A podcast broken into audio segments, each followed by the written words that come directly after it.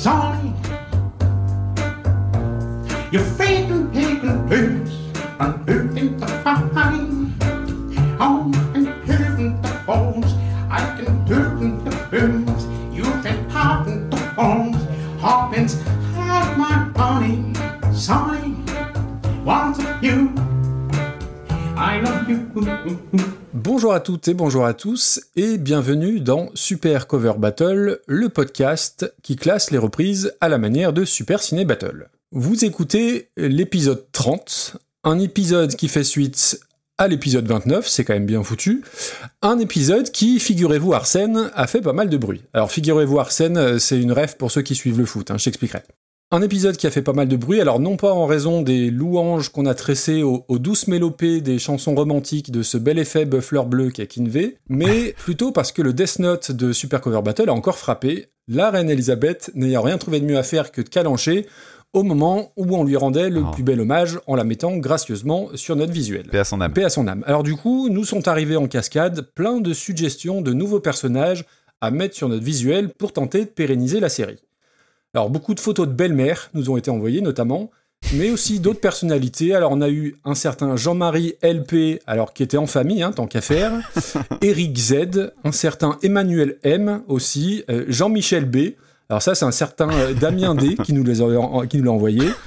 Et on a même eu la demande pour un certain JJG. Non. Mais stop, on va s'arrêter là, on va pas pouvoir tuer tout le monde, JJG étant de toute façon déjà mort, au moins musicalement, ou en tout cas vocalement, ça c'est sûr. C'est sale, monsieur. Et donc, ce qui a surtout marqué l'épisode 29, au-delà de la découverte des fabuleux blondes Redhead, qu'on est au moins 4 à avoir aimé, donc deux fois plus que John Martin, c'est pas rien, c'est donc ce fantastique jeu que je t'ai proposé dans l'intro, et dont Oui. je te propose, mon cher Damien, une nouvelle salve, Ah ouais, super. Toujours donc à la manière d'Antoine de Parlons Péloche, histoire de continuer à piller les bonnes idées des podcasts ciné. De là à ce qu'on vous fasse le prochain épisode avec la voix de fan de coach, il n'y a qu'un pas qui est juste énorme. Voilà, t'es prêt? Ouais, très très très bien. Je suis tout à fait prêt. Alors c'est Et je suis difficile. prêt aussi à monter mes réponses pour avoir l'impression que je suis plus rapide. C'est- très très difficile ce soir, hein, j'annonce. hein. Il y, en a que trois, mais qui sont euh, pas piqués des hannetons comme on dit dans le bouchonnois. D'accord. Alors, je suis un super groupe finlando-français. Je suis à la fois tête d'affiche de France Inter, Télérama Les Rock et présent dans les pages trash nordiques de Hard Rock Magazine. J'ai chanté, alors là je vais t'aider, hein. Je t'ai toujours aimé sur l'album Follow the Reaper. Je suis. Alors, Children of. Je t'ai toujours aimé, c'est ça? C'est une chanson qu'on a traitée. Hein. Je m'en Voilà. souviens pas. J'ai écrit dans TGV Magazine. Ça faisait partie des fun facts que j'avais, mais ça tu t'en Oh, souviens pas évidemment. Monsieur, vous êtes sûr qu'on fait la même émission Euh, Oui. je ne vous connais pas, monsieur. Euh, je sors beaucoup d'albums. Ah, Obispo. Euh, Oh, non, non, non, Children- non, pas du tout. Non, non. Il est chauve aussi, mais. Children of Obispo Dom. Alors, mon nom de famille, c'est une lettre. Ah, donc, là, c'est plus de l'aide, là. Je te donne le, le Putain, truc, non, hein. j'ai l'impr- j'ai l'impression d'avoir Alzheimer là, c'est terrible. Alors, je suis sûr que les, les auditeurs et auditrices chez eux auront trouvé. Je suis Children of Bodo... Attends, j'arrive même pas à le dire. je suis Children of Bodominic A. Voilà. Oh, putain, fou, je l'aurais- non, je l'aurais jamais Non, retrouvé. bon. Alors, je je t'ai fait le- la plus dure en premier. hein. Ah, ça va, ça me rassure. Je suis un super groupe américano-irlandais. Mon chanteur s'est pété la jambe récemment et a annulé sa tournée. Et j'ai en remplaçante une chanteuse aux cheveux très très très très courts qui un jour déchira la photo du pape sur un plateau télé. Non, tu l'as pas Alors, Alors, je vais j'ai- t'aider, j'ai les euh, corses, j'ai les corses, mais je sais pas qui s'est cassé la jambe. non, non, les- on, est loin. Euh, pas les corses, pardon. Pas les corses. J'ai Sinead O'Connor, pardon. J'ai chanté Nothing compares to Fuck You, I won't do what they tell me, motherfucker. Je suis. Euh, T'as la moitié. T'as t'as bon Oui, oui, avec Sinead O'Connor. Sinead de Rage Against the Machine. Mais non, dans l'autre sens. Euh. Rage Against the Machine Ned O'Connor. Voilà. Ah, disons, c'est laborieux. hein. Mais au montage, Ouais, ouais. tu feras couper les blancs. hein. Et enfin, le, le dernier, qui est à la fois le plus détestable et le plus facile, je sais pas. Alors, on y va. Je suis un super groupe anglo-français à l'alliance improbable, dont une partie est l'un de mes groupes préférés, et l'autre moitié, sans doute ton chanteur favori depuis l'épisode 29. Et là, je vais t'aider aussi. J'aurais pu chanter Don't Stop Me Now, I'm Going to Fish Some Molds. Je suis, je suis. T'as rien compris. Alors, bien. je te la refais en français. Tu vas, tu vas voir, tu vas trouver tout de suite. Don't stop me now, faut que j'aille à la pêche au moule. je suis, je suis. Queen V Queen V, merci. Oh là là, donc. Oh là là, putain. Mais oui Mais génie. Oui, génie. c'est bon. Et puis au, au- au montage, tu l'auras dit tout de suite, donc c'est fantastique. non, c'était- plus dur, j'avoue. C'est pour ça que j'en ai mis que 3. Ouais, c'était hardcore les Ah, deux. Children of Bodominic. Ah, j'avoue que j'étais fier et à la fois je me dis, il va jamais trouver. Ah ouais, purée. Bon, ça va? Je m'attendais à faire mieux vrai? que ça. Non, bah t'as fait. Ouais, t'as fait 3 avec un petit peu d'aide, mais écoute, c'est pas mal. T'es trop gentil. On dirait euh, l'école des fans avec les petits panneaux euh, où il y avait seulement écrit 8, Non, 9 non, et mais 10. il, faut dire qu'on n'a pas enregistré depuis, depuis pas mal de temps et que du coup, on, on- est un petit peu rouillé dans tout ça. On va dire ça comme ça. Ah ouais, ouais, c'est plus que rouillé là, effectivement. Comment ça va? Eh ben ça va, c'est parti pour le 30e épisode, c'est un peu notre incroyable. anniversaire. 30e. C'est fou, c'est fou. Soit on fait les anniversaires sur les, les dates, tu sais, mais comme on est devenu tellement irrégulier sur les parutions, on peut faire les anniversaires sur les numéros. Alors justement, puisqu'on parle de, d'irrégularité, parce qu'on nous dit toujours oui, euh, vous faites pas un épisode tous les mois, le podcast il a un peu plus de deux ans, on est d'accord et, on est au, et on est au 30e épisode. Ouais, on est large niveau moyenne. Donc euh, je pense qu'on est bon. Tu toutes les rageux.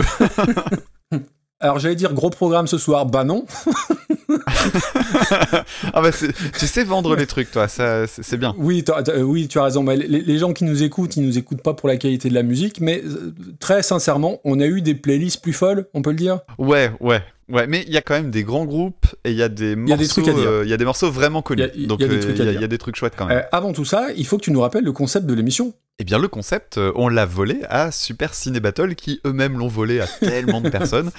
Mais euh, l'idée, c'est donc de euh, classer des reprises de la, de la meilleure à la moins bonne, euh, des reprises que vous nous envoyez par mail. Et, et voilà, on discute, on dégage des critères d'une objectivité totale. Sans faille. Parce que nous sommes d'une honnêteté intellectuelle sans faille, encore une fois. Donc on, on essaie de classer tout ça. On prend un petit peu tout en compte, euh, la différence entre la version d'origine et la reprise, l'intention sous laquelle le- la reprise a été faite, euh, etc., etc. Et puis on donne plein d'informations sur les différentes chansons qu'on traite. Exactement. Voilà, voilà. Et on va rappeler bah, peut-être les cinq premiers du, du classement qui n'ont pas bougé. Alors le cinquième en l'occurrence, c'est bah, Nothing Compares to You de Sinead O'Connor depuis l'épisode 14, la reprise de Prince. En numéro 4, c'est Everybody's Gotta Learn Sometimes de Beck, reprise des Corgis depuis l'épisode 19. La troisième, Imagine par Upper Fuck Circle qui squatte euh, donc la troisième place depuis l'épisode 7. Deuxième place, Hurt par Monsieur Johnny Cash depuis l'épisode 19. Et enfin, l'indétrônable premier, c'est I Will Survive par Cake, reprise de Gloria Gaynor depuis l'épisode 21 déjà. Ouais, et quant aux cinq derniers, eh bien, on a Video Kill de Radio Star repris par Ringo sous le titre Le Grand Corbeau Noir qui a été classé dans l'épisode 23,5. Hotel California des Eagles repris par Eddie Fitzroy et Big Star. Johnny B. Good repris sous le nom Delica de Oh Halle B. Good par Sim et Topalov. Euh, les corons par le collectif métissé, notre chouchou de cœur depuis le numéro 10. Et Into the Groove, ton chouchou de cœur, Exactement. par les Furious Zoo depuis l'épisode 18. Et, et en parlant des corons, j'ai vu Germinal cette semaine, et donc évidemment à, à plusieurs reprises est prononcé le mot des corons, et à chaque fois j'entendais eh, coup de grisou, hey, ce qui allait pas du tout avec le film, mais voilà, ça c'est fait. Bah c'est bien, il chante aussi bien que Renault ne joue. Euh, alors j'aime beaucoup Renault, alors fut un, fut un temps, hein, une certaine période, mais effectivement je trouve qu'il joue comme une, comme une patate. Non, euh, je, je, je sais pas, j'ai un vrai problème avec son, avec son jeu. Mais je crois qu'il s'était en plus beaucoup identifié à son rôle au point de- de- d'organiser des, des, grèves pour les figurants. C'est toi qui m'en avais parlé d'ailleurs, Ouais, ouais, c'est ça. Ouais, ouais. c'est ça. Et après avoir fait un, un très mauvais album de chansons euh, reprises en ch'ti. Ah, que j'ai jamais écouté pour être tout à fait honnête. Ah, ne le fais pas. Ok, bon, c'est noté. Euh, on va commencer, Allez, sachant qu'il faut d'abord que je devine ton pins, que j'essaye. eh oui, tout à fait. Et il faut peut-être qu'on explique les pins. Alors, il y a deux pins. Moi, je vais essayer de choisir le pins, de deviner le pins de Damien. En gros, le pins de, de Damien, on choisit euh, à tour de rôle. C'est le morceau qui va clore l'épisode, soit parce qu'on le trouve extrêmement réussi, soit parce qu'on le trouve extrêmement drôle. Il y a deux écoles. Ou parce qu'il y a plein de trucs à dire Ou dessus. parce qu'il y a plein de trucs à dire dessus. Donc là, c'est bien, tu viens de me donner un indice, parce que j'avais quelques, quelques doutes quant au pins. Et le pins auditeur, en fin d'épisode, Damien va nous jouer un morceau soit au flutio, soit à la flûte nasale. On fait un petit tirage au sort. Celui qui devine le morceau gagne le droit de placer une reprise dans le prochain épisode. Voilà pour les deux pins. Et donc ce soir, on va vous parler de... Pascal Sevran, Ce soir, on va vous parler allemand. on va vous parler Oktoberfest. On va vous parler d'artichaut. Et on va vous parler de vieille au gros sein. Et on va vous parler de monsieur et madame. Voilà. Tout un Ah, il, va y avoir du, il va y avoir du jeu de mots. Ah bah oui, Oui, ça y est, tu l'as. Bah, ah oh, oui, oui. ah bah oui. On a des chansons pourries, faut, faut, faut meubler. Bref. Euh, non, non, il n'y a pas que des chansons pourries. Restez, restez jusqu'au bout, ça vaut. euh, J'en sais rien, mais ça vaut le coup. Alors attends, maintenant si tu veux trouver mon pins, il faut d'abord que moi j'en ai connaissance. Alors, vas-y, prends, prends connaissance de ton pins, réfléchis. Euh, ouais, allez, c'est bon, je, je l'ai. bon J'envoie, j'envoie un, un mail, à- j'envoie un courrier à, à Maître Enfoiros, Un maître en foiros. qui est donc notre euh, huissier de Huissier de justice. justesse. Donc je vais faire un gros bisou à un célèbre inconnu, notre, euh, notre merveilleux modérateur sur Discord. D'ailleurs c'est l'occasion puisqu'on en parle rarement de Discord, mais euh, si vous avez envie de venir discuter avec une communauté très sympathique, eh bien venez nous rejoindre sur Discord. Euh, on a un petit serveur très très vivant. Et je vais donc envoyer un message à, monsieur- à Maître Enfoiros pour euh, qu'il puisse attester de la version. Alors, je sais pas s'il y aura conflit d'intérêt, mais il s'avère que Maître en foiros a ce soir une proposition qu'il a envoyée. hein. Ah oui, c'est vrai, Je dis ça, je dis rien, mais. c'est fait. Allez, à Jacques Taest. Et donc, moi, je. Donc, tu veux enlever ton casque? J'enlève le casque. Donc ce soir, euh, devant le, le- le- le choix restreint, je pense que Damien va choisir de parler euh, d'une chanson originale de Prodigy. Et comme ça, ce qui permettra de mettre John Martin plus haut dès le prochain épisode ou à la fin de l'épisode. Je sais je sais plus du tout comment on fait. Eh bien, on va commencer avec un truc qui va nous réveiller. On va démarrer avec Ace of Spades de Motorhead en 1980, repris par Björn Berg, et non pas le tennisman. je, je- je vais peut-être retirer un truc. En Putain, j'y ai 2004. même pas pensé comme un con.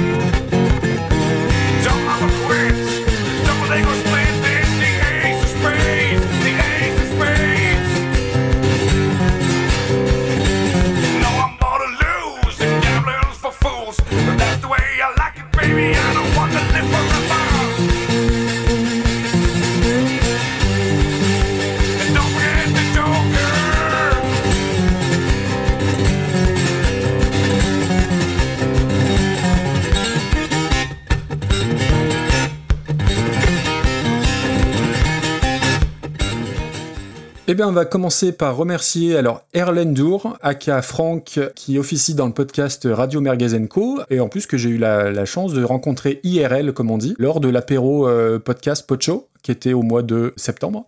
Euh, donc je le salue bien bas. Donc il nous a envoyé donc la, cette chanson Ace of Spades, originale de Motorhead, on est en 1980. Et la reprise est donc du guitariste norvégien Björn Berge en 2004. On s'arrête brièvement sur Motorhead. Alors on a eu et on aura Radiohead, on a eu Talking Head. Voici Motorhead, il manque plus que Machine, Bucket et Murray, et on aura toutes les Oh, têtes.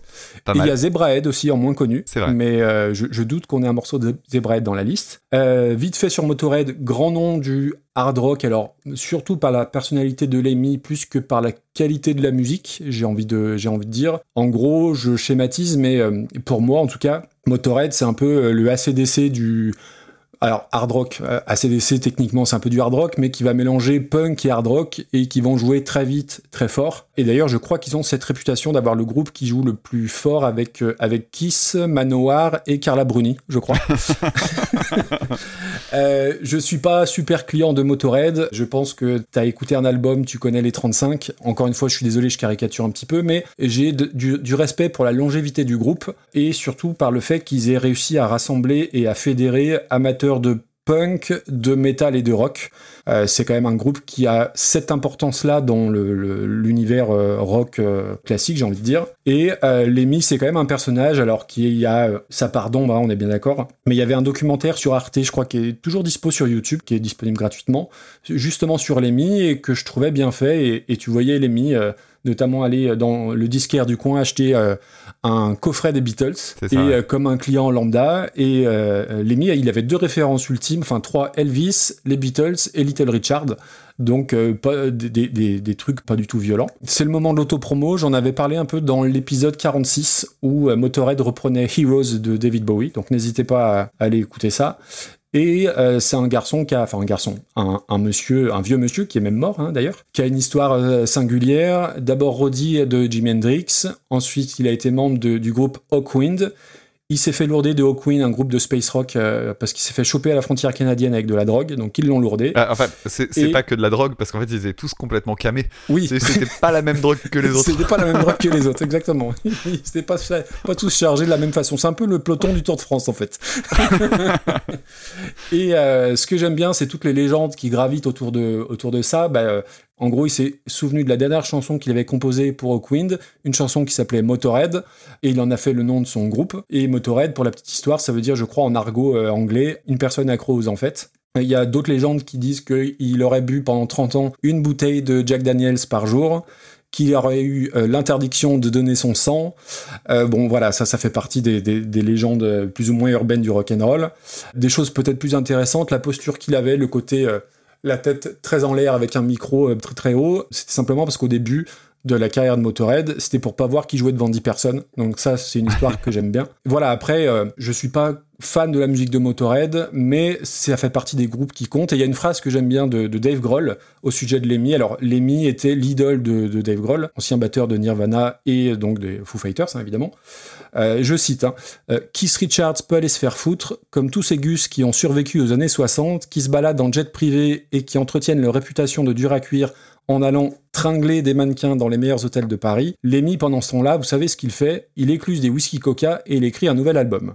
Donc c'est un peu romancé, bien évidemment, mais ça donne une idée du, personnage de Lemmy. Voilà pour ce qui est de Motorhead, puisque Motorhead, c'est Lemmy. Lemmy, c'est un peu plus que Motorhead, mais l'inverse n'est pas vrai. On en vient à la chanson. Bah, c'est un classique, hein, Ace of Spade. Pour moi, c'est euh, à classer avec les Highway to Hell, euh, Smoke on the Water, Smells Like Teen Spirit. Et comme ces chansons-là, je ne l'écoute jamais spontanément. Jamais je me dis, ah, tiens, est-ce que j'écouterais pas un peu Ace of Spades? Non, jamais. Par contre, quand je l'entends, bah, je, je la passe pas parce que je trouve que c'est toujours aussi efficace. Tu peux classer ça dans le métal, tu peux classer ça dans le punk, tu peux classer ça dans le rock. Ça dure 2 minutes 46, c'est plein gaz. Une énergie punk, alors le texte, on est d'accord que c'est pas du Baudelaire, mais c'est d'une efficacité imparable. Le pont euh, entre blues et rock'n'roll, ça marche du feu de Dieu. Et c'est la chanson iconique de Motorhead. hein. Je regardais en termes de, chiffres, on aime bien. Alors, c'est c'est pas forcément toujours représentatif, hein, les, les streams Spotify. Mais Ace of Spades, c'est 330 millions d'écoutes. La deuxième chanson, c'est Overkill, 56 millions. Donc il y a quand même un gap entre, Ah ouais. entre les deux. Donc voilà pour Motorhead, mais je suis curieux d'avoir ton avis sur le sujet. Et Björn Berge, donc c'est un guitariste norvégien et que je connaissais parce que j'ai un, j'ai un, un CD de, de Björn Berge, un CD qui date de 2007, j'ai vérifié. I'm the Antipop. Et c'est un CD que j'ai dû écouter trois fois, je pense, en tout et pour tout, parce que c'est un peu toujours la même chose. C'est un gars qui fait quasiment que des reprises, tout seul, avec une guitare, quasiment toujours de façon acoustique. Euh, alors c'est un peu le, spécialiste du, slide et du bottleneck. Peut-être que toi, euh, qui es musicien, tu nous en diras un petit peu plus. Et ces reprises, bah, euh, moi dans l'i- alors je connaissais pas celle-ci, je connaissais d'autres, mais je trouvais que c'était toujours un petit peu la même la même façon, avec un jeu très percussif et une voix euh, un petit peu un petit peu rauque. Et donc sur Am the Antipop, il y avait euh, des reprises de Rage Against the Machine, de Led Zeppelin, d'Audio Slave, des Red Hot Chili Peppers, qui c'est un gros gros fan des Red Hot. Et euh, il a sorti 15 albums euh, quasi, qui sont pas plus différents que les 35 de Motorhead hein, d'ailleurs. Et donc sa reprise, elle date de 2004. C'est peut-être la reprise où j'ai le moins de notes pour, pour ce soir. En soi, c'est très bien fait. Donc, c'est guitare-voix avec euh, un petit effet sur la voix et le pied qui bat la mesure, c'est à peu près tout. Mais il parvient à être presque moins mélodique que la version de Motorhead. Peut-être que c'est un truc qui va plaire uniquement aux guitaristes, ça tu, tu me diras. Et du coup, je suis quand même allé voir sur euh, en live ce que ça donnait. Et il y a une version où il est euh, où il est au New Morning, et donc c'est une toute petite salle à Paris, où il joue cette chanson-là. Euh, alors, il joue avec des onglets. Alors, pas à l'échalote, hein, avec. Pardon, c'est nul. Excellent. Et, la chanson dure, la version dure 10 minutes 40, donc c'est Ouais. excessivement long. Et oui, euh, c'est un truc de gratteux, quoi. On va dire que c'est un performeur plus qu'un, pas, pas plus qu'un musicien, mais c'est un truc de performance, quoi. Qu'en penses-tu? Eh ben, je Mhm. dis ça dans une minute. Je reviens sur Motorhead rapidement. Euh, effectivement, j'ai regardé le documentaire sur Lemmy Ok. parce que Motorhead fait pas partie euh, des groupes que, que j'ai vraiment euh, pratiqué plus que ça. Euh, je connais les classiques euh, comme tout le monde. Et alors d'ailleurs, ça m'a fait marrer. J'ai réécouté Overkill et Overkill, c'est assez ouf parce que c'est exactement la même chanson. hein.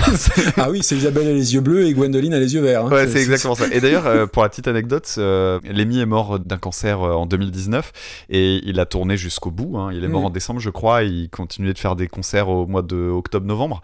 Dans le dernier concert qu'il a fait, il était déjà bien, bien, bien abîmé. hein. Il avait plus du tout la santé ni rien. Il devait jouer Overkill et il a chanté par-dessus les paroles de, euh, de Ace of Spades. Et Ah oui, voilà quoi. Et C'est bah, passé il était un peu déphasé quoi. Mais, mais effectivement, tu dis, ouais, c'est possible de faire un, un mash-up avec ces deux chansons-là. Il n'y a pas de problème. Donc oui, tu, tu, tu as bien parlé de, de toute l'aura qu'il a, notamment parce que c'est devenu une référence mais pour Mm. tout le monde. Euh, Tu parlais de Dave Grohl, mais bon, dans le documentaire, on voit aussi euh, énormément Metallica et Anthrax. Oui, Alors on peut comprendre pourquoi, hein, parce que effectivement, le style dans lequel il évolue, toi tu parlais de hard rock et je suis assez d'accord, lui parlait de rock and roll. C'est évident que l'influence majeure derrière, c'est aussi l'énergie du punk. J'ai- Bien sûr. Par contre, il ne parle jamais de punk. Je sais même pas si euh, c'est vraiment une référence consciente ou c'est juste l'état d'esprit euh, et surtout la vitesse à laquelle il jouait qui les rapproche. Mais euh, ils sont souvent traités comme étant un groupe de heavy metal. C'est comme ça qu'ils ont été euh, appelés au départ parce qu'il y avait la fameuse New Wave of euh, British Heavy Metal oui, machin. oui. Et en fait, euh, musicalement, ils en sont vachement éloignés et ils sont plus euh, à considérer comme les papas du trash, en fait. hein. C'est, euh, c'est évident Ouais, ouais. quand tu entends les morceaux, quoi. Ce que je trouve rigolo d'ailleurs, c'est que moi, je suis à chaque fois sur le cul sur la question de la modernité de, de ce morceau. On est en 1980. J'ai l'impression de prendre un camion de- d'un truc qui date du milieu des Exactement. années 80. Ouais, ouais, complètement. Et en plus de ça, tu te dis, mais attends, on est aujourd'hui en 2022, donc le, le, le- le morceau a 42 ans. C'est comme si en 95, bah, admettons quand j'ai 9-10 ans, en 95, comme si on écoutait la musique de 1955, quoi. Et, et tu vois, le gap entre les deux, c'est ouf. Et non, mais c'est toujours un peu étonnant quand, on est, quand, quand je repense à la musique de quand on était petit, je me dis pas que j'écoutais Edith Piaf, alors qu'aujourd'hui, avec les, les morceaux cultes des années 60-70, en fait, on, on accepte beaucoup plus euh, les, les morceaux anciens. C'est vrai. C'est très juste. Euh, bref, donc euh, ouais, j'ai le documentaire, j'étais content de le voir parce que ça me permettait de voir le personnage. Effectivement, le personnage, il y a plein de trucs qui font qu'il est euh, sympathique. Effectivement, tu parlais de zone d'ombre, il a abandonné son premier gamin, euh, etc. Oui, enfin oui, oui. bref, c'est valait mieux pas être une femme dans son entourage. Voilà, moi ce que je vois surtout chez lui, c'est ce côté euh, rock'n'roll attitude. Et en fait, moi j'ai un, truc qui me gêne là-dessus, c'est euh, l'iconisation qu'il y a autour de lui maintenant. Alors coucou le Hellfest hein, avec ses- sa fameuse statue et tout ça. Eh oui. Oh là là là là, pouf. Bref, euh, je suis, je suis pas hyper fan de cette idée-là, mais c'est vrai que quand tu regardes le Mm. documentaire, il est magnétique, quoi. Mais le reste du groupe, on s'en fout un peu. hein. Oui, et puis ce qui est, je trouve, ce qui est marquant, c'est que tu t'imagines un gars euh, donc qui a vendu euh, quand même pas mal de disques. euh, tu l'imagines dans une villa. Euh, en, bord de, de plage, etc. à La le gars habite un petit appartement sur Venise euh, et je crois que dans le documentaire, il, il parle même Ouais. du loyer, qui est un loyer somme toute euh, tout, tout à fait raisonnable, quoi. Je l'ai en tête, je l'ai regardé tout à l'heure. C'est Ouais, ouais, il, il dit le, le loyer il est à 900 dollars. Il rentre dans les détails, il dit ouais, Ouais. le loyer est réévalué à 6% tous les ans, donc c'est une affaire en or et tout. Et, et c'est fou, en plus, son appartement, c'est un. C'est pas un taudis, hein, mais c'est juste rempli de y a un merde. bordel. c'est incroyable. Et, et tu le vois partir en tournée avec sa petite valise, avec Mais le ouais. taxi qui l'attend, mais enfin comme euh, comme tout un chacun. Alors c'est pas un taxi, non c'est pas un taxi, ça par contre ça m'a fait rire. Ils descendent chez lui, donc vraiment petite cour d'immeuble et tout, enfin c'est- hyper modeste. Et là devant c'est une grosse limousine, Ah, je me souvenais pas de la limo. Mais voilà, c'est super décalé. c'est un truc, même si on n'aime pas Motorhead, on, le, le- le documentaire est, très, chouette dans ce sens-là. Ouais. Ouais, ouais, il est très cool. Et pour la chanson, bah, en elle-même, euh, moi je, je l'aime vraiment bien, je suis un peu comme toi, c'est un, classique imparable. Ça me faisait chier en fait de, de le traiter plus ou moins parce que je me disais, oh, c'est bon, je la connais par cœur. Et en fait, bah non, le riff est iconique, c'est simple, c'est rentre dedans. euh, il y a, la, la voix, moi je l'aime bien sur ce morceau-là, ça passe oui. tout seul. Mm. Il y a des gros clichetons euh, dedans. Il y a euh, le, le moment où juste avant le refrain, t'as les, le chant tout seul avec les, les pêches sur la, sur la Oui, batterie et tout. C'est la caricature d'un morceau de hard rock, euh, voilà. Et, et- mais c'est vachement bien, quoi. J'étais vraiment très content de la réécouter cette chanson. Ah, c'est cool, c'est cool. Alors, juste, je me permets pour terminer sur, sur Lemmy, il a monté un, un super groupe avec des, des musiciens des Stray Cats, donc beaucoup plus rockabilly. Ça s'appelle The Head Cat. Franchement, écoutez, ils ont repris en plus Louis Louis, qu'on a, dont on a parlé une fois, repris par Iggy Pop. Euh, et ben c'est vachement mieux par les Headcats. Et il y a des moments où Lemmy chante de façon un peu plus légère et il a pas toujours cette voix rugueuse. Et franchement, euh, j'avais écouté quand j'avais fait l'épisode et, et j'avais, j'avais trouvé ça plutôt atypique et plutôt agréable. Voilà. Ok. Alors du coup, j'en arrive au, à Björn Berg. Donc euh, Björn Berg, Björn euh, Berg. c'est un tennisman des... non, je vais pas la refaire une deuxième fois. Euh, donc ouais, moi, inconnu au bataillon total. Quand j'ai vu, je savais pas à quoi j'allais avoir affaire. Effectivement, la première écoute de la playlist, euh, j'étais assez surpris, vraiment, parce qu'en plus, euh, le, le morceau commence, euh, tu sens que le truc est un peu en dessous, puis d'un seul coup, t'as l'impression que les micros, ils vont coller à la guitare et ça devient vachement plus sonore. Sa particularité en termes de son, c'est qu'il joue avec une guitare 12 cordes. Et euh, comme il fait euh, du picking avec son bottleneck et tout, c'est hyper bruyant. Parce Oui, que euh, oui, il- bah, la 12 cordes, c'est con, mais ça fait aussi beaucoup plus d'impact sur le bottleneck. Et je trouve pas ça très agréable. Enfin, ce, ce- en termes de son, je, je trouve que ça accroche. C'est particulier, ouais. Alors, il, il est, il s'accompagne effectivement d'un, d'une stompbox, donc c'est une espèce de boîtier dans lequel il y a un, il y a un, pi- il y a un micro piezo, donc il tape dessus et ça fait un boom boom permanent. Moi, je trouve qu'il a une voix vraiment, vraiment chouette. Effectivement, beaucoup de reprises. T'as dit, alors il y en a une que t'as pas citée, un morceau, je crois que tout le monde a oublié, euh, mais que j'aime bien, moi, qui s'appelle euh, Black Jesus par Everlast. Ah je oui, sais pas si tu connais cette chanson. Là où tu as raison, c'est qu'on l'a tous oublié. Ouais, mais j'étais content de la réentendre. En fait, c'est- j'avais oublié l'existence de cette chanson. Alors, j'ai quand même vu une chanson. Je pensais que c'était Aerosmith. euh, Il y avait une chanson qui s'appelle Dream On. Et en fait, c'est pas une reprise. Visiblement, c'est un morceau à lui qui porte ce nom-là. C'est vachement plus doux et celle-là était cool. Donc, je vous le recommande de l'écouter si vous avez envie d'écouter autre chose que ces reprises. Bon, et puis euh, je vais faire comme tu as dit. Je vais recommander d'aller regarder les lives, mais euh, bon, faut avoir envie de se taper 10 minutes. Eh oui. Euh, tu parlais du live au New Morning, je crois qu'il date de 2008 ou quelque chose comme ça. Il y a une version qui date de 2004. Et là, il la joue, mais à un tempo qui est encore plus élevé que celle de l'album. Et j'étais halluciné par la vitesse de son pouce. Effectivement, tu disais euh, truc de guitariste, j'ai regardé comme un guitariste, j'ai regardé sa main droite et je disais, oh la vache, la vitesse du mec. C'était impressionnant. La première écoute, j'ai trouvé ça euh, pas génial. La suivante, j'ai trouvé ça mieux. Après, j'ai regardé les lives, j'ai trouvé ça cool. Et après, je suis revenu sur les CD et j'ai trouvé ça mou. Ouais. Parce Eh que du coup, oui. j'avais vu les lives et j'ai pas très envie d'écouter davantage de trucs. Par contre, je trouve que c'est intéressant. Et ce que j'aime bien, c'est que ça fait ressortir le côté blues du morceau en fait. Oui, Donc c'est hyper bordélique, mais je trouve que c'est communicatif en termes d'énergie. C'est Ok. pas évident hein, quand même de capter sur CD un truc qui justement tient de la performance. Et ouais, moi j'ai trouvé ça pas mal, euh, plutôt cohérent en fait surtout. Ok. Oui, puis après, dans la, dans la démarche, c'est à la fois, je pense, très respectueux du morceau, de, de, de l'imagerie que représente ce morceau, et à la fois ambitieux quand même de s'attaquer à un monument comme ça. Carrément. Et d'ailleurs, le passage euh, où c'est un le passage euh, solo de guitare machin, lui il le réarrange un petit peu à sa Mm. sauce et c'est un moment sympa dans la chanson. Moi, j'ai trouvé ça plutôt pas mal. Eh ben, on va le classer. Ok. Je, je te laisse euh, Bah démarrer attends, les négociations. maintenant on a 300 morceaux quand même. hein. Le milieu est à, 100 euh, est à 150 et c'est bah, justement Heroes par, de Dépêche, euh, par Dépêche Mode. C'est rigolo. Ah bah je m'en souviens pas. Dépêche Mode, on n'a pas beaucoup parlé en plus de ce groupe. Non, c'est vrai. euh, bon, pour moi, c'est plutôt au-dessus. Hein. Ouais ouais. plutôt première je- moitié, sans, sans trop de soucis. Ça ira pour moi au-dessus de Cheryl Crow qui reprenait Sea Child of Mine dont on avait Ok. parlé dans le tout premier épisode.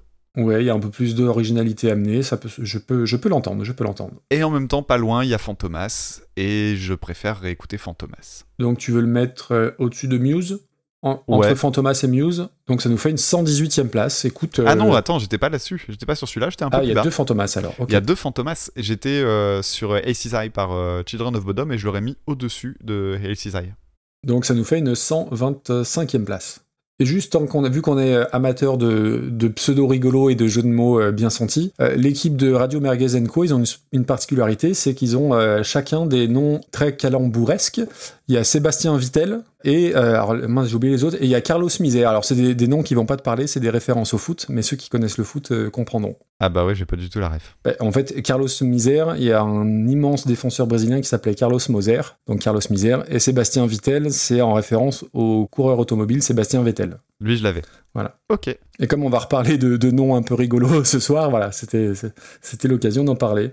Alors, que se passe-t-il ensuite? Eh bien, la suivante, ce sera la deuxième chanson de la playlist. ah merde, bah non, j'ai fait une bêtise. C'est ton pins? Putain, c'est mon pins, ouais. C'est vrai? Ah Ouais. merde bah, Ah mais du coup, on peut dévoiler, t'avais Ah tapé bah moi j'avais pas dit ça du tout. où Bon, c'est pas très grave. ok, bon. On bah, laisse au montage. Euh, du coup, on fait la troisième, on va faire celle juste derrière, si ça te va. Qui était le pins que j'avais dit. Eh bien, on va parler maintenant de Spitfire, une chanson des Prodigy en 2004, reprise par Strange Bones en 2016.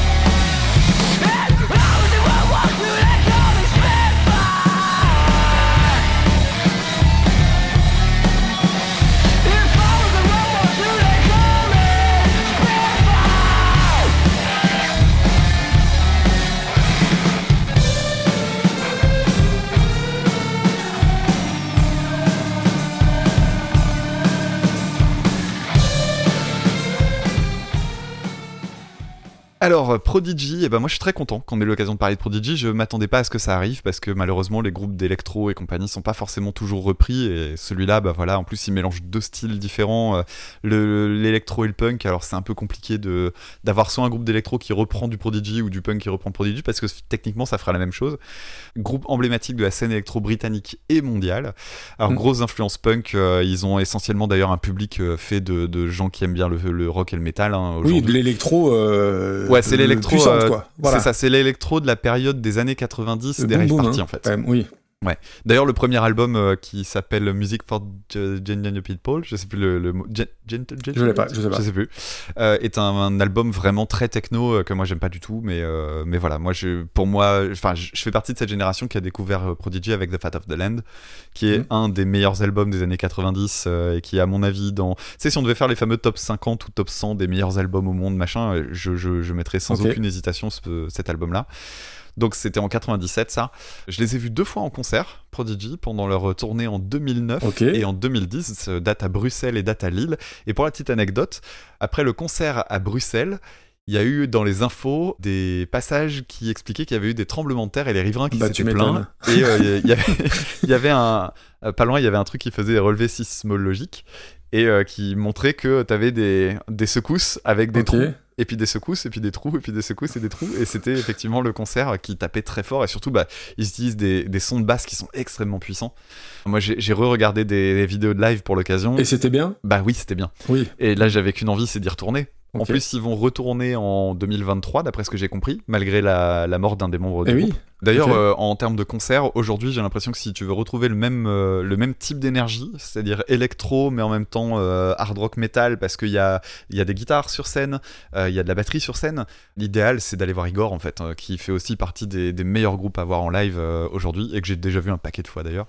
Alors, je parlais de- d'un des membres qui est mort, effectivement, le, la, on va dire la figure médiatique de Prodigy. C'est pas le compositeur principal, c'est un monsieur qui s'appelle Keith Flint, et lui, il est mort en 2019. Donc, c'est euh, le gars avec la, la coupe punk, c'est-à-dire il a espèce de deux ça, sortes ouais. de crêtes sur le côté de la tête. De pique, là. Qui était ouais. euh, bah voilà le mec qui courait sur la scène parce que oui il y a deux types chez Prodigy qui sont juste des MC qui servent à rien donc ils font que courir sur la scène il y en a un qui fait que des C'est des bassistes dans tous les autres groupes, quoi. il y a peut-être un petit peu de ça. Euh, mais voilà, c'est quand même des gars qui menaient une salle de ouf. Et en fait, le, le groupe en lui-même, c'est surtout un gars qui s'appelle Liam Howlett. Et pour la petite anecdote, on va faire un petit, un petit point carnet rose. Alors c'est non seulement Ah. un incroyable euh, compositeur, moi je trouve, il fait du micro-sampling qui est dingue, mais il est aussi euh, carnet rose, donc euh, marié à Nathalie Appleton. Est-ce que tu sais qui est Nathalie Appleton? Euh, c'est une des All Saints, non? C'est ça, ouais. Oh purée, j'ai honte. J'ai honte, mais je le sais. C'était pour te découvrir. Donc voilà. Et alors le morceau euh, Spitfire euh, vient d'un album qui s'appelle Always Outnumbered, Never Outgunned, qui est en fait l'album qui a suivi Fat of the Land, mais qui arrivait vachement, Vachement plus tard. ouais. Il est arrivé 6 ou 7 ans derrière. Surtout la particularité de cet album, c'est que les deux membres dont je parlais, Keith Flint et le deuxième dont j'ai oublié le nom, bah en fait ils sont pas dessus. Et l'album a fait un énorme flop à sa sortie. Ils avaient sorti euh, deux singles, je crois, notamment un qui s'appelait Baby's Got a Temper, et je crois même pas qu'il soit sur l'album euh, à terme. Et bah ouais, ça s'est planté à la sortie, les critiques étaient pas ouf. Moi, c'est vrai que c'est un album que j'avais un peu zappé, que j'avais un peu oublié. Alors, je l'ai réécouté pour l'occasion. J'ai quand même trouvé des trucs chouettes dessus. Mais euh, c'est vrai qu'il est largement en dessous d'autres albums du groupe. Et donc, ouais, si vous voulez découvrir le, le groupe, moi, je vous recommande d'écouter euh, l'album Invaders Must Die, euh, qui, est donc de, qui date de la tournée que j'étais allé voir, qui est vraiment pas dégueulasse. Et surtout, bah, le dernier, en fait, qui s'appelle No Tourist, et qui, que j'ai vraiment trouvé très très bien aussi. Euh, voilà, dans la chanson Spitfire, que j'aime énormément. Il y a d'abord un riff de batterie de malade. Moi, j'adore ça. Euh, je pense que tu seras d'accord. Ensuite, euh, il y a un thème oriental qui est typique du groupe. Les, les petites mélodies comme ça, c'est il y en a 50 par album et c'est ça leur va bien. Il y a la voix féminine. 50, t'es sûr du chiffre? La, la voix féminine, je, je, je pensais que c'était un sample. Eh ben non. Et en fait, pas du tout. Tu as noté. Ah bah, évidemment. Alors vas-y, dis-nous de qui il s'agit. Eh ben, il s'agit de la fantastique Juliette Lewis. Juliette Lewis, donc qu'on voit notamment dans les films Tueur né et Les nerfs à vif. Alors je sais qu'elle a fait plein d'autres trucs, moi je connais surtout ces deux-là. Ah, mais c'est drôle parce que c'est les deux, évidemment, les deux films que j'allais que j'allais citer. Ah bah. voilà, après la chanson, moi je la trouve super. euh, C'est vraiment un morceau que j'aime vraiment beaucoup. Pour la petite anecdote encore, c'est le morceau d'entrée d'un boxeur sur le ring qui s'appelle George's Grove. Ah, bah, a un- tu m'étonnes, alors, ça, doit, ça doit taper. ouais, ça, alors ça doit, ça doit taper, ça doit, en plus ça doit être hyper galvanisant, euh, c'est, ça doit te mettre dans un état d'esprit euh, vraiment euh, combatif. D'ailleurs, euh, le mec est pas du tout menaçant en lui-même, hein. c'est-à-dire quand tu sais que le mec que tu vas affronter arrive devant toi avec cette musique-là, que son palmarès sur 32 matchs c'est 28 victoires, dont 20 par KO, tu te Ouais, dis, tu, tu fais de l'huile. Ouais, c'est pas génial. Et, et bon, sinon après la chanson elle est un peu longue, mais en fait moi je m'en fous, je peux la mettre en boucle. Et D'ailleurs c'est ce que j'ai fait cette semaine, j'ai écouté du Prodigy à mort. Ok. Donc on en arrive au groupe euh, qui la reprend. J'ai pas noté, c'est Strange Bones. Strange Bones, donc groupe anglais de jungle punk. Euh, j'ai écouté un petit peu ce qu'ils faisaient. Alors moi je trouvais que ça ressemblait à un mélange des Black Keys avec les Prodigy. Jungle punk c'est un genre qui pourrait bien leur aller on va dire, mais je trouve ça un peu gentillé. Euh. J'ai écouté d'autres morceaux, je trouvais pas ça très très agressif en soi. Je trouve que c'est plus intéressant si on veut creuser ce genre de truc d'écouter justement Mindless Self Indulgence, donc on- dont on parlait la dernière fois. Alors pour la petite histoire, lui il dit dans son dans une interview le, le gars qui est derrière ce groupe, je m'inspire beaucoup de Prodigy. Je suis passé par une phase d'écriture où chaque fois que je posais une mélodie, elle finissait toujours par ressembler à Breathe, Breathe qui est un, des morceaux de Fat of the Land. Ah oui. C'était tellement frustrant que j'ai dû écouter un coffret de vinyle de Mozart pendant deux jours d'affilée pour me débarrasser de toutes ces lignes de synthé acide. Alors euh, ouais, je comprends parce que c'est vrai qu'il y a des endroits où ça sent un peu la repompe même, euh, je trouve. À la première écoute de la playlist, c'était un des morceaux que j'ai préféré. Ok. Bonne surprise, la ligne de chant de Juliette Lewis, elle est gardée et elle est doublée à la guitare. Je trouvais que c'était une bonne idée. La mélodie orientale, elle est aussi refaite à la guitare, mais il y a une voix déglinguée derrière qui la refait en mode et je trouve que c'est vraiment pas mal. Tout est basé sur la basse saturée. Et c'est là que je trouve qu'il y a un gros reproche à faire, c'est qu'en termes de prod, en fait, le morceau, euh, il devient hyper mou parce que la prod, elle est en carton. C'est hyper sourd, il n'y a pas d'attaque. C'est pas bien quoi. Alors du coup, euh, j'étais emmerdé parce que je trouve que c'est assez brillant en termes de reprise parce que euh, d'abord ils ont eu la très très bonne idée de la raccourcir, ce qui la rend euh, vraiment très condensée, très efficace. Par contre, euh, j'ai fait un remix. Ah, on y vient. Donc je t'ai envoyé une version, on s'est envoyé des, des petits messages parce que bah, parce qu'on s'aime bien. Et euh, j'avais euh, quand j'ai entendu la playlist, je me suis dit mais ça, ce morceau il a tellement de potentiel, mais c'est mixé avec le cul. J'ai pas fait un truc très compliqué, j'ai téléchargé la chanson, j'ai balancé Ok. dans Ozone, euh, dans Ozone et j'ai fait un, j'ai regardé les presets de, ouais, j'ai regardé les presets qu'ils me proposaient, j'ai écouté un petit peu et j'ai refait une autre version. Et, Et- si c'est pas de l'investissement, ça, incroyable. Et si vous voulez, j'ai une version bien meilleure. Et, et ouais, c'est un truc un peu gâché. Alors j'ai regardé des lives aussi. Il y a une vidéo live dans un bar. C'est pas génial. Je pense que c'est un groupe qui a de l'ambition, mais qui a pas encore les moyens de ses ambitions. Ok, merci Rubekula de nous avoir envoyé ça. Juste, je reviens sur Prodigy. Alors, pour moi, alors je suis pas, je suis beaucoup moins spécialiste du, du groupe que toi. Euh, pour moi, c'est presque le, le groupe d'un seul album, euh, donc The Fat of the Land, que j'avais écouté euh, comme tous les gens de notre génération. Et euh, on regardait aussi beaucoup le clip de Smack My Bitch Up, forcément, qui avait un peu euh, défrayé Évidemment. la chronique à l'époque. Euh, Regardez-le si vous ne connaissez pas, mais éloignez quand même un peu les enfants. Et ce qui me fascine toujours, moi, sur ce genre de groupe-là, c'est l'aspect euh, passerelle entre différents styles. C'est-à-dire que Prodigy, c'est un groupe qui met tout le monde d'accord entre amateurs de musique électro, amateurs de métal, amateurs de punk. Ils ont fait, je crois, le, le Glastonbury, le Lapalooza, donc des, des- des festivals vraiment euh, carrément euh, branchés euh, rock, métal.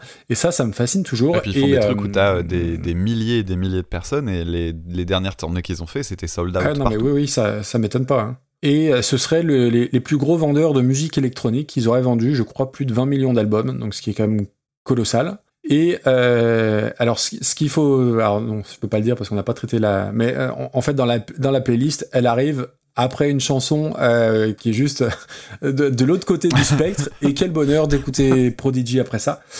Et donc, euh, je, je ne connaissais pas Spitfire, puisque pour moi, c'est Fat of the Land et le, le reste, je pense n'avoir jamais écouté un autre, un autre morceau. Et euh, j'ai appris pour l'occasion que bah, sur cet album-là, il y avait d'autres featuring au chant, dont les frères Gallagher, sur Ouais. deux, deux morceaux, et donc Juliette Lewis sur Spitfire. Alors, Juliette Lewis, tu- tu as parlé de l'actrice, effectivement, euh, Tueur Né, qui est un film qui a beaucoup, beaucoup euh, marqué notre génération. Effectivement, Les Nerfs à Vif, qui est un remake de, de Scorsese, qui est un film que j'adore. Euh, De Niro, il est mais incroyable dedans. On fait une petite aparté euh, Mm. ciné, hein, ça te dérange pas. Non, Scorsese, c'est Euh, bien. De Niro, il est fantastique. Et elle, elle est. euh, Elle est troublante, puisqu'elle joue la fille de Nick Nolte, l'avocat. Elle doit avoir 16-17 ans. Et c'est un peu le syndrome de, Stock- de Stockholm. Elle tombe un peu euh, amoureuse de De Niro, qui est juste la, pire enflure du monde. Bref, c'est un film qui a des défauts, mais c'est un film que j'ai toujours beaucoup, beaucoup aimé. Et elle avait joué aussi dans California avec un K avec Brad Pitt et toute une autre tripotée de, gens. Mais c'est aussi et surtout une chanteuse, et on n'en parle pas assez, et moi, c'est l'occasion de le faire. Elle a eu pléthore de groupes, dont un groupe qui s'appelle Juliet and the Leaks, où elle, où elle chante. Et il y a un album euh, début des années 2000 aussi, que j'adore, euh, dont on ne parle jamais, qui s'appelle Four on the Floor, avec un certain Dave Grohl à la batterie. Ah. Et ça envoie du bois, plein gaz, alors c'est très... euh, alors j'allais dire blues punk, un peu garage, c'est très bien fichu, pour le coup c'est très bien produit, donc allez écouter ça, et avec Dave Grohl à la batterie, ça quand même, voilà, ça, ça déménage. Donc du coup je lance Spitfire, alors tu as parlé de l'intro avec les sonorités orientales, moi j'avais l'impression qu'on égorgeait des petits chats, mais effectivement euh, ça, ça, fonctionne, non non mais c'était pour la vanne. Après, le combo euh, gros riff qui tabasse et le, le beat de batterie, mais c'est dantesque, tellement c'est incroyable. Et on est d'accord, c'est un vrai riff de batterie, quoi. C'est un truc. Ah euh, oui, oui, c'est, démentiel. Et bah, j'adore le chant de Juliette Lewis. Je trouve qu'elle chante comme Zach de la Rocca de Rage Against the Machine. Elle, elle a vraiment cette, cette hargne-là dans la voix. D'ailleurs, vu que lui, il s'est pété la jambe, je, je leur dis, si Tom Morello m'écoute, bah, prenez, prenez Juliette Lewis. Franchement, ça va le faire. Et à l'image de ce que je disais juste avant, je trouve que c'est un morceau qui est très rassembleur, qui peut parler aux, aux amateurs de hip-hop, de métal, d'électro. C'est fantastique. Après, j'ai une grosse limite c'est que c'est un petit peu long en, en écoute active comme ça. Il y a une minute trente de, de trop. Ouais. Par contre, euh, que ce soit en live, en course à pied ou euh, pour te défouler ou euh, quand t'es champion de boxe pour arriver sur un ring, mais c'est du, c'est, t'es invincible avec ça. T'es invincible. J'ai testé la course à pied, ça fait deux jours que je cours en écoutant Ah, Prodigy. mais- mais voilà, mais j'ai bien une- sûr. J'ai une playlist qui est trop motivante. quoi. Et du coup, ça fait partie des trucs qu'il faut que je me réécoute euh, dans, dans les grandes longueurs parce que voilà, en- encore une fois, hormis Fat of the Land, je, je connais pas le reste, mais si euh, il y a d'autres morceaux de, de, de cette trempe-là, bah, je- j'en prends tous les jours au petit-déj, y a pas de souci. Ouais, écoute le dernier, il est bien. Ok, parfait.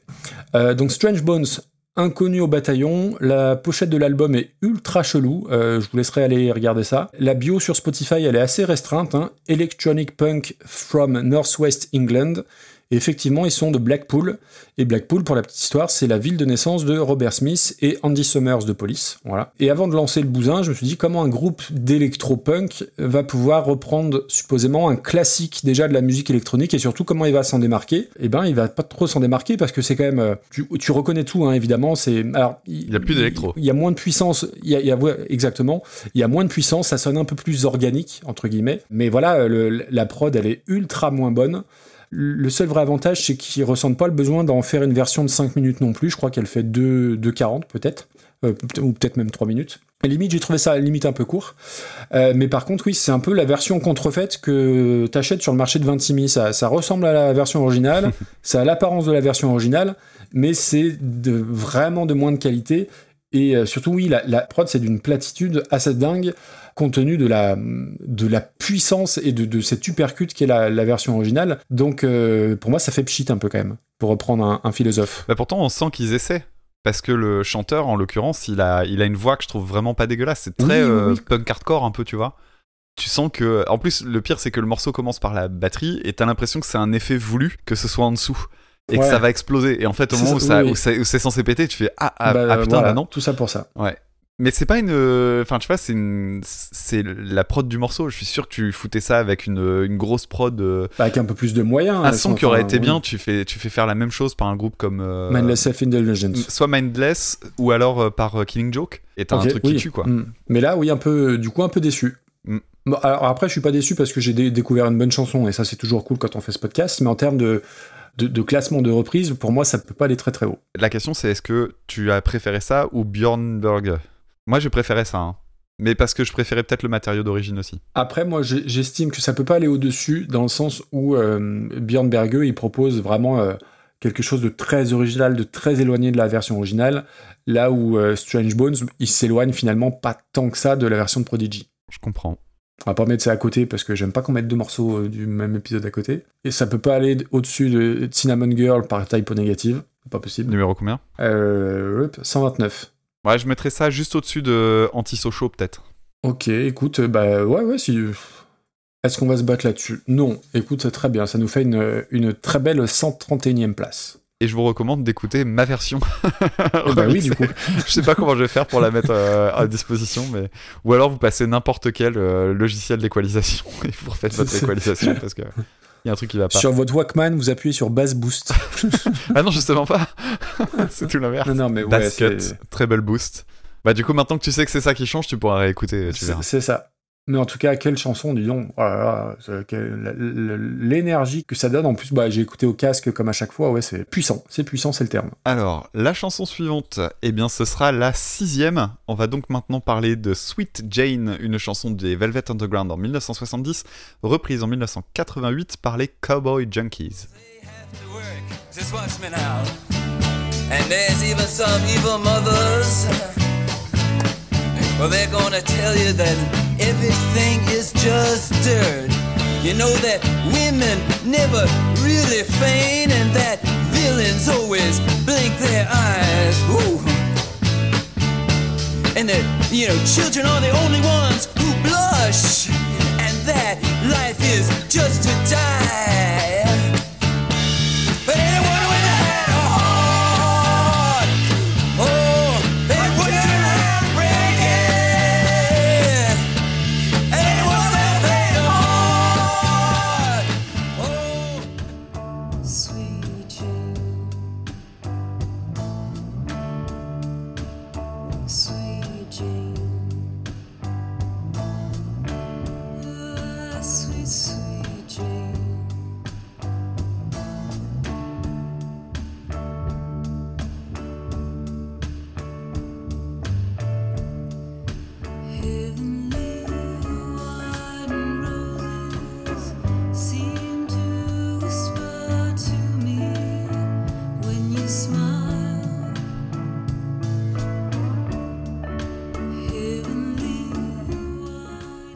Merci Camille pour nous avoir envoyé donc Sweet Jane du mythique groupe Velvet Underground, groupe américain, euh, enfin anglo-américain parce que je crois que John Cale il est gallois si je ne m'abuse il me semble. Du coup c'est pas anglo-américain c'est gallo-américain bref. Euh, groupe américain l'aura et l'influence importantissime et pour autant que j'aime pas particulièrement. Mais il faut être quand même de sacrée mauvaise foi pour pas dire qu'ils ont compté dans le, le paysage rock. Tout le monde s'est inspiré d'eux, de Bowie à toute la scène punk, rock alternative, indie rock, etc., etc. Au plus fort de leur carrière, donc c'est Lou Reed, John Cale, Sterling Morrison, euh, Maureen Tucker, et il y a eu un album avec Nico. Nico de la et ça Pifothèque fait et, et Nico de la Pifothèque sans doute. Et, et ça fait partie des groupes où je préfère à chaque fois les reprises. et parce que bah, euh, bah, parce que je, oui, je suis pas très client de, de Velvet Underground. Alors là aussi, on parlait des légendes autour de Motorhead. Il y a plein de légendes autour du Velvet, notamment euh, cet album produit par Andy Warhol avec la banane.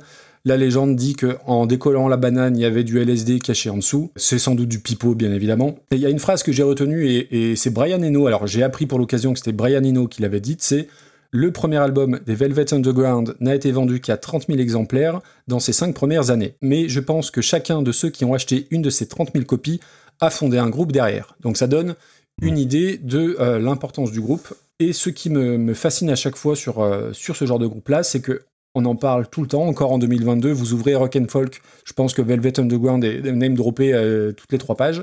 Bah ouais, C'est, ils euh, pas la- de musique depuis les années 70. donc, Euh, C'est que c'est voilà, c'est que c'est une comète, c'est-à-dire que euh, en gros ça a duré euh, de je crois 66 à 70. euh, même si après il y a eu des reformations, des copies postérieures, mais la carrière discographique s'é- s'étend sur 3-4 années. Et le sachiez-tu, euh, Ian Pace, donc le batteur de Deep Purple, a été batteur en 72 sur un des albums de Velvet Underground. Donc ça, je, je ne savais pas. Euh, si le groupe vous plaît, je vous conseille le podcast euh, de Graines de Violence, qui a consacré un épisode à John Cale notamment, où il parle un petit peu du Velvet. Et euh, pour le coup, Benjamin, il est red dingue de Velvet Underground, donc il va détester ce qu'on va en dire, mais c'est pas très grave, c'est comme ça. Quoi? Euh, tu, crois, tu crois que je vais pas en dire des trucs positifs? Oh là là. Euh, la chanson, donc, elle est sur l'album Lodi dans 70. Alors, il y a deux versions. Il y a une version qui est courte et une version qui est plus longue. Il faut écouter la version, enfin, il faut écouter la version plus longue. Je sais pas, mais elle a un pont en plus. Alors, j'aime pas le pont, mais ça, euh, ça mérite, ça ça mérite d'être, de sortir un petit peu du, du, du, du carcan classique. Ce que j'aime bien, c'est les effets stéréo droite-gauche. C'est pour trouver un truc euh, positif. Euh, ce que j'aime moins, c'est la voix de Lou Reed. C'est une sorte de Bob Dylan qui aurait pris un demi-guronzan, parce que je peux pas déconner quand même. Euh, le refrain, c'est un peu mieux avec les deux voix, mais je trouve tout ça, et d'une manière générale, le Velvet, je trouve ça relativement anodin. J'aime bien la prod de l'époque, hein, j'écoute plein de trucs de ces années-là, mais globalement, on s'emmerde un peu. Donc voilà, euh, on va pas euh, tirer euh, davantage sur l'ambulance. Les Cowboy Junkies, j'avais déjà lu ce nom quelque part sans trop pouvoir en dire plus. Groupe de, blue- allez, on va dire blues rock country americana. Il y a deux frères et une sœur, Michael à la guitare, Peter à la batterie et Margot au chant. Et ce qui est drôle, et c'est là que le hasard est fait euh, bizarrement, c'est qu'ils ont été connus grâce à cette reprise-là, qui est dans quel film, Damien? Aucune idée. Tueur né. Ah, mais oui, je l'avais Euh, lu en oui. plus. Donc, euh, euh, quand même, le télescopage de ces. euh, que- que- quelle, euh, quelle chance il y avait pour qu'on parle de Tueur né via deux chansons différentes dans vrai. le même épisode et deux chansons qui suivent. Bref. Donc, Cowboy Junkies, 16 albums depuis le milieu des années 80 et qui seraient toujours en activité. Et donc, figure-toi que leur version, donc, dans la, qui est dans la BO de Tueur né, elle est basée sur la version live de 1969 et euh, ça serait la euh, version préférée de Lou Reed, qu'il a décrit comme la meilleure et la plus authentique des versions qu'il n'a jamais entendues. Donc elle est déjà adoubée en, soi. J'ai préféré la reprise. Je disais tout à l'heure que Velvet, comme Bob Dylan, je préfère toujours les reprises. Bah là, ça manque pas. Déjà, il y a une voix féminine. hein. C'est euh, Margot qui chante, donc ça me parle un petit peu plus. Le rythme est très ralenti, c'est plus doux, un peu plus léthargique. Donc tout ça est pas forcément pour me déplaire. Bon, il y a une prod qui est un peu particulière avec beaucoup de réverb. Tu crois que ça va décoller, ça décolle pas. Mais ça le bon goût déjà d'être plus court. Et euh, j'aime beaucoup l'ambiance un peu lascive qui se dégage de ce truc-là. Tu sais pas trop, euh, c'est un peu vaporeux. T'as l'impression d'être un peu dans un état second, alors que c'est surtout les Velvet qui prenaient de la drogue. Mais là, je, je, je sais pas. Je pense que c'est une chanson qui se bonifie avec les, les écoutes. Je peux pas dire que j'ai trouvé ça fantastique, mais plus je l'écoute et plus je me dis qu'il y a un truc quand même. Je sais pas, il y a une, une atmosphère assez particulière qui me plaît bien plus que, que la VO. D'accord. Et là, tu vas tout défoncer. Euh, on va voir. Donc euh, d'abord, euh, effectivement, je suis un peu comme toi.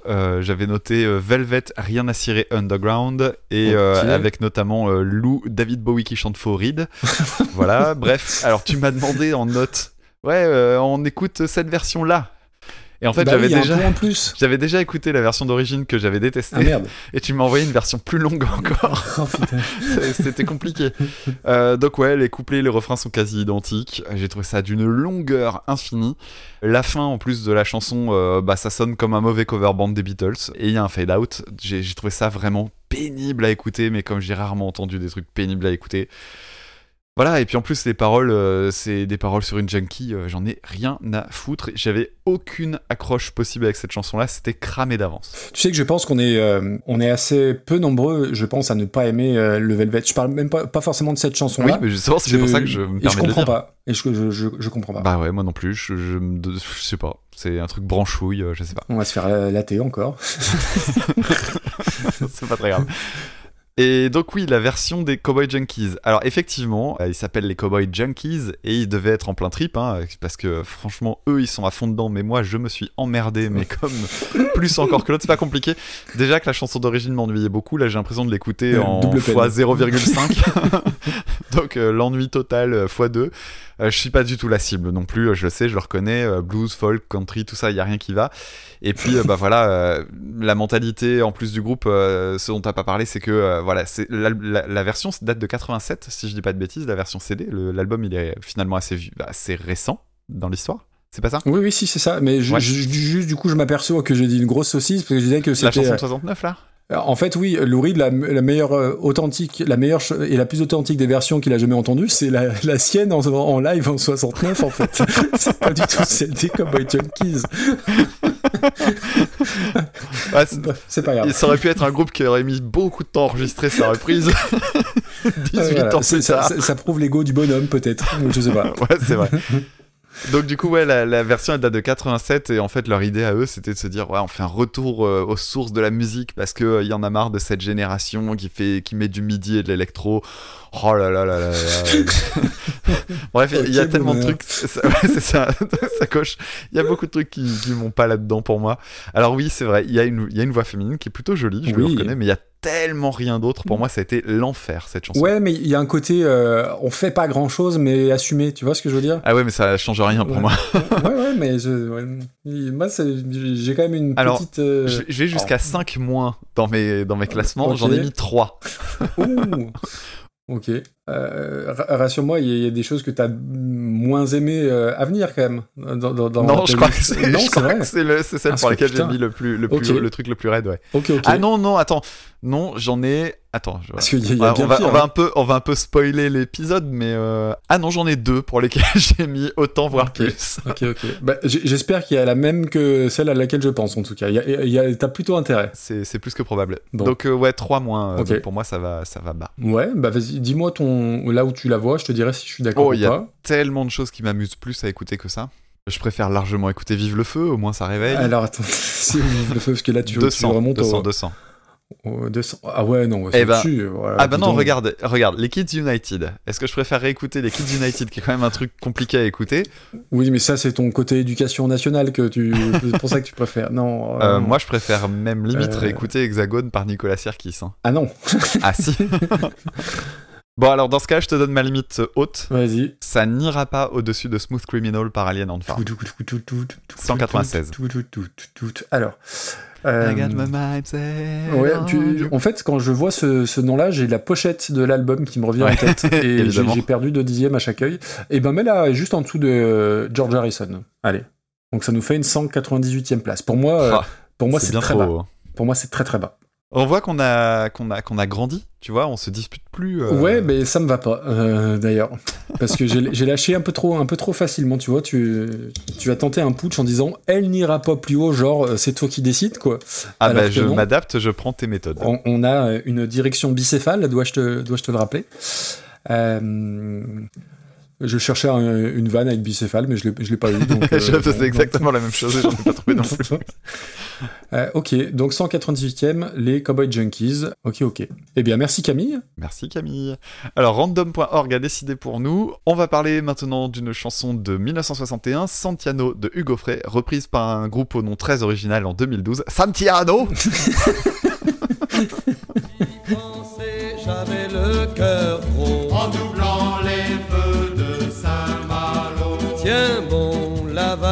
tiens bon le vent. Iseo, Santiano. Si Dieu veut toujours droit devant. Nous irons jusqu'à San Francisco. On prétend que là-bas l'argent coule à flot. Iseo, Santiano. on trouve l'or au fond des ruisseaux. J'en ramènerai plusieurs lingots. Tiens la vague et tiens bon le vent. Iseo,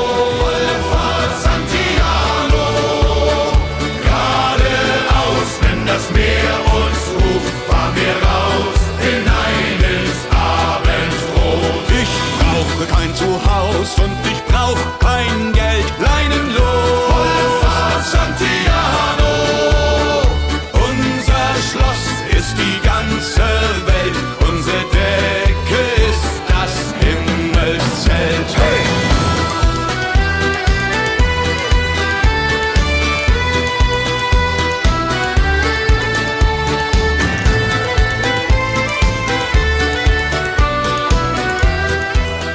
Alors Hugo Frey, c'est très bien. T'as commencé l'épisode avec euh, en parlant de la Death, en parlant de la Death Note de la reine d'Angleterre. J'annonce. Si, meurt demain. Donc Hugo Frey qui a aujourd'hui 93 ans. 125 Euh, selon les syndicats, j'ai noté. Non, non, mais c'est. non, non, c'est admirable. Faut reconnaître. En plus, il continue de chanter et tout. Il tient debout. euh, c'est. Non, c'est très bien. Bravo. Donc, oui, Hugo Frey, eh bien, euh, les gens de notre génération, pour nous, c'est un chanteur d'école. Ah oui. On a chanté à l'école Stubol, euh, Petite Anne Gris, Santiano, euh, le refrain de Hasta Luego. Alors, le refrain de Hasta Luego, dont je me suis rendu compte que c'était de Hugo Frey. Je t'avais envoyé euh, la... un truc des deux minutes du peuple, où c'était Ah euh, oui, Ozzy. Osbourne qui disait euh, On a la bouche pleine de sang et on rit. Ma femme couche avec Satan, c'est beau la vie. En fait, c'est le truc de Hasta Luego. Donc, euh, j'ai fait une euh, recherche Google, un petit peu comme à chaque fois qu'on essaie de trouver des trucs à dire sur les personnes qu'on traite. Et euh, il y avait plein de trucs, c'était des blogs d'école. Et je me rends compte qu'encore aujourd'hui, il y a des profs qui chantent du Hugo Frey à leur classe. Ne faites pas ça. Alors, euh, l'an dernier, mon fils, donc en sixième, a appris Dr Banjo avec sa prof de musique. Voilà. Oui, mais Voilà, la prof de musique de ton fils, j'espère qu'elle ne nous écoute pas. Tu Euh, m'as- Mais je pense qu'elle est potentiellement la grande sœur de, du Gaufret, tellement elle apprend des trucs vieux. C'est terrible. Très bien, bravo. Euh, donc oui, euh, nous, on l'a connu par l'école, mais euh, bon, c'est vrai que c'est un mec qui a une carrière euh, assez longue. Il aura connu euh, en France, notamment pour avoir importé le- la, la musique folk de Bob Dylan. Est-ce qu'on doit le remercier pour ça? Euh, ouais, toi et moi, on n'est pas forcément hyper fan de ça, effectivement, mais bon, c'est quand même un truc important. Donc, il était proche de lui dans les années 60 pendant un voyage aux États-Unis. C'est rigolo, j'ai cherché euh, interview Bob Dylan, Hugo Frey, et en fait, je ne voyais que des interviews de Hugo Frey qui parlent de son amitié avec Bob Dylan. Mais pas l'inverse. J'ai pas- pas trouvé l'inverse. C'est un, un peu vache s'ils sont vraiment copains. Alors, la chanson Santiano, bah, chant de marin au départ, hein, donc euh, Mm. on, on dit que c'est Hugo Frey, euh, c'est un peu compliqué, il a juste repris une chanson un peu tradie. euh, c'est de, de toute façon, la discographie du Frey à ce moment-là, et j'imagine par la suite aussi d'ailleurs, c'est des traductions de chants populaires, des traductions de chansons anglo-saxonnes. En fait, c'est la carrière des trois quarts des artistes français des années 60, c'est pas compliqué. J'ai écouté une version vraiment façon chant de pirate. Et j'aime bien la mélodie originale, c'est-à-dire il y a des variations Mhm. dedans en majeur mineur qui sont plutôt chouettes. C'est pas difficile de trouver des versions pas dégueulasses de Santiano. Alors moi j'ai- vraiment du respect pour sa carrière parce qu'il s'est jamais arrêté et en ça je suis pas certain qu'on doive vraiment remercier mais euh, il doit ça essentiellement à Drucker et Sébastien qui ont continué de l'inviter pendant tous les plateaux télé même encore en 2015. Enfin bref, et je crois qu'il a fait aussi euh, toutes les fêtes de la musique de tous les villages de Ah France oui, oui, euh, oui, depuis le temps. oui, oui, oui. Il a dû passer près de chez moi. Bon, et puis donc, euh, Santiano, Ah, so weit diese und der Weg zuträgt. C'est ouf. Et je regardais, geradeaus, wenn das Meer uns ruft. C'est- C'est beau l'allemand quand c'est- même. ah oui, c'est- c'est c'est- c'est chantant. J'adore. Non, donc du coup, euh, Santiano, bah, c'est un groupe allemand de chansons celtiques. Alors, on pourrait dire Camoulox, on pourrait dire euh, abréviation de ce qu'est l'enfer. Euh, J'ai quand même halluciné du nombre d'écoutes. Il y en a 24 putains de millions sur cette chanson-là. Que, que des Allemands, je pense. Bah, Ou les, je- les, les, les gars du groupe. Alors ça, ou tout le public aviné du Wacken, parce qu'ils ont fait le Wacken euh, notamment en Eh oui. 2014. Alors c'est pour moi ça. euh, Alors moi j'ai j'ai en horreur euh, le folk rock, euh, le folk metal, etc. à base de flutio. J'ai été rassasié de musique celtique quand j'étais gamin. Toutes mes vacances en Bretagne font qu'aujourd'hui j'ai dès que je vois une bombarde, je commence à avoir des boutons sur les bras. C'est l'enfer pour moi maintenant la musique celtique et, et je la connais plutôt bien. Et Panic Celtic, ça marche de Manon ou pas? Ah, bah, à la limite. non, c'est vraiment compliqué. Et, et là, sensation d'Oktoberfest. J'avais l'impression qu'il allait avoir un Allemand qui allait débarquer en claquette et Ah, qui allait me renverser une bière Damien. dessus. Non, mais tu sais, genre, le mec, il me renverse une bière dessus. Pendant ce temps-là, je, je tourne la tête pour l'engueuler et je vois une, une jeune fille déguisée en elfe avec une robe blanche, euh, une flûte et des couronnes de fleurs. C'était ah, c'était, affreux, affreux, affreux. Une vraie torture à écouter. Euh, le, le morceau dont on vient de parler, Sweet Jane, euh, là, franchement, j'aurais du mal à choisir entre les deux. Là, c'est le pire des deux mondes. Tout à l'heure, c'était euh, le rock des années 70, un peu psyché, euh, chiant, plus euh, un groupe qui décide d'être encore plus chiant. Là, on a une mauvaise chanson folk déjà au départ, reprise par, un, par des Allemands euh, avinés. Je, je, je sais pas si c'est vraiment beaucoup mieux. Alors, je vous remercie d'avance, euh, personne qui nous écoutait. Merci de ne pas nous envoyer, s'il vous plaît, d'autres reprises de ce groupe. J'ai vu, on a vu qu'il y avait. Whiskey in the Jar, on a vu qu'il y avait Trim, Trimartelode, etc. Ça ira, bon, ça ira. ça ira, merci, c'est bon. On va cataloguer euh, l'intégralité de la discographie de Santiano maintenant. Donc t'as pas aimé Globalement, t'as pas aimé tu vas me faire Euh, cracher mon coca. Alors, avant toute chose, euh, il faut rendre à César ce qui est euh, à Philippe Simon, parce que c'est lui qui nous a envoyé ça. Donc, merci Philippe Simon, Merci, euh, Philippe. qui doit être soit footballeur, soit tueur en série, hein, parce qu'il a deux- un dou- double prénom, Ah bah oui, forcément. Hugo Frey, moi, quand j'étais petit, je croyais qu'il s'appelait Hugo Frey. ah bah oui. Ben oui, comme euh, je croyais que Gloria et Stéphane, euh, c'était un duo. Ouais. Euh, on, Stéphane est con, Escher. hein, ou Stéphane, euh, oui, mais Stéphane Escher, c'est Gloria et Stéphane Escher, la, la vanne, du coup. Vrai. Mais donc voilà, c'est Hugo Frey, donc usine à jeu de mots aussi, hein, parce que je, je pense que quand il va mourir, c'est-à-dire dans à peu près une semaine, Ah, je pense que Libé- le, le titre de Libé va valoir le, détour. Hugo Froid, ou je sais pas, bref. Donc c'est le fan numéro Bah, un écoute, de Bob Dylan. Eh ben oui, écoute, on va proposer nos services. Euh, et aussi un truc que t'as pas dit qui est important, c'est l'idole absolue de Renault. Ah oui, c'est vrai, c'est vrai. Voilà. Il le cite dans, euh, dans Dès que le vent soufflera, qui est une de ses moins bonnes chansons. Euh, je suis pas d'accord, mais euh, oui, parce que toi, t'es traumatisé par le, tout ce qui est breton. Donc voilà, c'est le chanteur des vieux instits, hein, tu en as parlé, et il a un point commun avec Pierre Perret, c'est qu'il est pas mort, ou alors pas tout à fait, et il a encore des écoles à son nom. Il a déjà des écoles à son Oui, nom, pardon. Et euh, fun fact, il possède trois barbes. Est-ce que tu savais Oula. Il Attention, jeu de mots. Non, non, c'est, j'ai vu ça dans Wikipédia, je cite mes sources. Et en fait, des barbes, c'est des races de chevaux de- d'Afrique du Nord. Ça m'a fait Ah rire, oui, j'ai noté. Il possède trois barbes, voilà. Et euh, moyen fun fact, il voulait se présenter à l'élection Oui. présidentielle en 2017 J'ai vu. euh, via un mouvement alors qui se revendique monarchique et d'extrême gauche. Mais il y a eu enquête de, de Avec des membres d'extrême droite. voilà, de différents journalistes qui ont dit qu'en fait ça cacherait plutôt un groupuscule d'extrême droite. Donc il s'est pas présenté et il a voté Jean Lassalle. Voilà. Ce qui est pas beaucoup mieux. Ce qui est pas beaucoup mieux, on est d'accord. Donc on en vient à la chanson. En 1961, donc c'est son premier vrai succès. Il a déjà 32 ans en 61. Imaginez l'âge du gars. Bref, c'est l'adaptation donc d'un chant marin euh, Santiana. Euh, les paroles sont de Jacques Planté. Je meuble parce que j'ai pas grand chose à dire. Euh, oui, c'est le patrimoine, mais des fois le patrimoine c'est chiant. Voilà. Si les harmonisations de voix, elles sont, c'est chouette.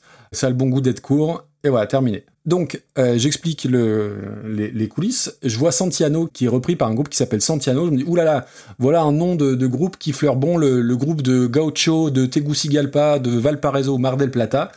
Euh, J'y étais presque, puisque les, noms, les membres du groupe s'appellent Hans Team Insurrection, Axel Stotberg et Andreas Fanert. Donc ils sont pas franchement de Buenos Aires, mais de Flensburg. Euh, même si on a connu des noms euh, à consonance germanique en Argentine à la fin des années 40, mais c'est un autre, c'est un autre débat.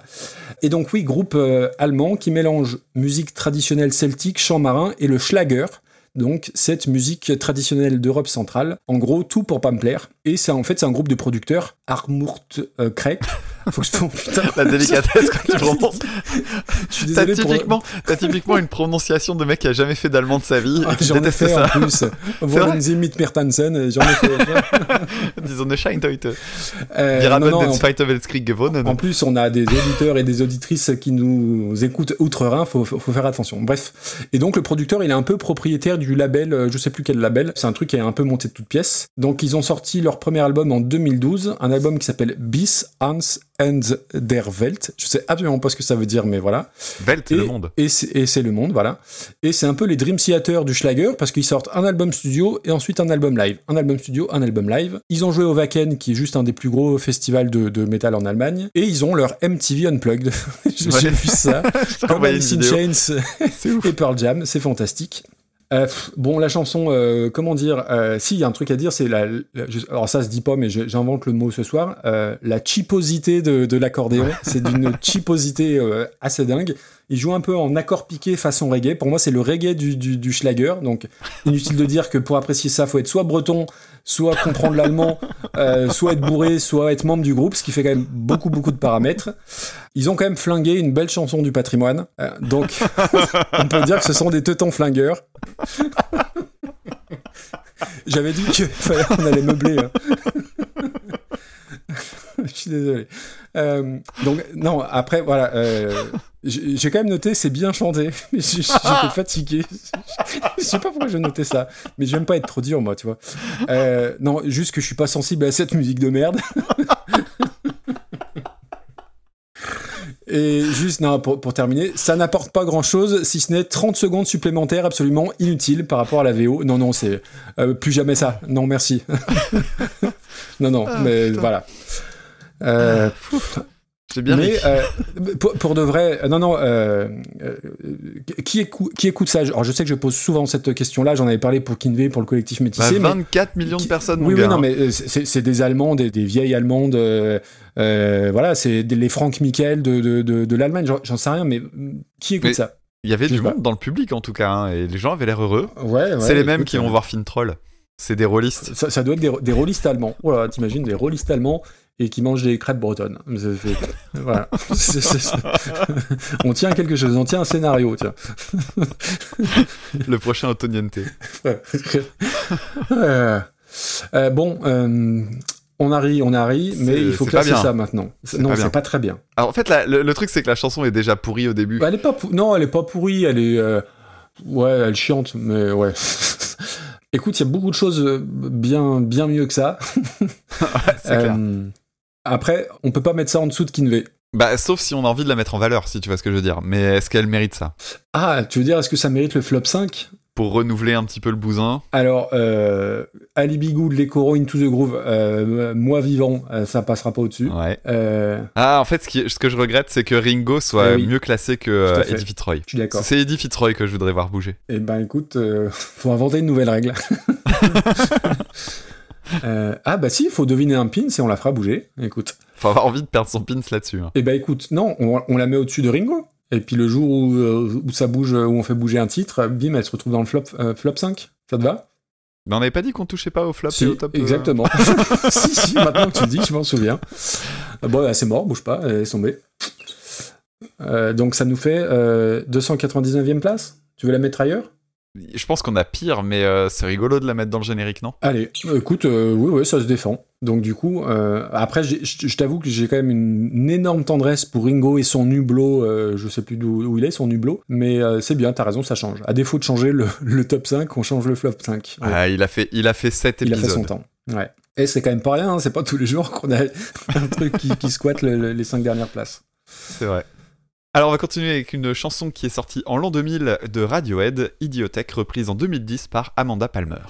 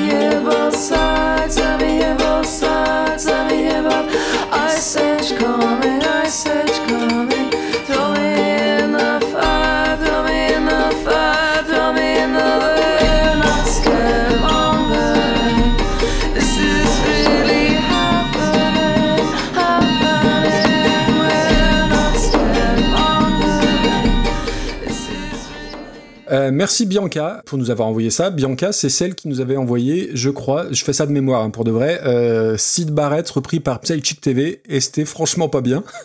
je sais pas si tu te souviens. Euh, Euh, si, je me souviens d'un super jeu de mots. Ah oui, oui, Sid Barrett de shit. Voilà, voilà. Parfait. Euh, donc, on va voir si Bianca, si sa deuxième proposition est, est- est meilleure. Donc, Radiohead, j'avais l'impression qu'on en avait parlé 2000 fois. Et en fait, pas tant que ça sur l'échelle de Dépêche Mode. On- Et l'échelle de Cure. et l'échelle de Cure, on en avait parlé dans l'épisode 25 où 2 plus 2 égale 5, je le dis en français, hein, était repris, souviens-toi, par Die Antistiche Aber Entschuldigung, là.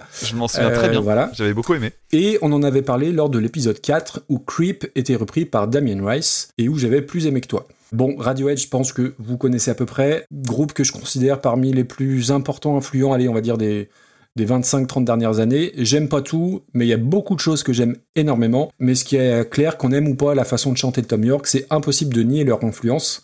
Et voilà, qu'on aime ou qu'on n'aime pas, Radiohead, c'est un poids lourd, clairement. Euh, Idiotech, c'est sur l'album Kid A, donc en 2000. Donc on est, je pense, au paroxysme de l'aspect expérimental des, Anglais, que j'aime bien malgré tout. C'est un album que j'aime bien. Kid A, j'aime pas tout, mais euh, j'aime bien. Alors le truc est bizarre, à l'époque, je l'avais téléchargé sur, euh, sur Emule, pour les vieux qui, s'en souviennent, et je n'ai jamais eu les titres. Tu sais, t'avais pas forcément à chaque fois les, les- les titres des chansons, donc...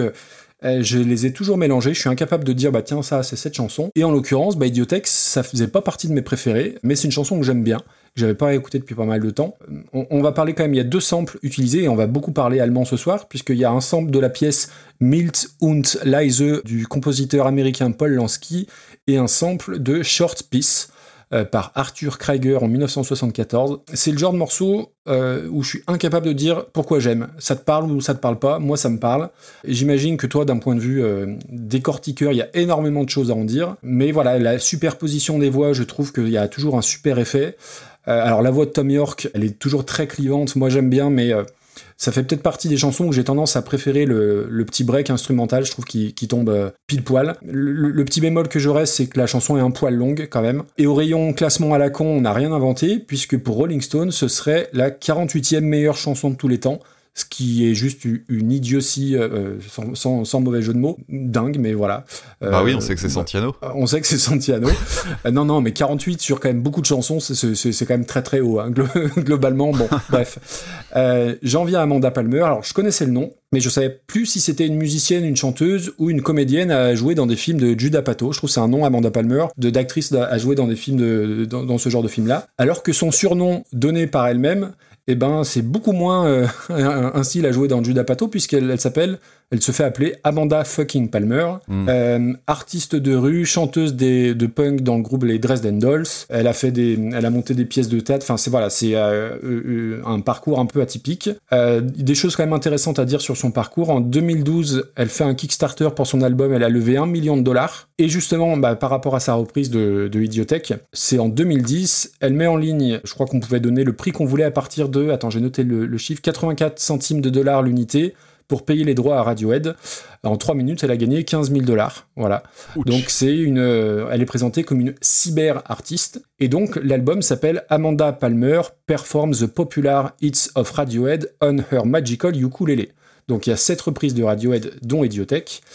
Et je ne connaissais pas et j'ai eu très peur parce que je me suis dit le ukulélé, si c'est juste du ukulélé, soit c'est Jake Shimabukuro et c'est très bien, soit c'est pas Jake Shimabukuro et du coup c'est nettement moins bien. Mm. Et le ukulélé, pour paraphraser un grand philosophe, c'est vite comme l'harmonica qui est un peu le djembé de la folk. Voilà.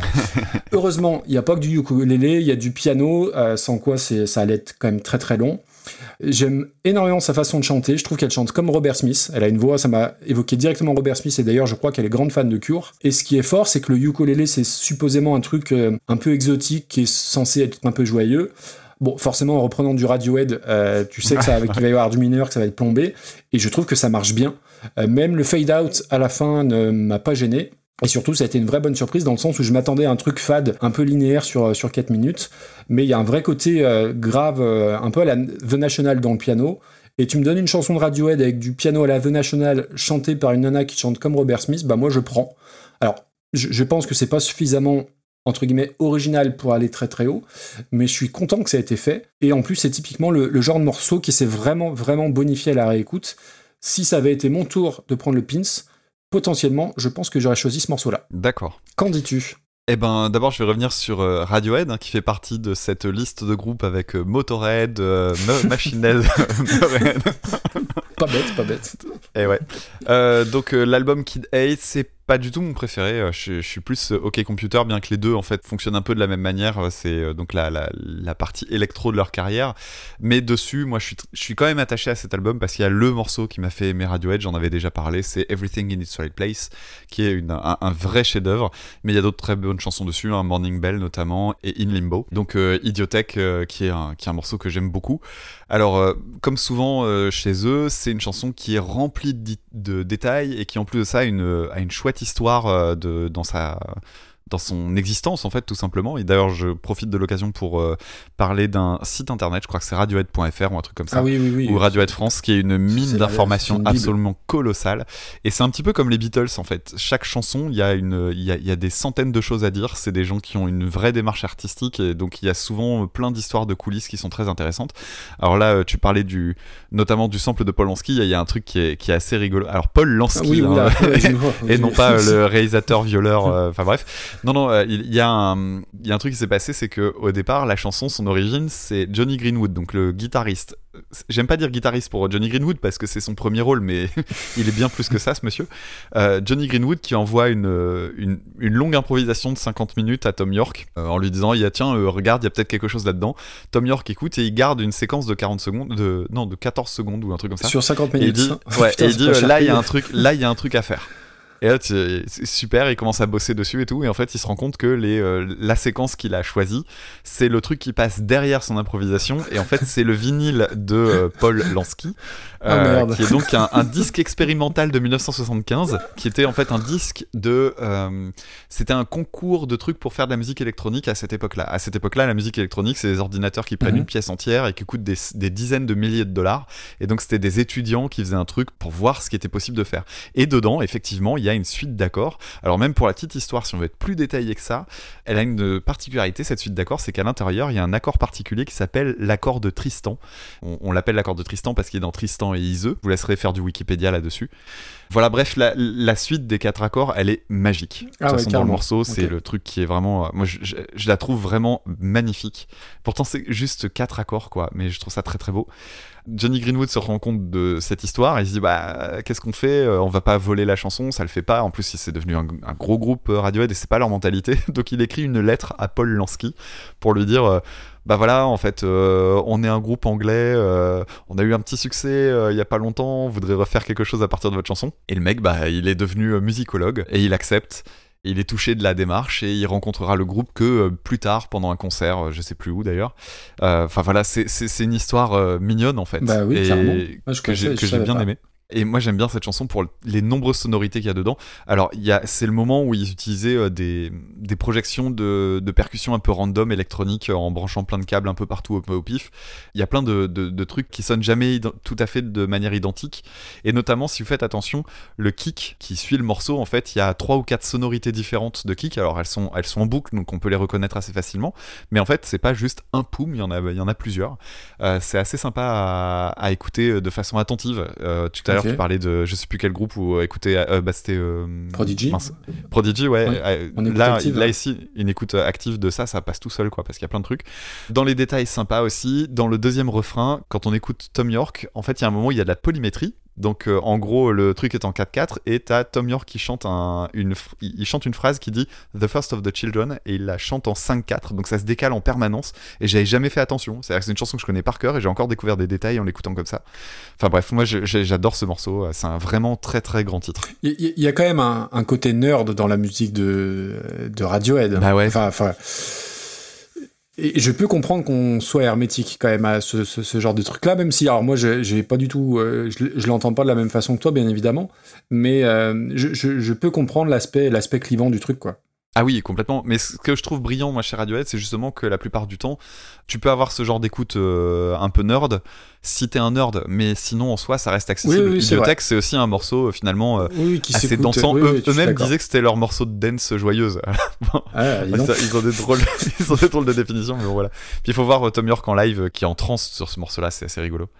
Enfin bref, donc j'en viens à Amanda Palmer. Alors Amanda Palmer, elle va me permettre de me faire une auto-promo parce que euh, l'album des Dresden Dolls, euh, le premier, on l'avait fait dans Écoute ça, au début d'Écoute ça, Ah, ouais. Et euh, je recommande de, de- je te recommande d'abord cet album parce que si t'as aimé la voix de Amanda Palmer, le premier album des Dresden Dolls, c'est fantastique. Ah, bah, c'est du punk au piano. C'est ambiance cabaret, tout ça, mais c'est vraiment génial. Et moi, c'est un album que j'aime beaucoup, beaucoup, beaucoup. Et il y a un DVD live aussi que je te recommande, où tu vois donc le batteur qui s'appelle Brian Viglione, qui a une, une, une énergie de maboule. Et euh, Amanda Palmer est assez barrée, donc euh, pareil, c'est c'est vraiment génial à regarder. J'adore le nom du groupe, moi. Dresden Dolls. Je trouve que ça C'est très beau. Oui. Ouais, alors Mm. Dresden Dolls, en plus, c'est euh, lié à la ville de Dresde hein, pour les bombardements pendant la Seconde Guerre mondiale, donc voilà. Bref. Tu as donné le nom de l'album, mais tu l'as pas traduit. Euh, Amanda Palmer performs the popular hits of Radiohead Oui, on ça- magical ukulele. Ça me paraissait à peu près. Qu'on peut traduire par Amanda Palmer joue les tubes de Radiohead sur son ukulélé désaccordé. Euh, parce que je sais pas si t'as fait gaffe, mais c'est quand même très désaccordé. T'as pas fait attention? Alors, non, j'ai pas fait attention. Encore une fois, j'ai. euh, C'est pas. euh, moi, si l'ensemble me, me plaît, alors encore une fois, on, est, on, on écoute les mêmes chansons, mais pas de la même façon. hein, c'est toi qui le dis. Et euh, non, non, j'ai absolument pas fait attention euh, à, à- à ça. donc. Alors je vais te dire pourquoi je le tolère sur celle-là. Alors ça ça m'a gêné, hein. Vra- vraiment ça m'a gêné, surtout au début. Quand il y a plus de choses autour, c'est moins embêtant, mais moi ça m'a dérangé. Le fait que je le tolère quand même, c'est parce qu'il y a un côté fait maison dans la musique. Mhm.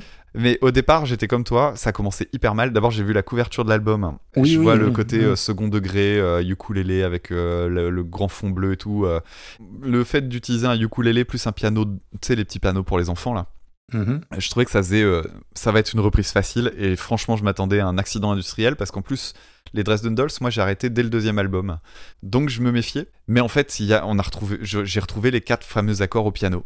Et là, j'ai bah, ça allez, marche, banco, et là, bon. ça marche, quoi. Et le morceau, il démarre. En plus, il y a un truc que je trouve intelligent, c'est, tu parlais de la voix, mais il y a autre chose, c'est qu'elle a une voix grave, en fait, euh, Amanda Palmer. Et du coup, au moment où il y a des harmonisations, c'est la voix la plus grave qu'on entend le plus. Et je trouve que ça donne une nouvelle couleur au morceau parce que les harmonisations de Tom York, elles sont hyper bien travaillées, elles sont très très bien mixées. Mais là, t'as les deux voix quasiment au même niveau. Et ça met en fait l'emphase sur ces trucs-là. Moi, je trouvais ça plutôt cool. Et les bidouillages électro dont je parlais, ils ont été remplacés par des bidouillages euh, IRL. Euh, donc, euh, c'est des, des bruits d'objets sur du parquet, etc., etc. Alors, je vous recommande pas, en revanche, c'est de regarder la vidéo. Il y a une vidéo euh, live, entre guillemets, filmée dans un grenier. C'est vraiment ridicule. Là, pour la peine, faut pas. Ah. Ça rend le morceau très pathétique. Mais du coup, ouais, pour cette reprise, moi je m'attendais à un accident industriel. En fait, Mhm. elle évite les pièges et je pense que c'est surtout que c'est le maximum qu'on pouvait faire à partir de ce concept-là. Oui, oui. Et puis il y a aussi un, un côté euh, un peu gentiment barré, un peu à la Regina Spector aussi, je trouve, Ouais, bah, dans, la, dans, dans, dans la façon d'interpréter. et ben ça, Et- tu vas adorer les Dresden Dolls, vraiment, vraiment. Ok, eh ben super.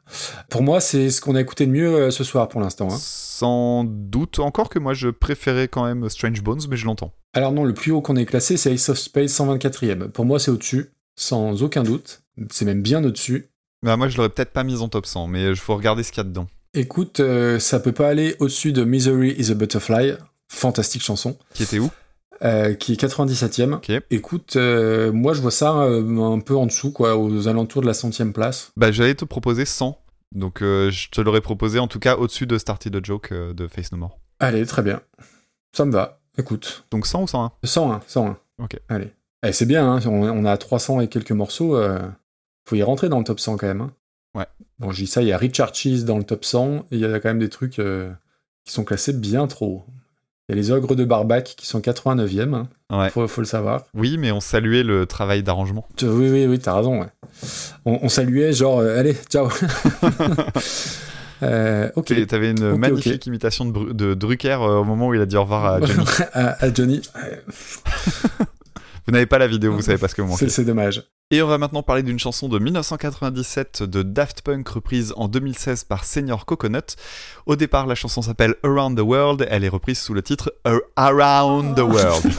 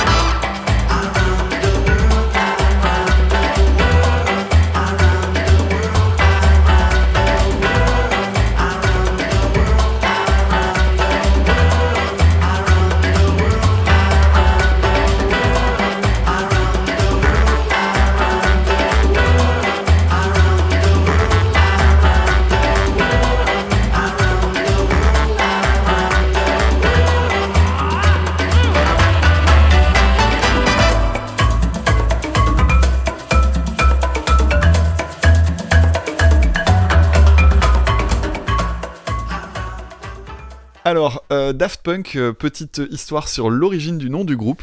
Et- Vous pouvez écouter mon épisode que j'avais fait avec Radio Cassette, où Radio Cassette euh, s'intéressait à l'aspect marketing, où je m'intéressais au côté sampling euh, de Daft Punk. C'est vrai. Bon. Alors, je, vais manquer de modestie. J'ai réécouté mon épisode. Je le trouve très bien. Très modestement. Non, c'était un des épisodes sur lesquels j'ai le plus bossé. C'est un des, des Il y épisodes. a eu un avant et un après, quoi. C'est un peu ça. C'est un des premiers euh, où je m'intéressais à de la musique électronique et j'avais dû apprendre à bidouiller des trucs moi-même, alors que c'est pas du tout mon domaine. Et euh, j'avais beaucoup aimé faire ça. Et effectivement, c'était avec euh, Giga Music euh, en espèce de partenariat. où On sortait un épisode en même temps. Bref, je- Radio, Cassette, t'as dit Giga Music. Giga Music. je refais tout. Oh, le lapsus. Ah. Allez, on y retourne. Oh, puis merde, je le fais pas. Genre, je- je- je- Sa mère, ils écoutent pas de toute façon. Ah, mais arrête de te moquer euh, de, mes trucs. Oui, bon, c'était effectivement un épisode que j'avais fait et que j'aime bien. Euh, alors, l'origine du nom du groupe, euh, c'est donc Daft Punk. C'était une critique qu'ils avaient reçue au tout début. En fait, ils n'étaient pas encore reconnus sous le nom de Daft Punk, puisque au départ, les deux membres du, du groupe avaient un groupe de rock avec Laurent Mazalet, qui est aujourd'hui connu pour être un des membres de Phoenix. Donc le groupe s'appelait Darlene et ils avaient envoyé ça au magazine qui s'appelle Melody Maker Ok. Euh, Oui. qui est un, un grand magazine, oui. et il leur avait fait la chronique en disant euh, que c'était de la merde, et ils avaient qualifié ça de Daft Punky Trash, et c'est devenu Daft Punk. Sympa. Est-ce Mhm. qu'ils avaient su à ce moment-là, euh, en tant que journaliste, qu'ils allaient euh, écrire le nom d'un des groupes les plus importants de Mhm. cette génération-là? Bah, j'en doute. En tout cas, c'est un moment important pour eux parce qu'ils ont été dégoûtés en fait de cette critique-là. Et euh, au même moment, ils découvrent la musique électronique. Et là, ils ont un coup de foudre pour la musique électronique et ils disent Bah, vous savez quoi, c'est de la merde, bah, on arrête ça et puis on va faire autre chose. Et ils ont lancé Daft Punk. Alors, il y a un bouquin euh, donc, euh, qui raconte cette anecdote euh, assez bien. C'est un livre qui s'appelle Daft de Pauline Guéna et Anne-Sophie Jeanne. Alors, le bouquin, pour être tout à fait honnête, moi je l'ai pas trouvé génial parce que j'ai pas aimé le ton, c'est narratif. Donc il y a plein d'endroits où je me dis, mais qu'est-ce que t'en sais Que le mec il rentre chez lui, qui pose ses clés sur le la table de magazine, machin. J'ai horreur de ça quand on. De toute façon, c'est pas compliqué. Les bouquins de musique où ça parle de ce genre de trucs, ça, m'exaspère. Mais il y a plein d'anecdotes et en ça, je trouve que le, le livre est pas mal euh, pour cet aspect-là. Si vous aimez bien les bouquins, ça vaut le coup d'y jeter un œil. D'ailleurs, si vous voulez le, le lire euh, directement, je ferai sans doute un concours. J'ai l'exemplaire à la maison et je garde pas ce genre de truc, donc euh, je ferai peut-être un concours pour relancer euh, mon épisode justement en fin d'année. Euh, donc oui, euh, le... ça vient de l'album Homework, qui est un album très techno en fait. Si vous n'avez Mhm. jamais eu l'occasion de l'écouter, c'est assez particulier comme album. hein. Beaucoup de trucs très répétitifs, assez agressifs aussi. On parlait de Prodigy. Il y a des morceaux qui sont euh, dans la même veine. Alors pas avec autant de violence, mais qui sont aussi éprouvants parce que justement très longs et puis avec des trucs très agressifs dans les sonorités. C'est surprenant si on a en tête les trucs comme euh, Get Lucky. Alors tu parlais des répétitions de Daft Punk. Il y en a 144 Ah, euh, dans la version album. Mais il n'y en a que 80 dans la version single. Et oui. Ah, qui est meilleure. Je vous recommande d'écouter la version, la version single, justement parce que c'est plus court. C'est un morceau que j'aime bien parce que la ligne de basse est ouf. Parce que euh, je suis, j'ai été très très marqué par le clip, évidemment, comme euh, bah, Mm. tous les gens de ma génération, je pense. Clip qui avait été réalisé par euh, Gondry. Le bouquin regorge d'anecdotes dessus aussi. Il y avait pour seulement 7000 francs de costume, donc l'équivalent de 1100 euros environ. La personne qui fait la chorégraphie, c'est Blanc Cali Oui.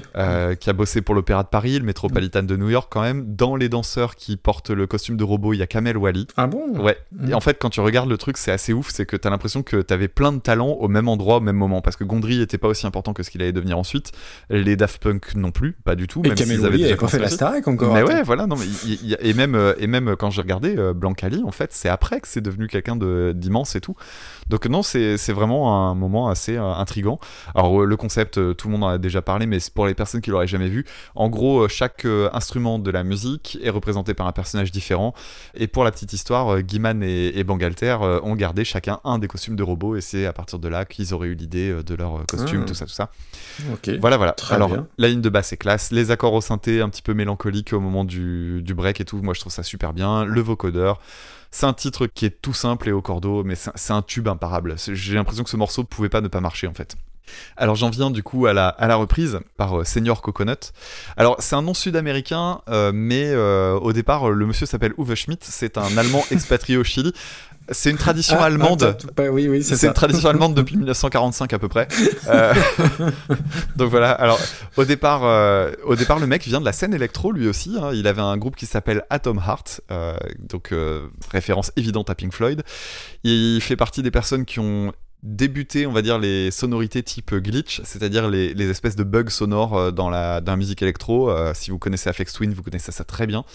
Et il a fait énormément de remixes qui ont été réclamés par des grands noms. Il a une grosse réputation de monsieur, donc euh, il y a ma- notamment Martin Gore, il y a euh, Air, il y a eu Merzbow. Et puis moi j'ai découvert un petit morceau perso, ça m'a fait bizarre de voir un remix de ce groupe-là, un groupe qui s'appelle Prong, Ah très oui, peu connu. Prong. Ah oui, Ouais. oui, je connais Prong. et un de mes morceaux préférés de Prong qui s'appelle Snap Your Fingers, Snap Your Neck a été euh, par euh, Senior. Coconut au, du au moment où il s'appelait encore Atom Heart. C'est très étonnant de voir un morceau aussi euh, péchu, euh, découpé et tout ça. Ça ressemble plus du tout au morceau d'origine, mais c'est bien fait. Donc Senior Coconut, c'est des morceaux cha-cha-cha, mambo.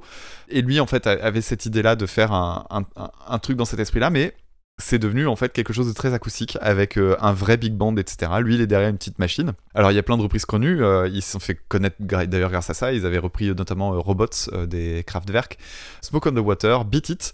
D'ailleurs, les, la plupart sont assez cool. Je suis tombé sur un live aussi euh, en Amérique du Sud. Alors, je sais plus quel était le pays. Et c'était sympa à regarder, même si le public était tout mou. D'ailleurs, je comprenais pas trop le délire.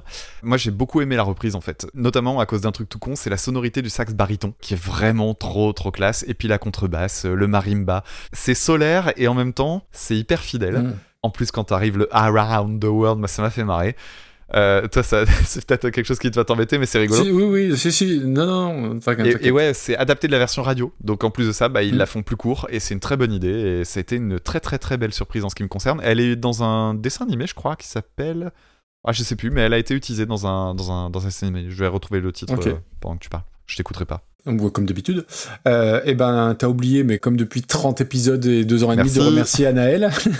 Merci Euh, euh, alors moi j'ai un rapport un peu particulier avec euh, avec Daft Punk. Je me souviens très très bien quand c'est sorti, donc en 97, c'est le premier album. Hein, je dis pas de bêtises, hein, Homework. Ouais. hein. Euh, je me souviens très bien de là où j'étais quand euh, vraiment tout le monde écoutait que ça. Et si tu veux, moi j'étais plongé dans mon métal et dans mon dans mon rock un peu avec des idées bien arrêtées et je voulais pas écouter. Je je voulais pas m'intéresser à ça parce que bah, euh, c'était de la dance, c'était de la techno et quand t'écoutais du métal, fallait absolument pas quoi. Mhm. Et euh, j'ai compris bien après ma connerie et que et, et- et que voilà. Alors après, euh, j'avais pas forcément envie de réécouter le morceau et j'ai pris un pied énorme à le réécouter. Mais juste pour terminer sur Daft Punk, euh, je sais pas si tu sais, mais je fais partie des 17 personnes qui n'en ont toujours pas marre de Get Lucky. Tu en parlais tout à l'heure. J'a- J'adore, ce- j'adore ce morceau. Après, il y a un truc, euh, voilà. Alors c'est pas propre au Daft Punk, mais je suis toujours un peu effrayé par euh, l'aspect extrémiste que peuvent avoir certains fans. Je sais pas si tu te souviens quand ils ont annoncé qu'ils se séparaient mais les gens étaient à la limite du sacrifice humain, quoi. T'avais l'impression que les deux étaient morts dans d'atroces souffrances. Ouais. Et voilà, donc ça, c'est le genre de truc qui me fait toujours prendre un petit peu de recul. Alors, eux n'y sont pour rien. hein. Après, au-delà du, du, du génie du, du sampling et du bidouillage, c'est aussi des génies du marketing de, Ah, de A à Z. Ça, c'est inévitable. Donc du coup oui, je me suis dit ah, réécouter ça un peu relou. Euh, on la connaît par cœur la chanson et en fait bah voilà les basses euh, un peu vrombissantes là, c'est fantastique. Euh, c'est vraiment un excellent morceau, même si du coup j'ai réécouté une partie de l'album. Je pense que je préfère Da Funk à Around the World. Euh, Il y a moins le côté répétitif entre guillemets. Euh, bah voilà, t'en as parlé le, les 144 euh, fois où ils le disent. Le clip iconique de Gondry, honnêtement, si j'ai pas les explications, moi je le comprends pas le clip, mais je d'une manière générale, je, je ne comprends jamais les, les clips. Faut qu'on faut m'expliquer les choses. Mais il est hypnotique, euh, donc même à regarder comme ça. Oui, oui. Après, visuellement, c'est visuellement c'est chouette et surtout, je trouve que on est en 2022. C'est sorti en 97, donc ça fait quand même un petit bout de temps. Et je trouve si ça sortait aujourd'hui. Alors après, je suis pas euh, expert en électro, mais je trouve que ça a pas vieilli en fait. Je trouve que c'est Ah ouais. toujours d'une efficacité redoutable. Et ça, on peut pas leur enlever, ça c'est clair. Euh, pour Senior Coconut, donc bah, on va vous prendre un Gin Fizz, une KIP et un Senior Coconut. hein, c'est un nom de cocktail, c'est pas un nom de groupe. Et on a quatre ou cinq reprises dans la liste. hein, donc c'est des, Ah ouais? effectivement, oui oui, j'ai vérifié. Alors j'ai plus les autres reprises, mais on nous l'a envoyé 4-5 fois. J'avais misé sur, je connaissais pas, donc j'avais misé sur un collectif afro-cubain ou un truc un peu world music qui fait des reprises de standards. J'avais pas complètement tort, j'avais pas franchement raison, parce que tu en as parlé Uwe Schmidt, donc un nom à être stopper au Borussia Mönchengladbach, hein, évidemment. Euh, c'est la spéciale. Ouais, mais j'aime bien les noms. Oui, je l'ai changé, t'as vu, je fais l'effort de changer d'un Ouais, mais c'est bien. Ça renouvelle. Euh, et en fait, donc oui, il a joué sous Atom Art, sous Atom, sous Eric Satin, en tant que Oui. euh, amateur de jeux de mots, je trouve ça joli. C'est mignon. Euh, et c'est un gars quand même qui a une discographie impressionnante. Il y a quatre albums avec Senior Coconut, cinq avec Lassigue Benthouse, une dizaine avec Atom, une quinzaine avec Atom Art, tout ça en 20 ans. Et là, j'ai envie de dire, prends ça JJG, mais en fait, je veux dire, prends ça Daft Punk, parce que Daft, Daft Punk, c'est des grosses feignasses qui ont sorti que Ouais. quatre albums en 28 ans quand même. Ça, faut qu'on faut qu'on le rappelle. Donc la reprise, évidemment, c'est typiquement ce que j'avais imaginé. Contrebasse, les percussions, les marimbas, t'en as parlé. Je trouve qu'il y a un espèce de, de réflexe, de, tu peux pas ne pas danser ou ne pas remuer quand- dès que t'entends ça. Et effectivement, c'est une très bonne idée de pas avoir fait ça sur 7 minutes, parce que le marimba sur 7 minutes, Ouais. ça peut être un petit peu longuet. Tu vois, j'ai noté qu'ils avaient le même accent que moi, le I want the world, euh, voilà, parfait. Et surtout, j'adore moi le passage où, où le break, où il y a juste les petites percus. Ouais. Je trouve que ça t'emmène un petit peu ailleurs et euh, sort de, de BO d'un film qui serait entre The Mask et Tron l'héritage. Euh, parce que je crois que c'est Daft Punk qui avait fait la musique de, de Tron. Oui, c'est ça. Euh, c'est frais, c'est exotique, ça a le bon goût de pas pousser le truc trop loin. J'irai pas écouter ça pour mon plaisir, très clairement. Par contre, dans la playlist, et vu certains morceaux, euh, à chaque fois, bah voilà, c'était une petite bouffée d'air frais d'écouter ce morceau, donc euh, c'est chouette. Et puis l'éloignement avec la version d'origine. euh, Et, et tout, bah alors là, pour le coup, on est dans le critère à fond les ballons. Ouais. Donc non, c'est cool. Et c'est utilisé dans un dessin animé qui s'appelle Tous en scène, qui est un dessin Ah, animé ok. extrêmement musical et je, Ah, je l'ai zappé un peu rapidement et ça, il y a l'air d'avoir une bonne playlist dedans. Après, la limite de ça, je trouve, c'est que des reprises de ce genre-là, euh, soit brass band, machin, on, on en a 8000. Ah ouais. Et c'est pas le genre de truc qu'on réécoute facilement, mais euh, il faut pas euh, minimiser le- la qualité du truc. Compliqué à, à- à classer ça. Ouais, il faudrait regarder si euh, quels étaient les groupes justement qui avaient euh, ce genre de reprise, euh, un peu genre jazz, big band, tout ça, tout ça quoi. Bah, Pastime Paradise euh, le, par Youngblood Brass Band, déjà, la reprise Ouais, c'est de largement dessus. Euh, on en a eu d'autres. hein. Euh, Sinatra. ouais, enfin, moi, c'est- ça va, ça rentre pas dans le top 50 non plus pour moi. hein. Alors non, par contre, ça peut être euh, entre 50 et 100, ça y a pas de problème. Euh, hop. Est-ce que c'est mieux ou moins bien que Didier Super? Ah, c'est moins bien. Je devrais jamais Euh, parler de celle-là. euh, bah oui, attends, il est où Didier Est-ce que c'est ah, Il mieux est descendu, dis donc. Est-ce que c'est mieux ou moins bien que Ah là, il est 71ème. Est-ce que c'est mieux ou moins bien que A Forest de Steven Wilson ou Thorn de Nathalie Imbruglia Pour, pour moi, c'est mieux que Earth West parce que j'avais pas euh, vraiment, pour moi, je m'étais un petit peu ennuyé. Ouais, on arrive euh, dans. Je pense que Ouais, dans ce ouais, secteur-là, dans- c'est pas on mal. est dans- on est dans ce coin. Écoute, je veux bien l'admettre entre Thorn et Billie Jean. Allez. Billie Jean, il y avait, euh, t'avais quelques réserves, mais malgré tout, ça restait une très bonne reprise. Je, je le considère que euh, sur ces eaux-là, c'est plutôt pas mal dans le sens où c'est ce que tu disais, l'éloignement d'avec la version originale, il y a une vraie, euh, il y a une vraie inventivité. Ouais. Donc ça nous fait une 66e place. Et on va rester un petit peu dans une ambiance proche, puisqu'on va parler maintenant d'un morceau qui a été popularisé en 1939 par un, un clarinettiste dont je te laisserai donner le nom tout à l'heure. T'es gentil. Voilà. Cette chanson, c'est la Carioca, qui a été reprise et immortalisée en France par Alain Chabat et Gérard Darmon dans la fameuse Cité de la Peur.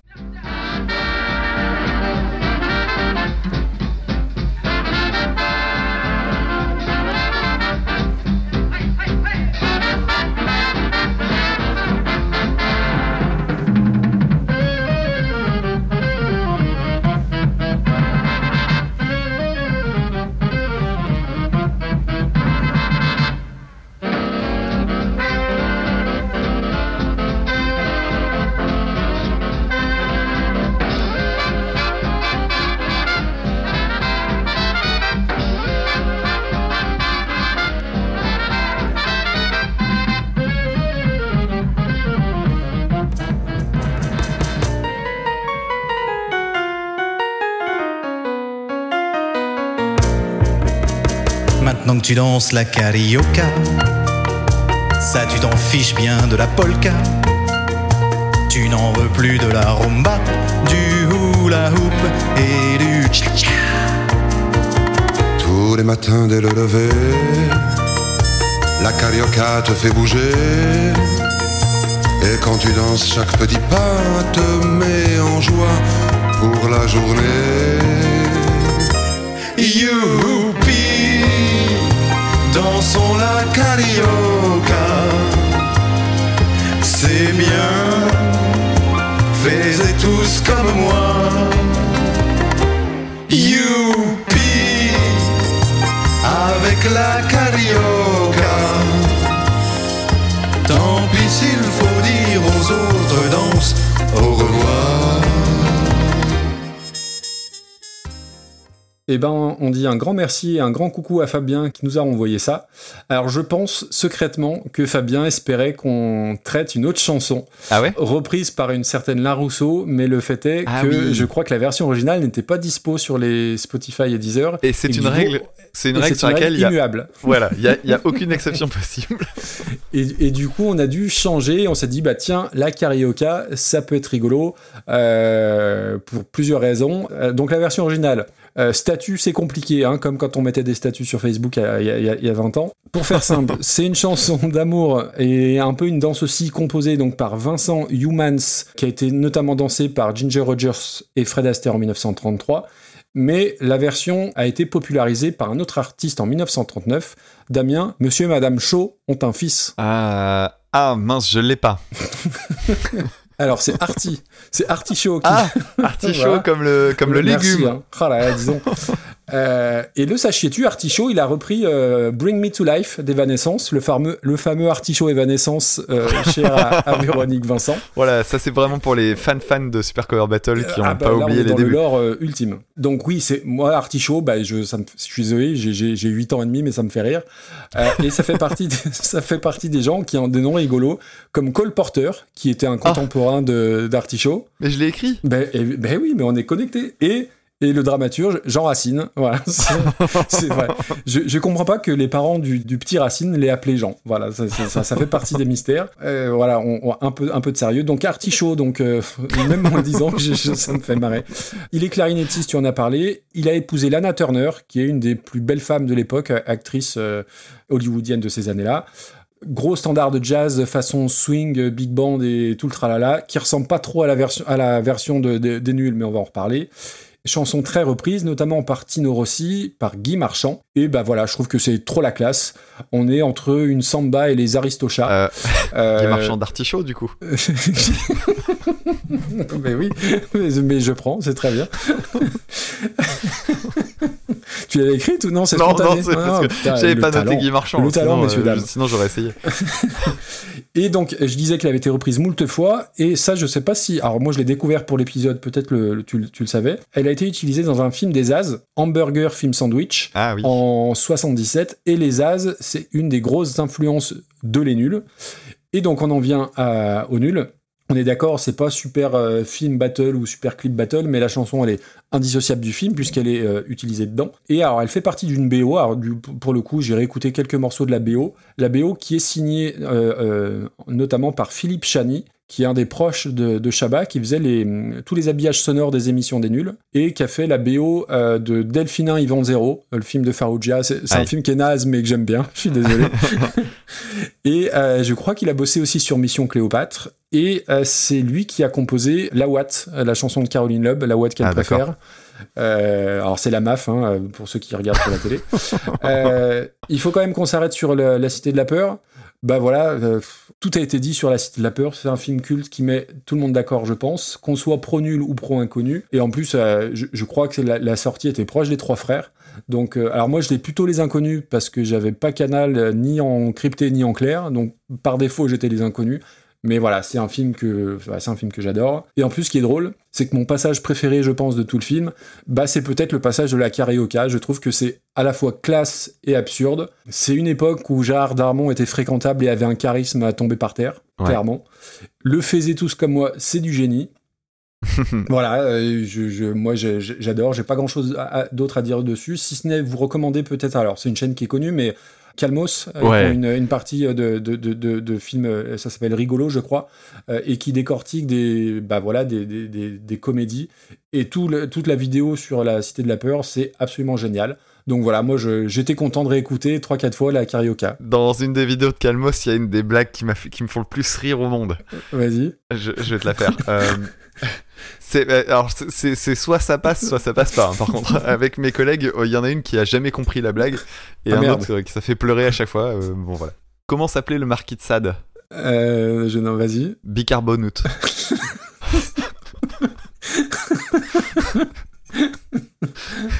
Ah oui, oui, mais ça. Donc, c'est très non-sens, contre-pétri, oui, oui, c'est parfait. oui, Moi, ça me C'est bon.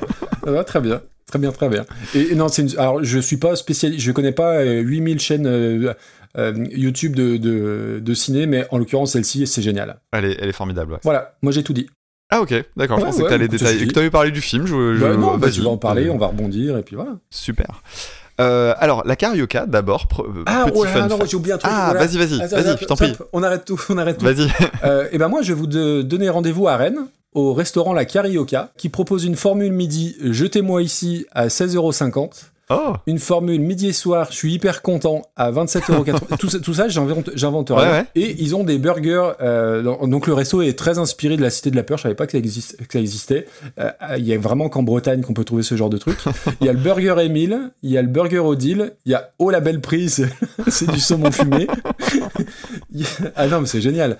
Il y a Ouais. le, le bout de patate, donc c'est une raclette. Bah oui. Euh, Il y a le juste un doigt, il y a le serial killer, il y a le ça va trancher chéri, c'est du camembert, il y a un plat végétarien pour toi, tu bluff martoni, et il y a un poulet qui s'appelle le karamazov. Voilà, j'ai trouvé ça très rigolo.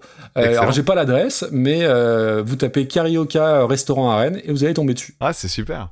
Et ben écoute, il y a un autre fun fact, c'est que la Carioca, c'est aussi le gentilé des habitants de Rio de Janeiro. Tout à fait. Voilà, je ne le savais pas, j'ai découvert, j'étais content de le savoir. Ce qui est l'occasion de rappeler que le nom des personnes qui vivent dans un bled, ça s'appelle le gentilé. Le gentilé. Qui est aussi un petit mot mignon. Et si tu t'es intéressé au foot, tu, tu le saurais. Moi, c'est grâce au foot que je le sais. D'accord. Euh, ouais. Alors, à l'origine, tu l'as dit, cette chanson, elle est connue grâce à un film avec euh, Fred Astaire. Et euh, ce qui est marrant, c'est que dans l'optique du film, il y avait une volonté que ça devienne une danse populaire, en fait. Donc, l'idée, c'était de mélanger le foxtrot et la rumba. Et ils font ça avec euh, les deux fronts qui se touchent. Donc, c'est assez rigolo. Ils se mettent face à face, ils se touchent le front, et puis ils font des gestes vers l'avant, vers l'arrière. C'est assez marrant.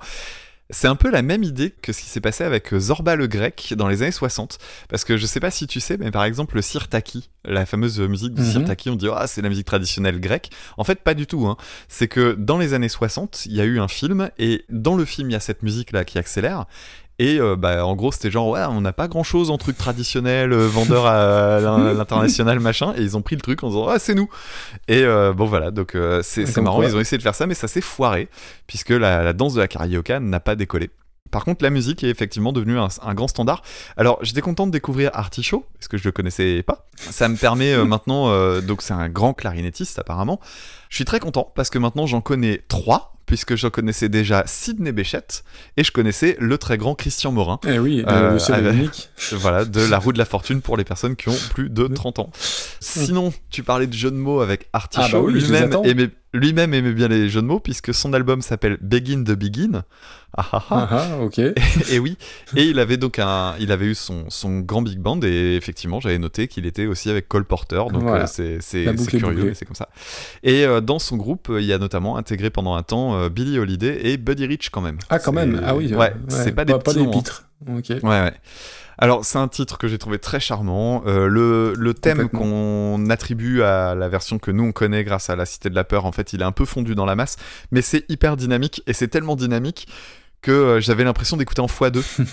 Alors après, le fait est que dans les 3-4 derniers jours, j'ai regardé plusieurs trucs en x2 et même le documentaire sur les mis en x2,5. Donc euh, Oh, il y a un moment où je me suis dit euh, non, ça marche plus, euh, j'arrive plus à processer. Alors, sinon, pour la, la version de, du film, effectivement, on va plus parler du film que de la chanson en elle Bah oui, carrément. Cela dit, il y a quand même des qualités musicales. La voix de Chabat et la voix de Darmon se marient très bien. Oui. En plus, les deux ont des plutôt jolies voix. Euh, Darmon en tête, hein, Darmon, une super voix. Et d'ailleurs, je crois qu'il a fait de la, il a fait des albums et tout ça. euh, Oui, oui, c'est pas un terrible, nul. mais il a, il a chanté. Ouais. Bah, il a une voix Et- pour chanter, de toute façon. Oui, c'est ça. Puis euh, dans l'instrumental, il y a des trucs qui sont pas hyper top. hein. Le son de piano, il est un peu dégueu. Les cordes, elles sont jouées au synthé, mais on s'en fout parce qu'en fait, ce qu'on a en tête, c'est l'image du film. Et oui. C'est indissociable du truc, quoi. Mais il ne danse pas du tout la carioca, pour la peine. Quand j'ai regardé, euh, j'ai revu la scène décorrélée du film, et, euh, et en fait, je me rends compte qu'il y a des vannes qui sont tellement immenses et tellement visuelles et tellement. euh, Enfin, c'est c'est devant ton nez, t'es capable de les louper quand même, Oui, tellement oui, t'es sursollicité, notamment là, par exemple. Donc on les voit danser, etc. Donc moi, t'es à ce moment-là, t'es happé par euh, Darmon et Chabat qui font le con. Et en fait, à ce moment-là, t'as des plans de coupe où tu vois, euh, donc c'est Farougia qui est en train de relancer en fait une, une machine de projection, et en fait, il le fait en balançant du, Du charbon. en fait, du charbon. mais oui. Et, et moi, en fait, je m'étais jamais rendu compte que c'était un truc absurde. Mais ouais, du coup, je le vois, et après, il y a une deuxième vanne. C'est que là, t'as Odile de Rey qui arrive, donc euh, Chantal Lobby, et il dit euh, Amenez-moi du linge et de l'eau chaude. Ah oui. comme, comme si c'était un accouchement. Et j'ai dit, il y a deux vannes, j'étais passé à côté. Et en fait, ça fait dire, mais des fois, faut regarder le film par séquence. Après, parce que t'en loupes forcément, Ce qui fait, je pense, que le film vieillit plutôt bien. C'est-à-dire que comme, bon, il y, a- il y a une histoire quand même, il y a une trame derrière, mais comme c'est quand même surtout un, un enchaînement de, de gags, euh, d'ailleurs, je serais curieux dans, le- dans les auditeurs et auditrices les, les- les plus jeunes, euh, l'avis que vous avez de, ce film-là. Je, je te dis ça dans le sens où, semaine dernière, on a, j'ai montré Les Trois Frères à mes enfants, Que moi, Les Trois Frères, c'est un film C'est fantastique, c'est un des films frères. que, que, que j'ai vu- le, le- le plus de fois. Alors mes, mes enfants ont aimé, mais ils ont pas rigolé au même endroit où moi je rigolais à l'époque. C'est ça qui est drôle. Et il Ah y, a- y a- y a des trucs qui ont un peu moins bien vieilli, je trouve, que La Cité de la Peur. Enfin, c'est- mon avis. Mais après, c'est pas le même genre de- d'humour. De, toute façon, c'est pas le même genre de film. Mais moi, je serais curieux de savoir euh, un, un- un jeune de 20 ans aujourd'hui qui regarde la, la- la Cité de la Peur. Je, je pense que ça marche presque, enfin pas comme nous parce que voilà, mais je pense que ça marche du tonnerre quoi. Ouais, à voir, à voir. J'ai déjà entendu euh, des personnes euh, dire que c'était pas génial euh, et tout ça, donc Ah euh, je serais pas surpris que ça, Ok. que ça ait quand même un peu vieilli.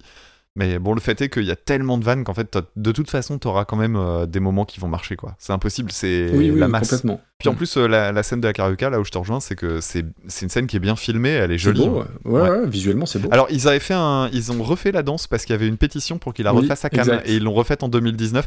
Je t'avoue que j'ai re-regardé la scène et j'ai trouvé C'est ça pas pareil. un peu pathétique. Ouais, Bah oui. Euh, avec 30 ans de Pourtant, plus, j'ai beaucoup, de... ouais, beaucoup de sympathie pour Chabat, mais là, c'était. Euh, Chabat, on est d'accord que ça fait partie des personnes que. Alors, si, il y a des gens qui, qui, qui C'est n'aiment Dave pas, Grohl, mais, quoi. mais c'est c'est Dave Grohl, je suis d'accord.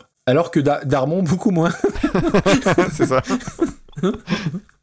Bref. Euh, par contre, on va pas être emmerdé pour classer ça, parce que dans le genre de truc improbable, Et on est en, en pleine jurisprudence parce que euh, la chanson, elle est pas du tout euh, une véritable reprise, quoi. Après, c'est un standard, il n'y a pas vraiment de. écoute, euh, moi je classerais ça malgré tout première moitié, on va y aller par étapes. Première moitié, ouais. J'allais dire top 100, non, faut pas déconner. Écoute, on la met pile euh, moite-moite. Ça te va?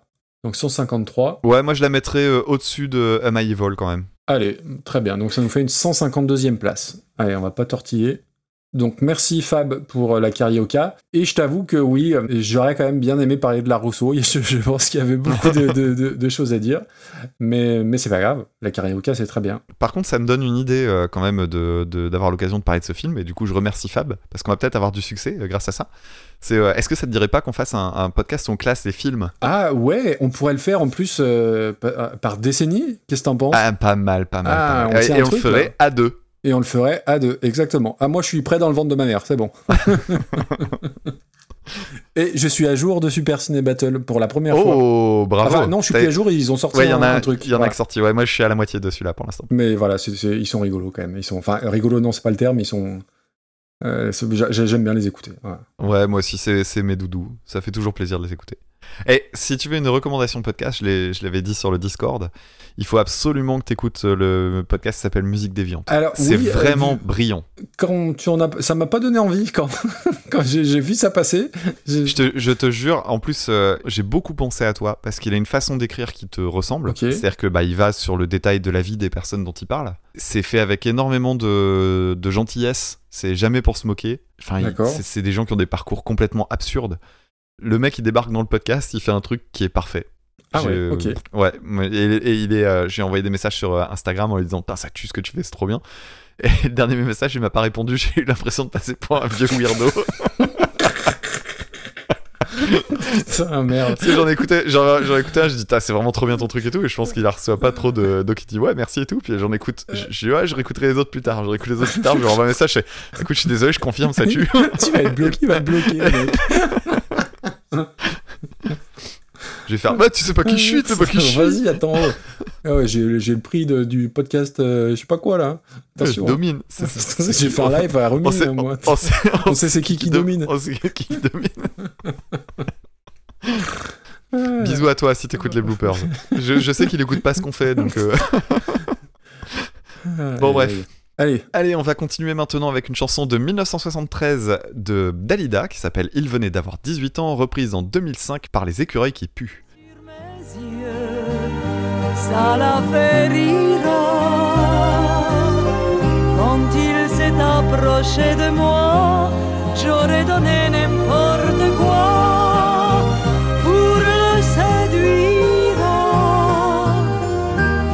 venait d'avoir 18 ans, c'était le plus bel argument de sa victoire.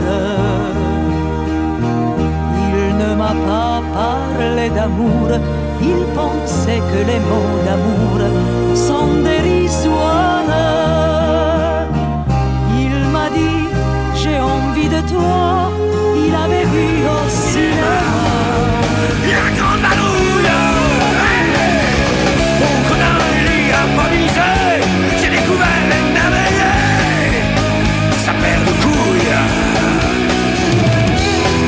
d'avoir 18 ans, ça le rendait presque insolent, de certitude.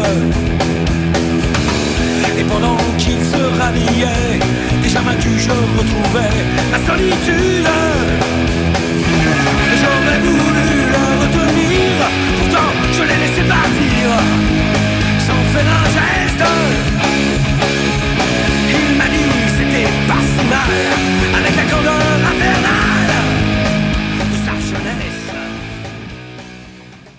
Bon alors, Dalida, un petit peu compliqué parce que pour quelqu'un de ma génération, Dalida c'est une chanteuse des années 60, un peu euh, reliée au showbiz, alors forcément parce qu'il y a aussi le personnage d'Orlando, son frère, qui est euh, très euh, jet set, tout ça, tout ça.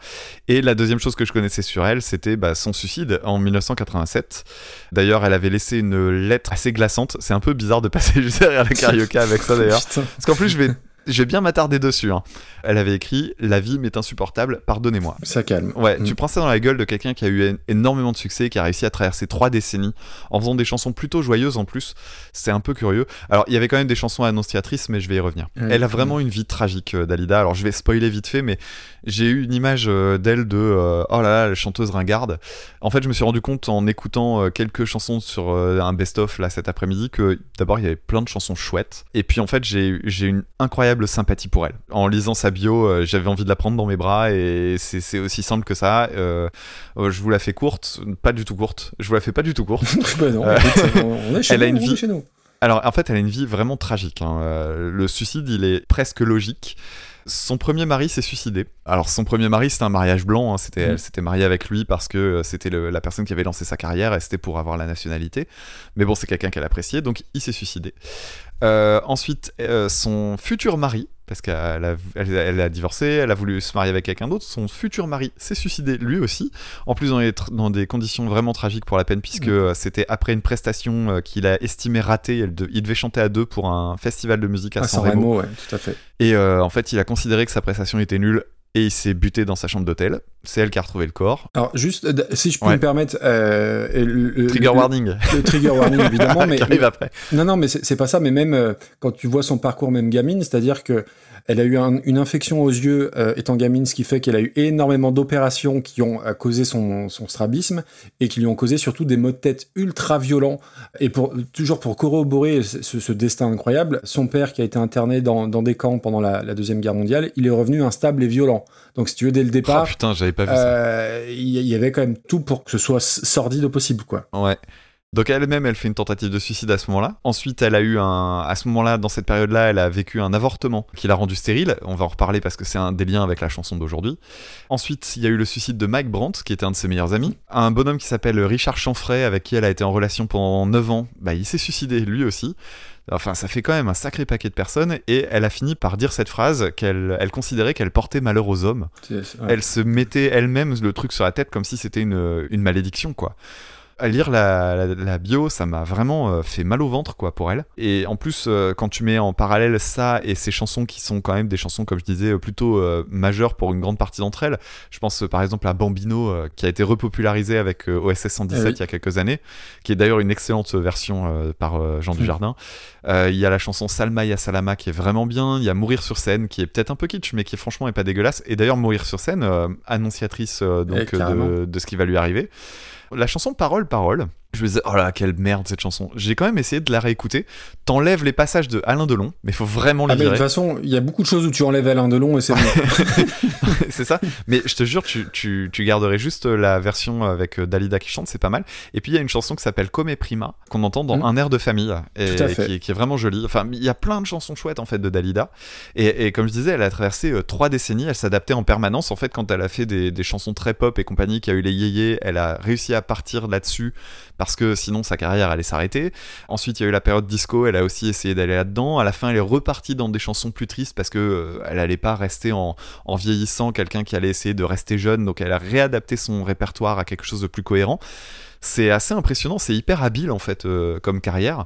Puis là, pour il venait d'avoir 18 ans, en fait, c'est assez typique de la, de la pop de cette époque-là, c'est-à-dire que c'est assez orchestral et tout ça. Ça pourrait avoir l'air ringard en fait, mais euh, à l'écoute, j'ai trouvé ça juste joli. Alors les paroles, elles sont euh, assez touchantes. Alors faut accepter le R roulé, hein, qui est quand même très très proéminent. Eh, tu l'acceptes bien quand c'est Ghost? Alors, euh, ouais, non, non, mais j'ai- en fait, quand hein. j'écris ça, quand j'écris ça, j'anticipe tes réactions à toi. mais ce que je trouve euh, intéressant dans le texte, c'est que c'est plus une chanson sur le, le regret de l'âge qui avance et sur la solitude que sur la jeunesse elle-même. La jeunesse elle-même dans la chanson est montrée de façon assez cruelle en fait, parce que le- les derniers couplets en fait, ça montre juste un mec euh, finalement assez égoïste euh, qui fait son truc dans son coin et elle qui reste comme une conne quoi. C'est vraiment euh, particulier comme chanson quand tu te penches sur ce qui est écrit. Et les paroles de cette chanson-là, elles ont été écrites par Pascal Sevran, coécrites par Pascal Sevran. Pascal Sevran, euh, compliqué. Ouais, oui, c'est compliqué là aussi. Oui, oui. Mais bon, pour les personnes qui auraient notre âge à peu près, vous voyez très bien de qui il s'agit, puisqu'il a occupé euh, les dimanches avec mamie. Non, moi, ce que je trouve intéressant aussi dans la musique, c'est l'instrumental, parce qu'il y a un truc qui est très bien foutu, c'est qu'en fait, les couplets sont en do majeur, les refrains sont en la mineur. En fait, les deux sont corrélés. Il y a le, le- la gamme de la mineur, c'est la gamme mineure relative de la gamme de do, donc en gros, c'est les mêmes notes. Et euh, tu peux passer de l'un à l'autre, c'est-à-dire tu peux passer d'un truc plutôt majeur à un truc plutôt mineur sans que ça se sente. Sauf que la toute fin de la chanson finit sur le la mineur, c'est-à-dire que pendant toute la chanson, t'as l'impression que ça oscille entre les deux, c'est un peu ambigu, ça reste quand même plutôt euh, pas mélancolique, mais tu sens qu'il y a un peu du rêve dans les yeux. Mais la fin, elle est triste, quoi. Elle est vraiment triste et je trouve que c'est vraiment bien écrit. Moi, j'ai été content de la redécouvrir en l'écoutant attentivement, en fait. Oui, puis quand, tu connais l'histoire et Bah, tout je ce vais que te tu as dit revenir avant, dessus, euh, ouais. Et bah, je vais te laisser revenir sur la question de, de ce fameux avortement parce que c'est lié du coup à cette chanson-là. Donc voilà. Ah oui, et petit, une petite parenthèse quand même. Il y a un buste de Dalida à Montmartre. Et euh, il y a un truc ridicule sur ce buste, c'est que donc c'est un buste qui est fait euh, au niveau de la poitrine et euh, si vous allez devant, en fait le buste il est usé, hein, c'est euh, truc en bronze, machin et tout ça. Et en fait au niveau des, des seins c'est poli parce que euh, les gens en fait passent leur temps à, à venir toucher cette partie-là. Je trouve que, enfin, je trouve ça affligeant et c'est presque un Ouais. truc révélateur de la du monde dégueulasse dans lequel on vit quoi. Une- même une statue d'une femme morte qui s'est suicidée. Il faut qu'on aille. Putain, ah, ça me Ouais. dégoûte. Je te jure, ça m'énerve. Ouais, Donc moi. Dalida, euh, Dalida, en fait, euh, bah voilà, je vais devenir un fan de Dalida maintenant, euh, je- presque par principe. On en arrive à la reprise. Ouais. Alors, euh, la reprise, donc les écureuils qui puent, je connaissais leur nom et je fuyais ce groupe parce que je trouve que c'est un nom de groupe d'une beaufitude absolue. Et je me suis rendu compte qu'en fait, je connaissais le nom parce qu'ils étaient sur un sampler de rock sound qui était paru en 2000 et euh, j'avais aucun souvenir de la musique parce que c'est de la merde. Le groupe en lui-même, j'ai trouvé très peu d'infos. hein. Actif euh, globalement au début des années s'en 2000. et euh, bah, c'est du punk euh, beauf et qui choquera le bourgeois. Et en fait, c'est juste nul. Qu'est-ce que c'est subversif, dis donc. Et Oh là c'est là. ouais voilà c'est ça et c'est misogyne en plus bah comme certes comme beaucoup chez les groupes anards les groupes anards ils aiment bien être anarchistes euh, seulement pour ce qui les arrange c'est plutôt courant en fait hein, le- la misogynie dans les groupes punk ben, je parlais de misogynie, ils ont deux chansons, il y en a une sur, euh, il y en a une sur Evelyn Delia, euh, dans laquelle il y a des paroles gênantes, et euh, une chanson qui s'appelle Les vieilles au gros seins, ça vous donne une bonne idée. C'est nul, c'est pauvre, musicalement c'est exactement ce qu'on attend de ce genre de concept, donc c'est naze. Il y a même pas le décalage rigolo de Didier Super par exemple. Ah ben on est. Ah Il oui, y a, il y a ah oui. juste une potentielle bonne idée dans la chanson, qui est le fait Ah. euh, du dans le solo, euh, le solo de guitare qui est joué, il reprend le thème de Gigi Lamoroso. Et je trouvais que c'était rigolo de faire un de faire une citation d'un autre morceau de Dalida à cet endroit-là. Je trouvais que c'était plutôt malin. Et c'est le seul truc que je peux sauver. Et encore, franchement, ça sauve que dalle. Tout à l'heure, j'ai fait un j'ai fait une petite recherche Google pour aller rechercher les noms des membres. Ok, Donc peur. au- à la batterie, euh, c'est un mec qui s'appelle Lal qui pue. À la guitare, c'est James qui pue. À la basse, c'est Nicky pue. À Nicky, Nicky pue. Et euh, Phil qui pue à je sais pas quoi. Euh, voilà, c'est ça, ça donne l'idée euh, bas de plafond du truc. Enfin bref, en plus de ça, ils ont l'immense euh, mauvaise idée de changer une phrase dans les paroles. Et voilà. Voilà. Qui, en plus de ça, salope tout. C'est-à-dire que le mec, avait déjà tout abîmé. Je crois que je l'aurais mis dans l'extrait, mais au cas où. Il avait vu au cinéma La Grande Vadrouille, au creux d'un lit improvisé, j'ai découvert émerveillé sa paire de couilles, et puis il dit avec euh, que- la voix comme ça, c'est affligeant. Donc euh, moi j'ai mis, allez hop, poubelle, tout près de Kinvey. Et si vous voulez écouter euh, du punk con, écoutez euh, par exemple Les Betraves, qui arrive à être euh, un petit peu rigolo, et puis plutôt gentillet, plutôt pas dégueulasse. Et si vous voulez écouter du punk des années 80, bah écoutez Les Berus, hein, vous vous en sortirez nettement mieux qu'avec Les Écureuils qui puent, qui est un groupe de merde. Oui, parce que j'ai écouté d'autres chansons et c'est affligeant. Alors, on, on va quand même remercier Winston, et en plus, le nom de, de, de sa liste, c'était du quepon pour Maxime. Donc, euh, euh, je, je, je te remercie quand même, Winston.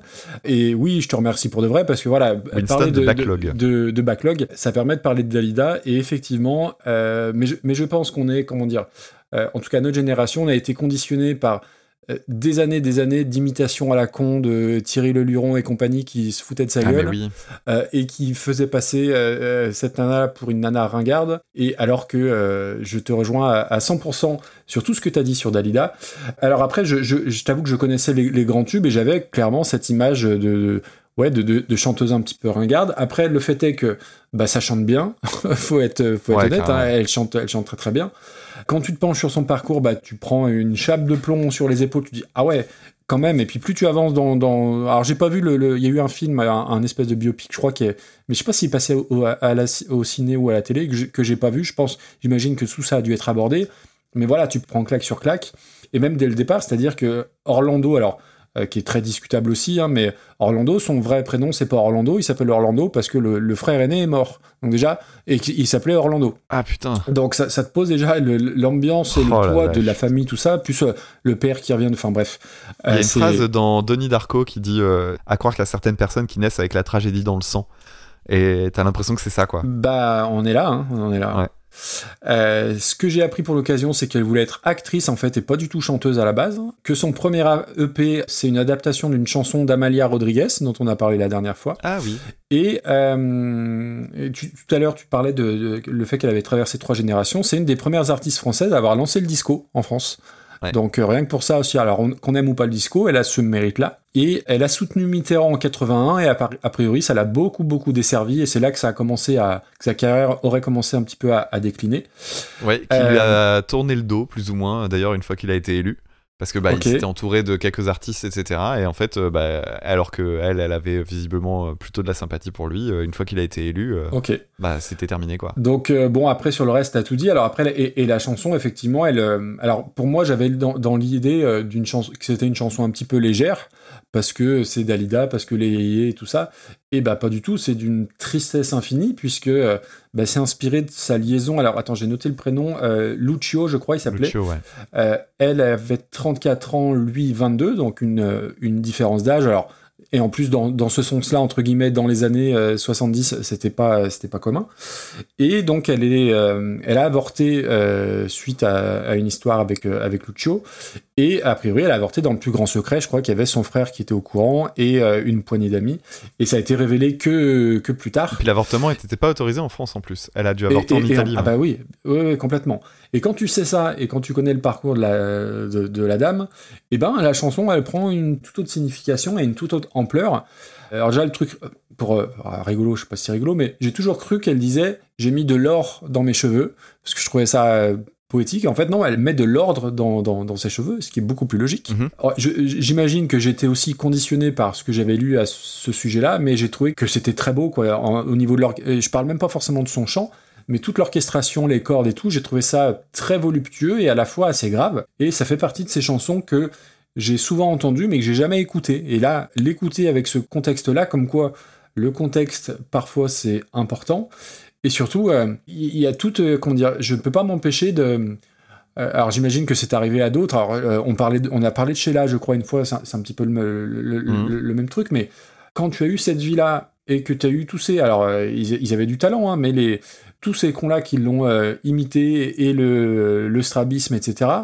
Tu te sens un peu con en fait, tu, tu- tu- parce Ouais. qu'on a certainement tous rigolé à ces, à ces imitations à la con, et tu te dis putain mais en fait il y a rien de risible, il y a rien de risible là-dedans. Il y avait certainement moyen de de- d'être drôle différemment. Et alors là se pose une autre question euh, sur le, le rire et de quoi il faut rire, etc. Mais j'ai été un peu euh, pas bouleversé parce que parce que voilà, mais c'est pas la chanson légère que dont que, que tu penses écouter quoi. Voilà. Mhm. Et malheureusement euh, ça a été repris euh, par les donc les écureuils qui puent.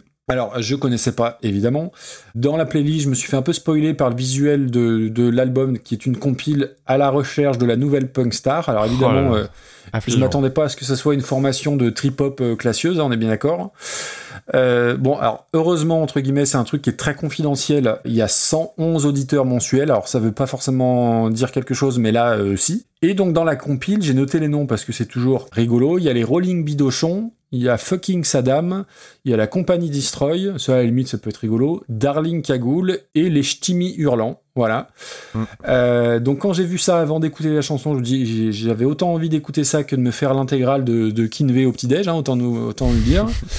et euh, j'ai pas du tout été surpris de pas être surpris parce que alors c'est pas complètement dégueu en termes de son, mais en termes de son pardon, mais c'est pas complètement bien produit non plus. C'est de 2005, mais ça sonne comme un truc des années 90. Et si tu veux, au départ, je m'étais dit bon, euh, c'est pas si, on a eu des trucs pires. Et puis il y a eu le drame euh, quand il parle de la grande vadrouille, Ouais. tu en as parlé. Et puis le, le, le crachat à la fin, il crache à la fin Ouais, aussi. aussi, ouais. C'est vrai, j'ai Et oublié là, tu ça. dis, mais alors, j'espère qu'ils ont 16 ans, mais je- j'en doute. Euh, Ça dure 2 minutes 54 et c'est long comme un jour sans pain. C'est alors, en- encore une fois, si ça date de, de 2005, je, enfin, je sais pas quel âge ils ont, mais euh, ah oui, on a fait rimer couille avec vadrouille, euh, c'est rigolo, euh, et on crache à la fin. c'est la gênance ultime. Et Dieu sait qu'on a eu des moments gênants et pas plus tard que l'épisode 29, mais là, on n'est pas loin aussi. Et surtout, alors, j'espère quelque part qu'ils ils ne sont pas au courant de l'histoire de la chanson derrière et du parcours de Dalida. Si c'est le cas, c'est carton rouge et, ça, et ça dégage quoi. Ah bah, on est du même avis hein, là-dessus. Ah bah, euh, Là-dessus, il n'y avait pas trop de doute euh, et enfin, on met ça loin et pour pas lui donner trop de visibilité non plus. Et il est où, Kinvey? Il est 288e. Ben, écoute, moi, je le vois vraiment de ce côté-là. hein. Alors là, on est entre Hitler et Staline. hein. Euh, Ouais, ouais, ouais, Oui, oui. Est-ce qu'on met au-dessus Est-ce qu'on met au-dessous? Ouais, je le mets au-dessus quand même parce que Kinvey, euh, Oui. c'était. Oui, voilà, et puis c'est- Kinvey, il vend des disques. C'est un peu ça le problème. Ouais, voilà. Que eux, ils sont oubliés de tout le monde et c'est pas très grave. Bon, on a bien plombé l'émission. bah non, mais euh, après, euh, je te dis, c'est compliqué le punk parce que tu vois, moi j'aime vraiment bien euh, beaucoup de trucs en punk, mais le punk qui raconte rien et qui est juste fait par des, des mecs bourrés rigolards. Non, non, mais et, et- et puis là, je veux dire, il y a, il y a pas de fond. Je veux dire, il y a des Non, trucs sur lesquels on peut ne pas être d'accord, machin, parce que euh, là, c'est- nul, c'est nul. Je veux bien, mais c'est ça, je vais- le côté, euh, je vais faire une chanson rigolote parce que, putain, putain, mais sérieusement, non, c'est pas drôle en fait votre truc. Bah non. C'est pas aussi simple que ça, euh, faire un truc parodique en juste en disant c'est un tube estampillé ringard avec de la guitare électrique. Bah non, c'est plus compliqué que ça. Et, et tu vois, dans, dans le genre parodie, alors ça, ça volait pas très haut, mais c'était, comment dire, euh, moins, moins naze. euh, pas de papier Walter, c'est- vachement mieux comparativement. Alors, euh, on est d'accord que ça parle de, de, de chiottes et compagnie, mais euh, là, il y a rien. Ça presque plus loin, et du coup en ça je le trouve presque plus défendable. Oui, et puis c'est et puis c'est mieux fait déjà. Mais là, mais, mais là, ouais, juste tiens, on va rajouter un couplet, on va faire rimer, euh, on va mettre grande vadrouille, ça, ça rimer avec couille, puis on va mettre paire de couilles avec un rire gras, et puis on va cracher à la fin. Mais mais Mhm. sérieusement, euh, putain. Non mais là de toute façon il est mis dans la... On l'avait dit la dernière fois, on avait une barrière qui était euh, Carl Zero et Abdel Malik. C'est maintenant on en Ah a oui, trois putain, hein, quand même. genre. Ah ouais, la vache. Qui sont euh, dans la... le fond de Mm. classement mais qui sont pas dans notre partie sympathique. Non. Parce que en dessous, c'est tous les trucs un peu euh, soit ringue, soit nul, mais pour lesquels on peut avoir une petite tendresse. Que là, c'est vraiment genre, non, non, mais là, c'est les chiottes. Ouais, d'accord. Bah voilà, on les a mis dans les chiottes, c'est très bien. Très bien. Et on tire la chasse et bye bye. Ciao, ciao. Allez. Et de quoi on parle maintenant Et on va continuer maintenant avec euh, une chanson de 1990, Enjoy the Silence par Dépêche Mode. Encore? Et reprise par Moriarty en 2008.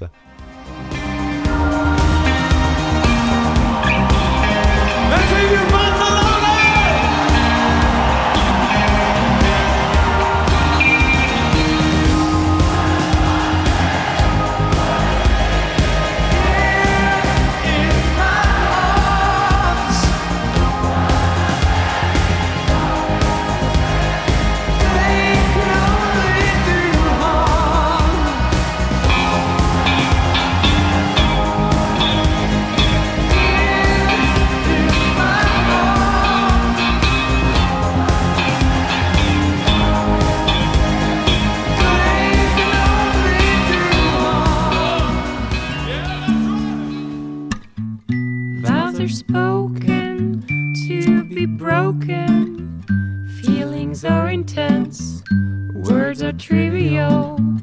Pleasures remain. So does the pain.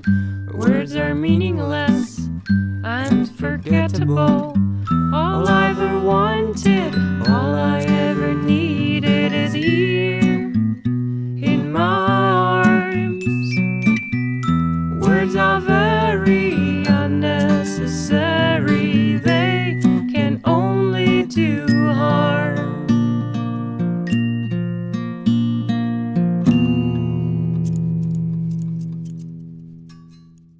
Eh bien, bienvenue dans Super Dépêche Mode Battle, le podcast qui, qui classe toutes les chansons de Dépêche Mode. Alors, ah non, on va expliquer, on va remercier Séverine. Et en fait, euh, on voulait pas forcément parler de Dépêche Mode, mais Séverine, elle a eu la chance, le bonheur, l'honneur de gagner le pins auditeur. Et quand on gagne le pins auditeur, eh ben, on choisit la chanson qu'on veut. La dernière fois, Helmut Call of Duty avait choisi Kinvey. Et ben là, Séverine, et on la félicite, elle choisit donc Dépêche Mode, repris par Moriarty en 2008.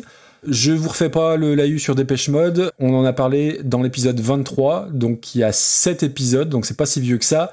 J'ai vérifié, c'est en décembre 2021, donc ça commence Ah, quand même. merde. On a parlé d'Enjoy the Silence par Failure en décembre, donc il y a quasiment un an. Plus grand groupe en activité, des tubes, euh, machin, blabla, etc. Si entre-temps, quand même, Alan Fletcher est mort, Ouais. donc ça, ça change.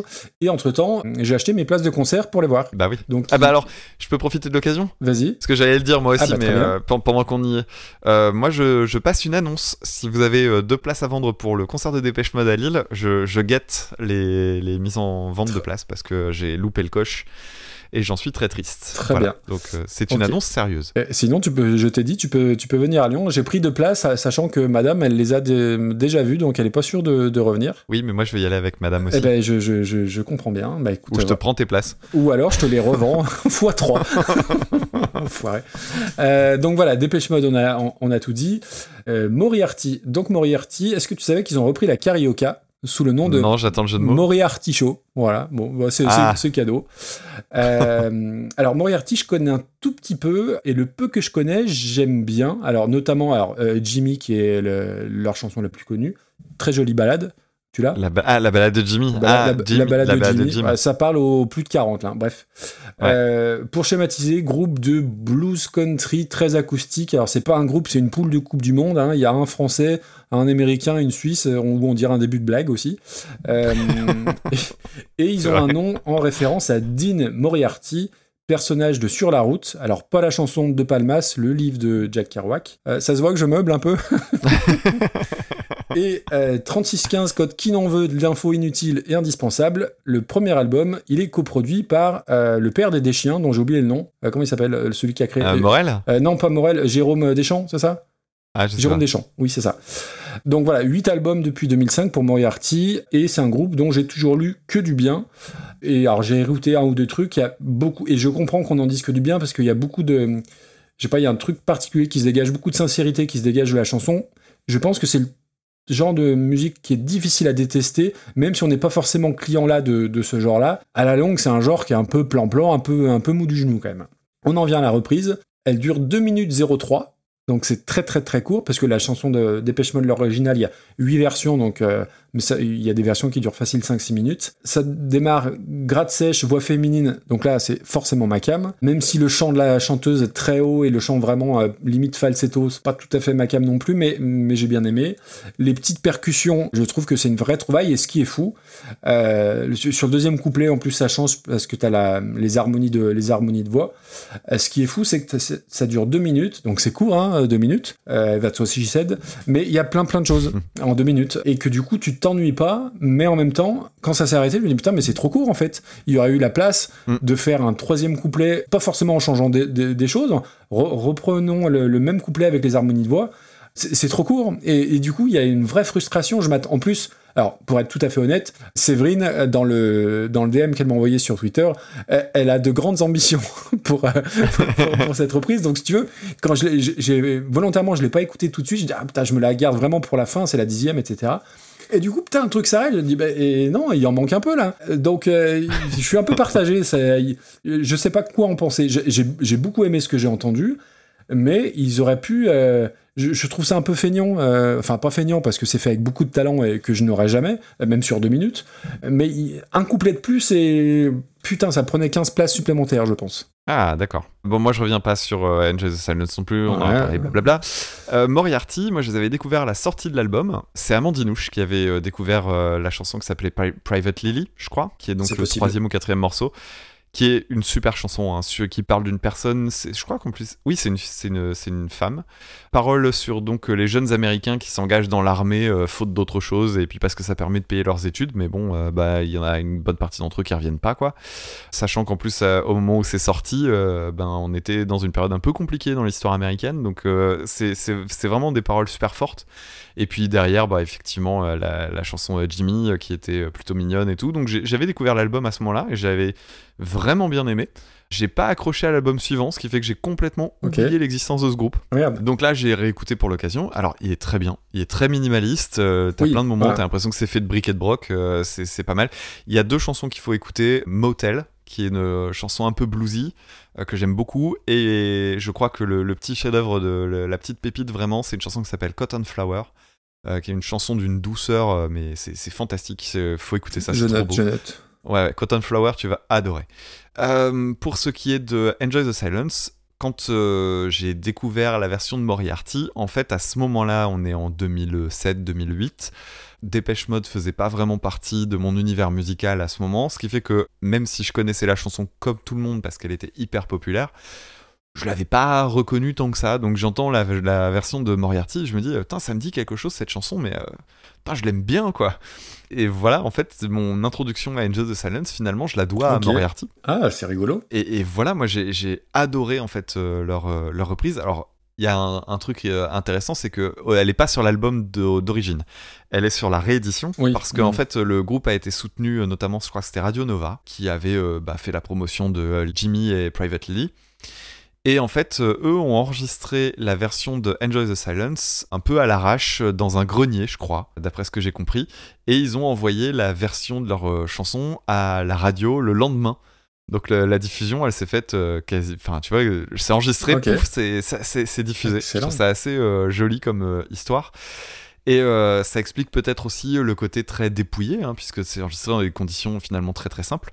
Alors moi j'ai été immédiatement charmé par la voix euh, qui, est, qui est très très euh, maîtrisée en fait, que je trouve très très belle.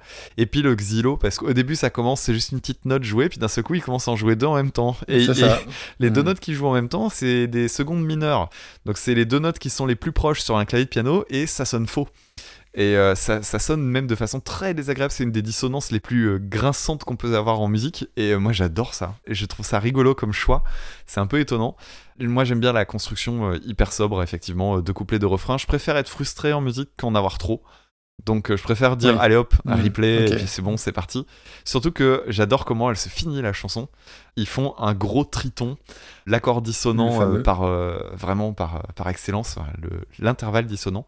C'est tellement surprenant que ça m'a beaucoup marqué, moi j'aime bien. Donc voilà, euh, je pensais qu'en plus euh, ça marcherait. Tu trouves pas que c'est court, euh, deux minutes, Bah, quand même écoute, moi je pensais que ça marcherait plus, euh, que quand j'allais réécouter la chanson, j'allais dire ouais mais il y a eu il y a eu 15 ans qui ont passé et j'aimerais plus. Et en fait, première écoute, je me dis ouais si c'est plutôt joli et je l'ai écouté 4 ou 5 fois d'affilée. En fait, je la trouve toujours aussi bien. Quoi. Ok. Et tu verrais ça à quelle hauteur?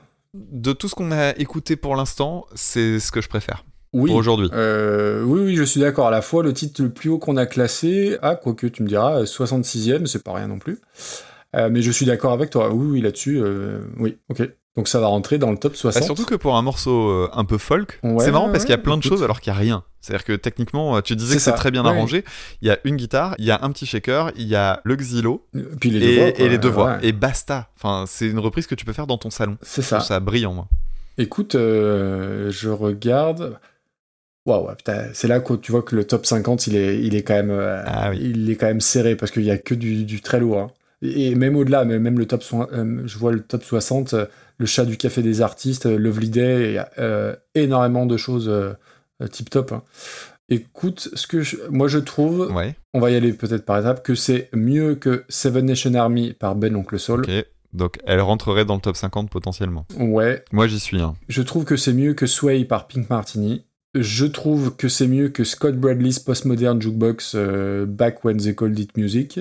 Ah, J'ai- un truc à- ça commence à... J'ai un truc à te proposer. Est-ce que, on que tu trouverais pas intéressant, plutôt que de chercher une chanson proche de l'univers de Moriarty, qu'on prenne l'extrême inverse? C'est-à-dire qu'on regarde là, dans ce coin-là, Ouais, un truc qui serait au contraire hyper arrangé et euh, qu'on voit par rapport à ça. ok. Et bah, il y a comme d'habitude Frank Sinatra, il y a beaucoup d'arrangements. Ouais. Eh ben tu vois, c'est marrant parce que c'est euh, Sinatra, euh, c'est basé justement au- sur euh, c'est l'emphase quoi. C'est la fin est hyper enlevée, etc., etc. Que là, on a un dépouillement euh, Ouais, total. Ah, c'est- vrai. Euh, Bah, après, moi, je vois Heartbreak Hotel, j'avais bien aimé. Moi, je la trouve, je trouve ça mieux que Heartbreak Hotel. moi, j'ai une limite. Ouais. Mais c'est une chanson qu'on n'a pas assez bien classée. Et en plus, il y a une... c'est un peu dans la même veine. euh, Small Town Boy par Thomas Bidoguin. Ah, pas con. Il est où? Euh, elle est 39e. Mais pour moi, on l'a classée trop basse, tu vois. euh, C'est au-dessus de. Mhm. c'est- Normalement, c'est mieux que Camille, c'est mieux que Chicken Jaffa Coli, c'est mieux que Triggerfinger. On, on, on l'a mal classé en- à l'épisode 9, ça remonte. On était jeunes et exp- inexpérimentés. Mais euh, moi, je veux bien la mettre juste en dessous. Ok. ça fait une 40e place. Je trouve que on est, ça intègre le top 40. Il n'y a pas beaucoup de chansons qui intègrent le top 40 par définition. Ouais, je pense que tu, je pense que tu l'appré- que tu l'apprécieras de plus en plus euh, la chanson de, Ma- de. J'en doute pas. Mais tu seras toujours frustré, hein, ça c'est une évidence. Mais oui, oui, deux minutes, euh, purée. En tout cas, bravo Séverine. euh, et en plus, je sais pas si c'est la même Séverine qui nous avait envoyé I Follow Rivers par Triggerfinger, qui est en 36e position. Ah, pas mal. Joli palmarès. Euh, joli et joli palmarès. hein, et on- je pense pas qu'on fasse beaucoup mieux. Donc bravo à toi. Ah, et d'ailleurs, euh, si vous venez sur le Discord, de temps en temps, moi j'aime bien quand euh, j'aime bien quand il y a ça. Il y a des personnes sur le Discord qui mettent leur classement dans leur pseudo. Donc c'est rigolo de voir euh, des noms avec Ah, un écrit meilleur 115. classement. euh, Il y, a, etc. il y a un meilleur classement. Chini, 13 et 28. Ah ouais, c'est pas mal. vraiment pas mal. hein. C'est pas mal. Fini, bien joué. Bon, on en arrive aux pins, monsieur. Bon, et ouais. Alors, le pins, c'est euh, donc euh, la chanson Moi Lolita à l'origine par Alizé en 2000, euh, reprise par Julien Doré en 2007. C'est pas ma faute. Et quand je donne ma langue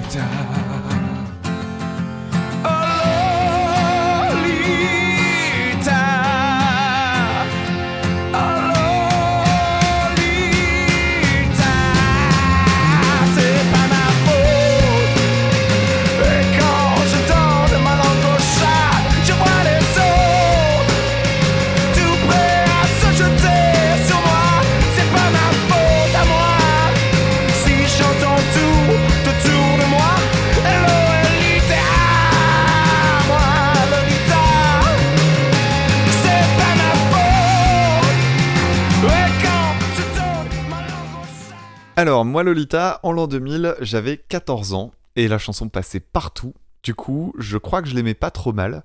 Parce qu'il faut reconnaître un truc, c'est que. What? Ouais, ouais. Je crois qu'il y a. je- euh, Attention, hein, j'ai pas dit que j'avais deux titres, euh, machin, machin, hein, faut pas déconner non plus.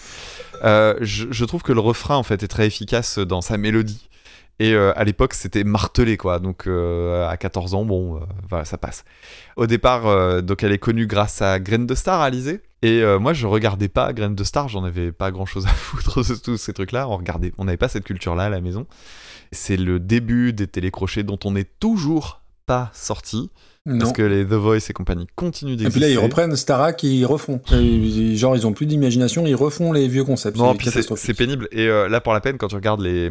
C'était comment euh, Parce qu'après, on va parler de Julien Doré. Julien Doré, c'était la nouvelle star. La nouvelle star. La nouvelle star, quand tu regardes la- les, les personnes qui sont passées par la nouvelle star et qui ont une carrière derrière, il y avait effectivement, euh, comment il s'appelle euh, Christophe Willem. Christophe Willem. Christophe Willem. Christophe Willem, qui a une euh, carrière qui a un petit peu duré, mais aujourd'hui, euh, je pense que tout le monde s'en fout.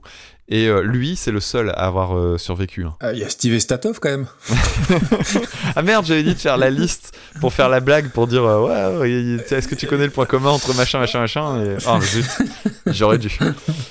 Donc ouais, euh, je suis pas du tout euh, client de ces trucs-là, et je suis pas non plus euh, trop client euh, du fameux duo, duo euh, Boutonna Farmer. J'avais parlé de Mylène Farmer euh, à un moment donné, j'avais dit que les lives avaient l'air d'être chouettes. Par contre, en soi, je suis pas hyper attiré par l'univers. Bah, on parlait des inconnus, la parodie de Mylène Farmer par les inconnus était très drôle. C'était laquelle? Je, je suis sympathique comme une porte de prison. tu te rappelles pas de ça? Non. Je, je euh, suis érotique, je suis un poisson. Voilà, bref. C'est con. Mieux quand c'est eux qui le font. hein. Ouais, ouais, évidemment. j'imagine. En plus, dans la chanson, donc oui, parce que c'est Boutonna et Farmer ont donc euh, pris euh, Alizé sous leur aile et ils lui ont écrit une chanson. D'ailleurs, chanson dans laquelle ils citent Mylène Farmer avec euh, Mi-Coton Mylène. Tu l'as, le jeu de mots Mi-Coton Ah Mylène oui, tout Ah à ah. fait, tout à fait. ouais, ouais. Ouais. Et donc c'est la production typique de Boutonna, hein, des synthés moches, euh, un clip cheap qui se veut qui se veut cinématographique. Alors ça c'est affligeant. J'ai vu ça des commentaires de l'époque genre oh là là le clip un peu cinématographique. Je crois que c'est un des clips Ah les non. moins chers de l'histoire. Ah non, mais puis, euh, c'est genre Et- ils ont mis des bandes noires au début pour faire genre eh c'est un film et tout. Mais Ah oui, puis la, la- la comédienne qui joue la mère là, mais c'est oh là là, Ah là c'est pas possible. Ouais, et puis après la, scène de boîte de nuit où tout est et tout est cadré de très près parce qu'en fait ils sont ils sont 10 et, et ils ont mis deux, deux, deux spots qui sont allés chercher. C'est vraiment euh, c'est d'un cheap, c'est affligeant.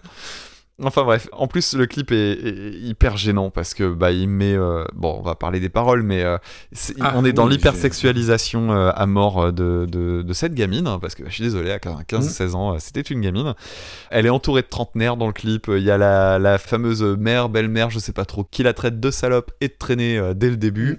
Euh, le mot salope est un peu caché, mais on sait que c'est ça qu'elle dit. Enfin bref, et puis euh, moi il y a un énorme problème sur cette chanson, c'est donc la normalisation du terme Lolita. Alors il faut revenir un petit peu en arrière. Le terme Lolita, en fait, il a été popularisé à cause du bouquin de Nabokov, qui raconte quand même euh, désolé, je vais vous spoiler le bouquin. C'est l'histoire donc d'une fille de 13 ans. En fait, c'est un, un mec qui euh, est attiré par les enfants, donc pédophile, hein, vraiment, qui se marie avec une femme parce qu'il est attiré par la fille, qui finit par euh, vouloir euh, tuer la mère parce qu'elle se rend compte qu'il écrit dans son journal qu'il veut, euh, qu'il a envie de, la, gamine. Au moment où elle est sur le point de tout divulguer, ben elle a un accident de bagnole ou un truc comme ça. Et lui, ça l'arrange bien parce que du coup, il va garder la petite qui est donc entre-temps devenue sa fille par alliance. Et il va la violer. Et puis, bah, comme c'est une gamine, bah, il va finir par être gonflé parce qu'elle se plaint. Ça, tu comprends, sa mère, elle est morte, tout ça. L'idée de Nabokov, c'est de te faire apprécier le personnage principal qui s'appelle Humbert Humbert. Parce que c'est un peu. euh, le, mec, il a, il a de l'esprit, etc., etc. Et le mec, il est infect. Et la deuxième partie du bouquin, c'est le moment où, tu où il s'amuse à te dire Non, mais en fait, c'est un, un putain de pédophile.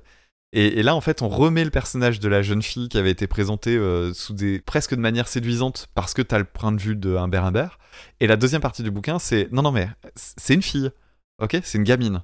Et ça, c'est hyper brutal en fait. Et, un peu comme euh, parce que ça, moi je l'ai pas beaucoup lu, mais euh, Jerry Lewis là qui est, qui est mort, Ah oui, le, bah, le- pianiste, Ouais, ouais, il on a- il un a- peu oublié aussi que quand Il s'était marié avec une euh, gamine de 13 ans. euh. de 13 ans, Ouais, voilà, ça, et ça, on- bon, Bah oui, on n'en parle Euh, pas trop de ces trucs-là. on en parle. Bref, pardon, je t'ai coupé. Non mais en fait pourquoi je pourquoi je dis ça? Parce qu'on pourrait dire oh c'est éloigné de la chanson Lolita bah non en fait parce que la le, le terme Lolita il est emmerdant parce que le terme Lolita aujourd'hui il est presque vu comme un terme normal en fait Lolita c'est donc le, surnom de la gamine dans le bouquin.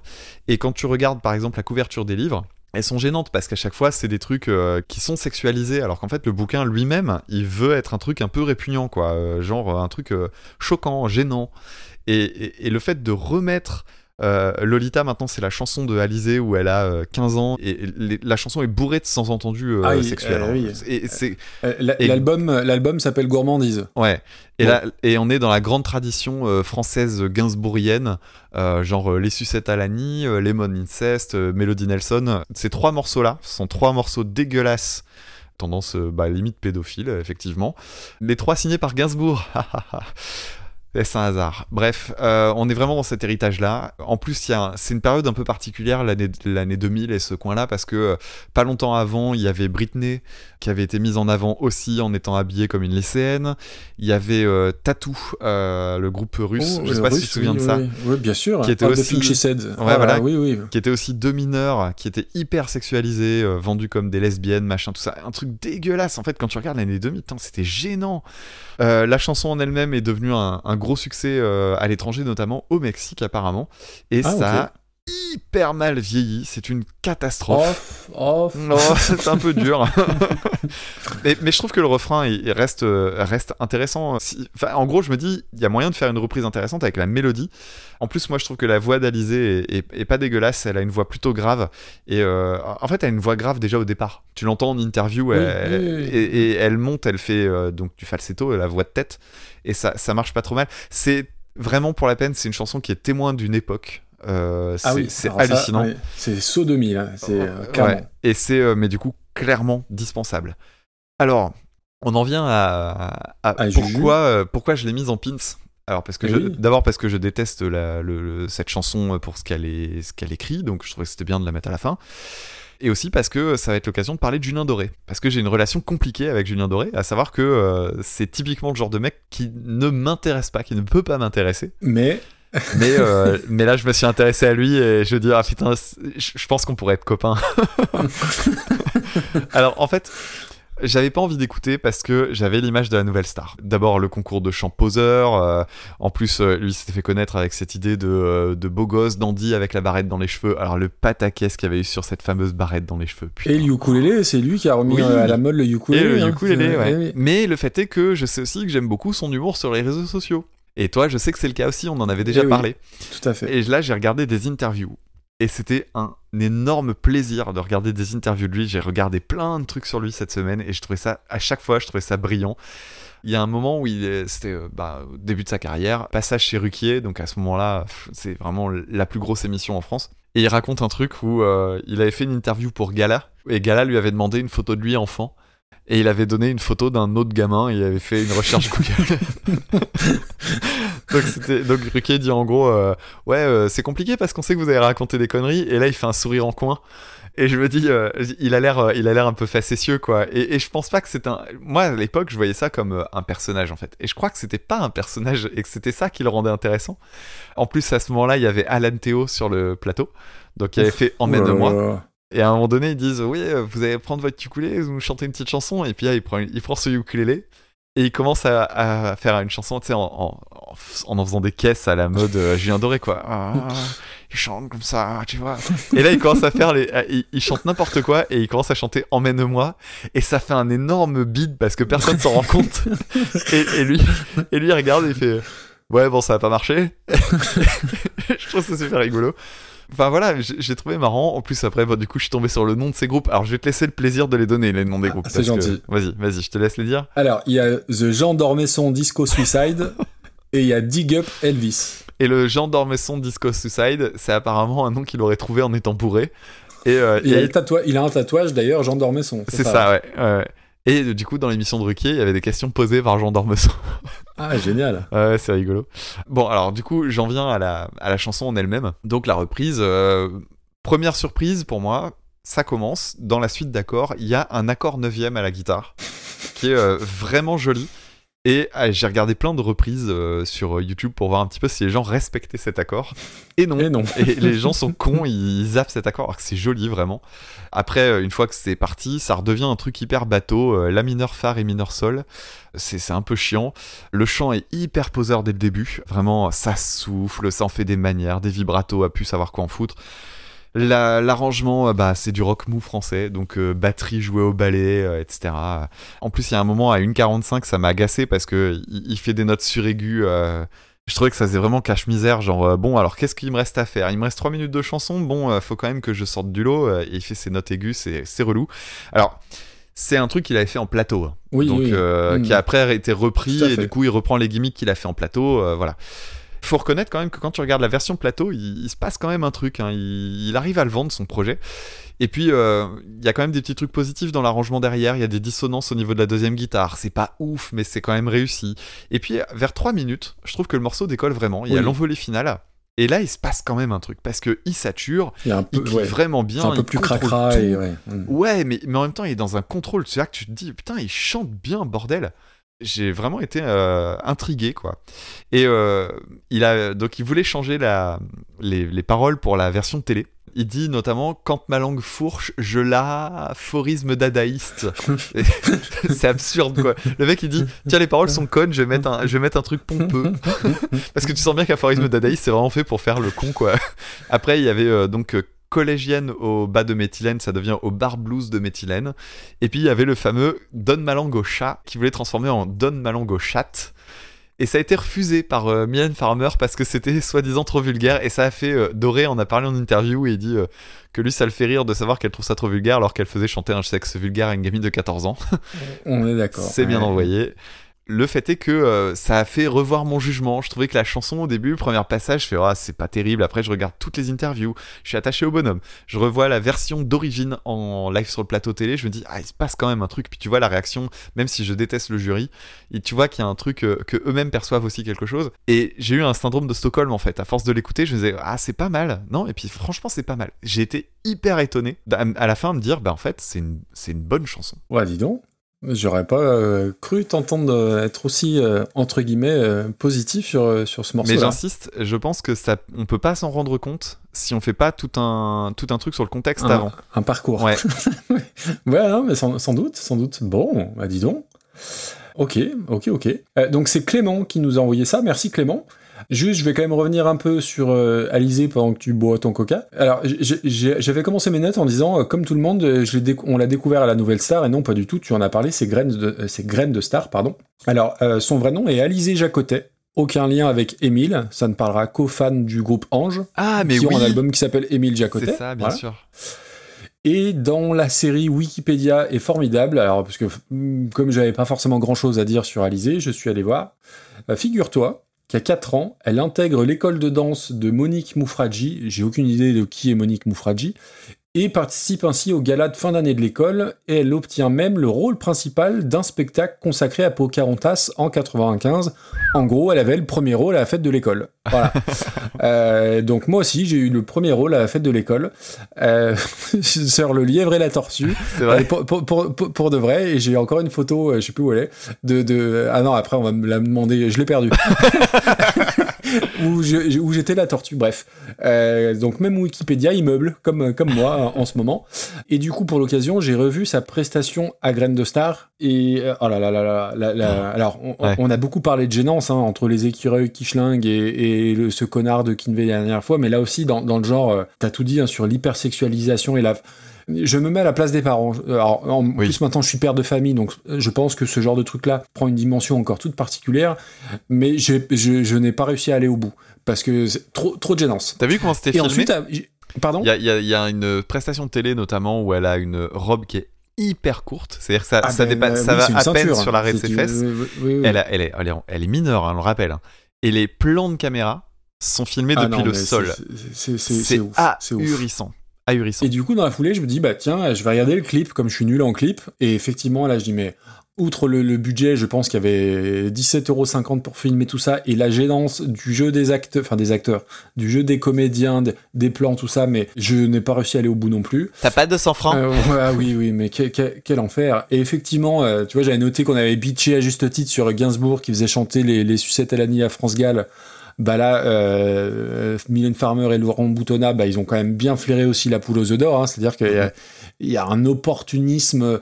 C'est affligeant et à la fois un peu, un peu gerbant aussi, très clairement. Bon, après, si j'en viens à la chanson, oui, euh, alors moi je l'aimais pas déjà à l'époque, mais parce que je suis plus vieux que toi. hein. en, en 2000, j'avais j'avais 19 ans, donc euh, Alizé, très peu pour moi. Euh, mais par contre, putain, c'est un verre d'oreille qui, te, qui ne sort pas, quoi. C'est c'est assez terrible.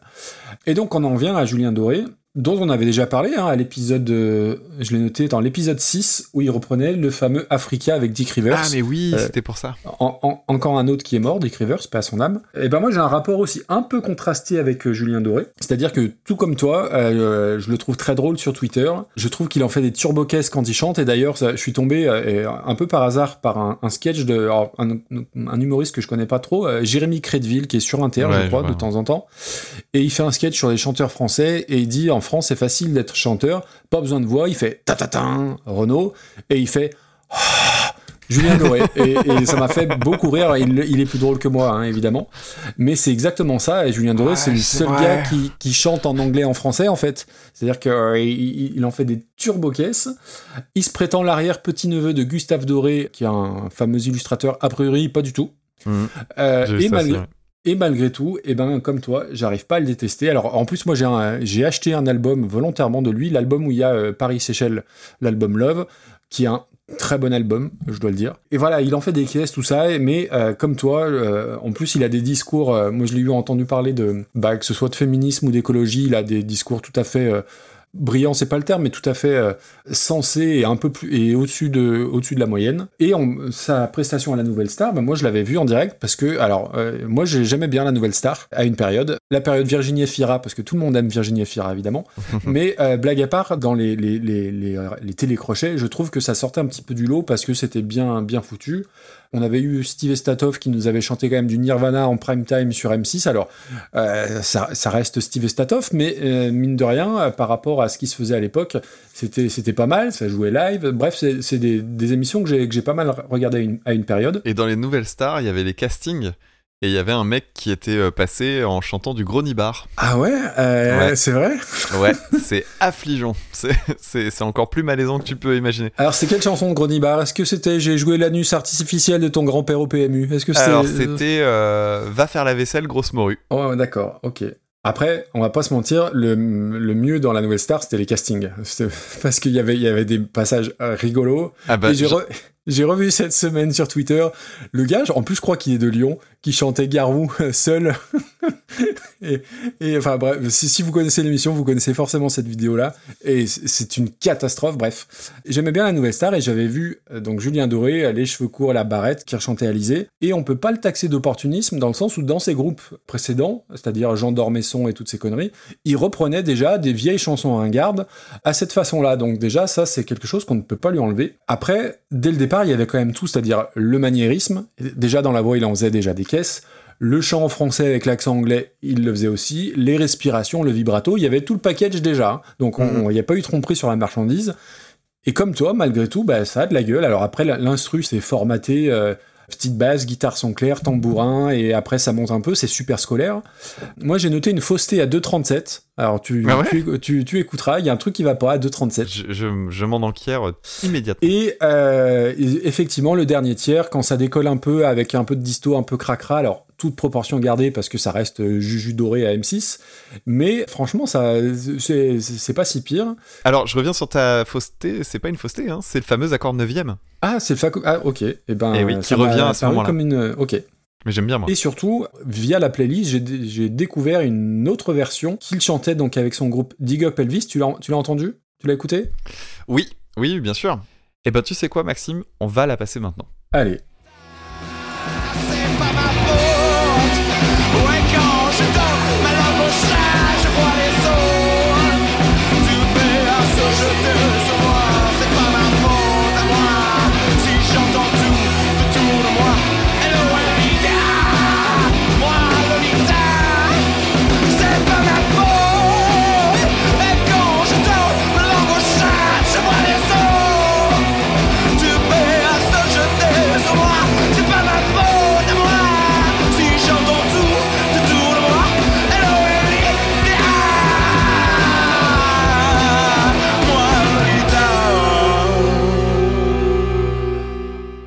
Et donc sur le P, euh, il reprend euh, une chanson des Kings et il reprend donc Moi Lolita avec son ancien groupe donc Dig Up Elvis dans une version que je trouve beaucoup plus intéressante, alors qui est honteusement pompée sur In Bloom euh, ou Lithium de Nirvana et euh, mélangé avec les Pixies, donc Carrément. un son très grunge années 90, mais qui est beaucoup plus, euh, comment dire, ah, il y a beaucoup plus d'aspérité.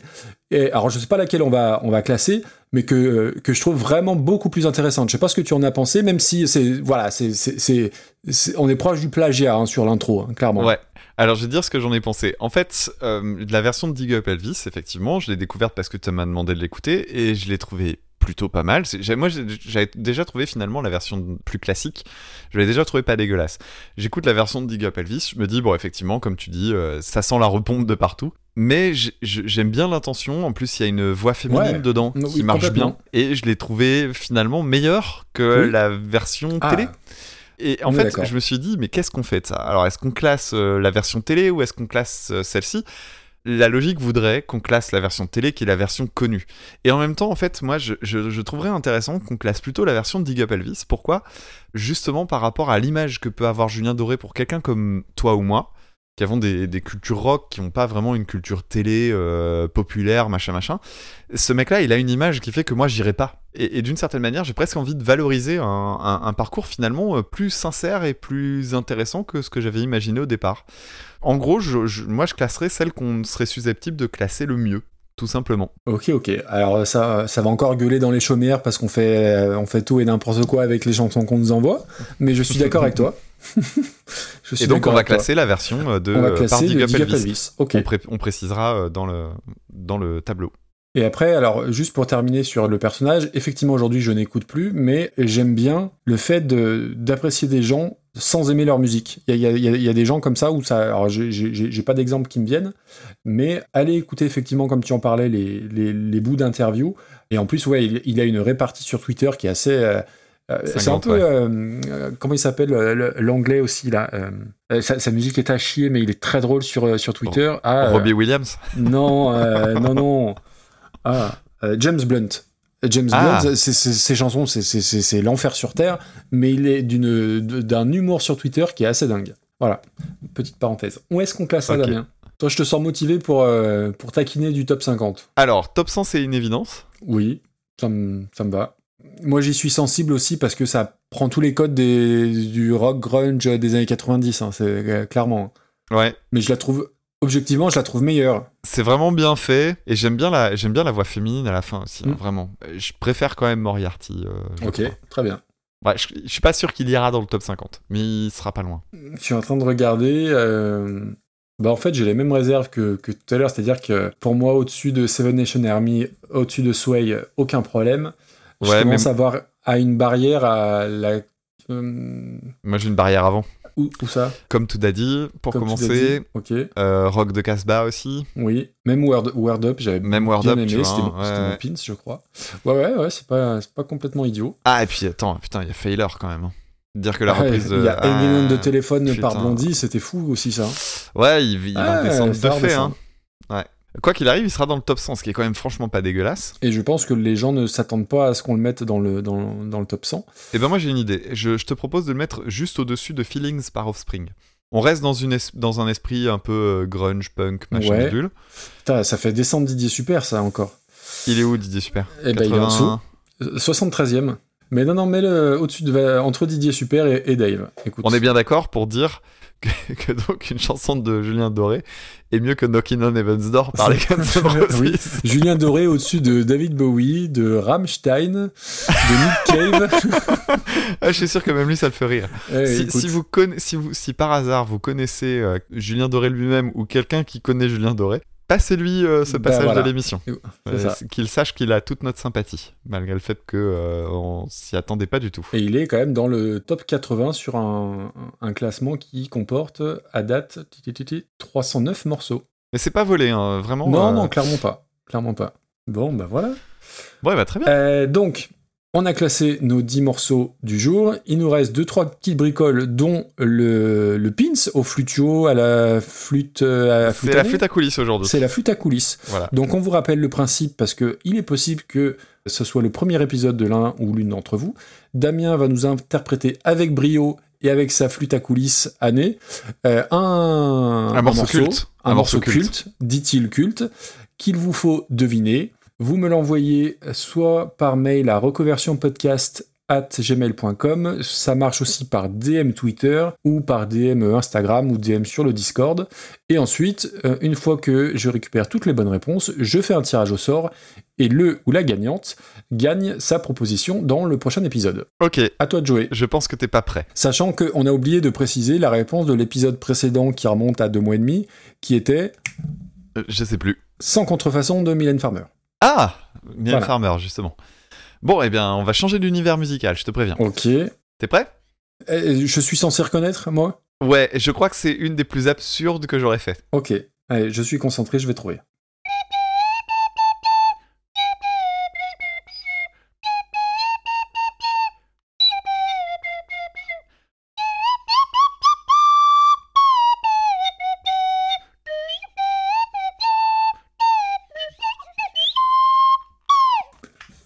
Voilà. Euh, euh, non, euh, Eh même ben- sous la torture, je suis incapable. Je ne trouve pas. Je pense que je vais quand même donner un indice, sinon on n'en Oui. aura pas. C'est une des intros les plus cultes de l'histoire du rock. Attends, maintenant que tu m'as dit ça, Je te la refais. vas-y.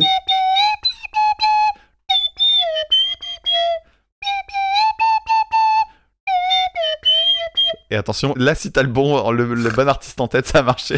Mais attends, faut déjà l'avoir, le bon artiste. Il est, il est dans le classement. Bon, je te, je te la donne ou pas non, non, non, non, attends, je, je vais me faire les 300 lignes, je vais trouver. Mais non, mais attends. Un, un truc culte du rock?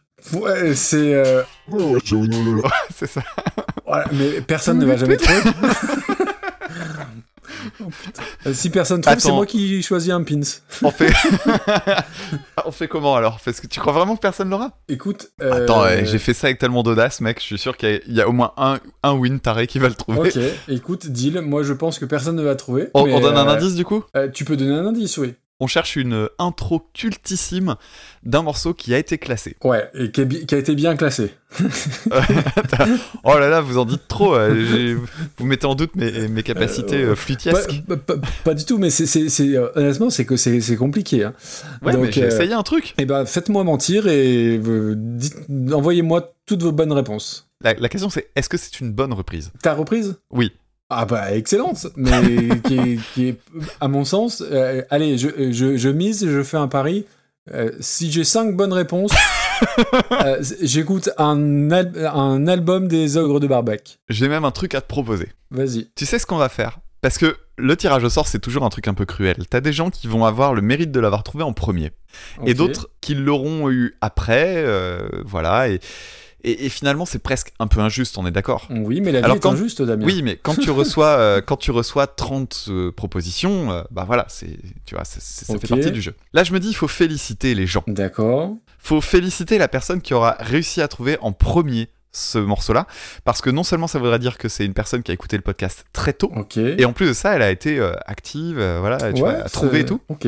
Moi, je lui propose de lui faire gagner un truc. Ah, dis Qu'est-ce donc, que pas t'en mal. penses? Eh ben écoute, euh, oui, oui, très bien.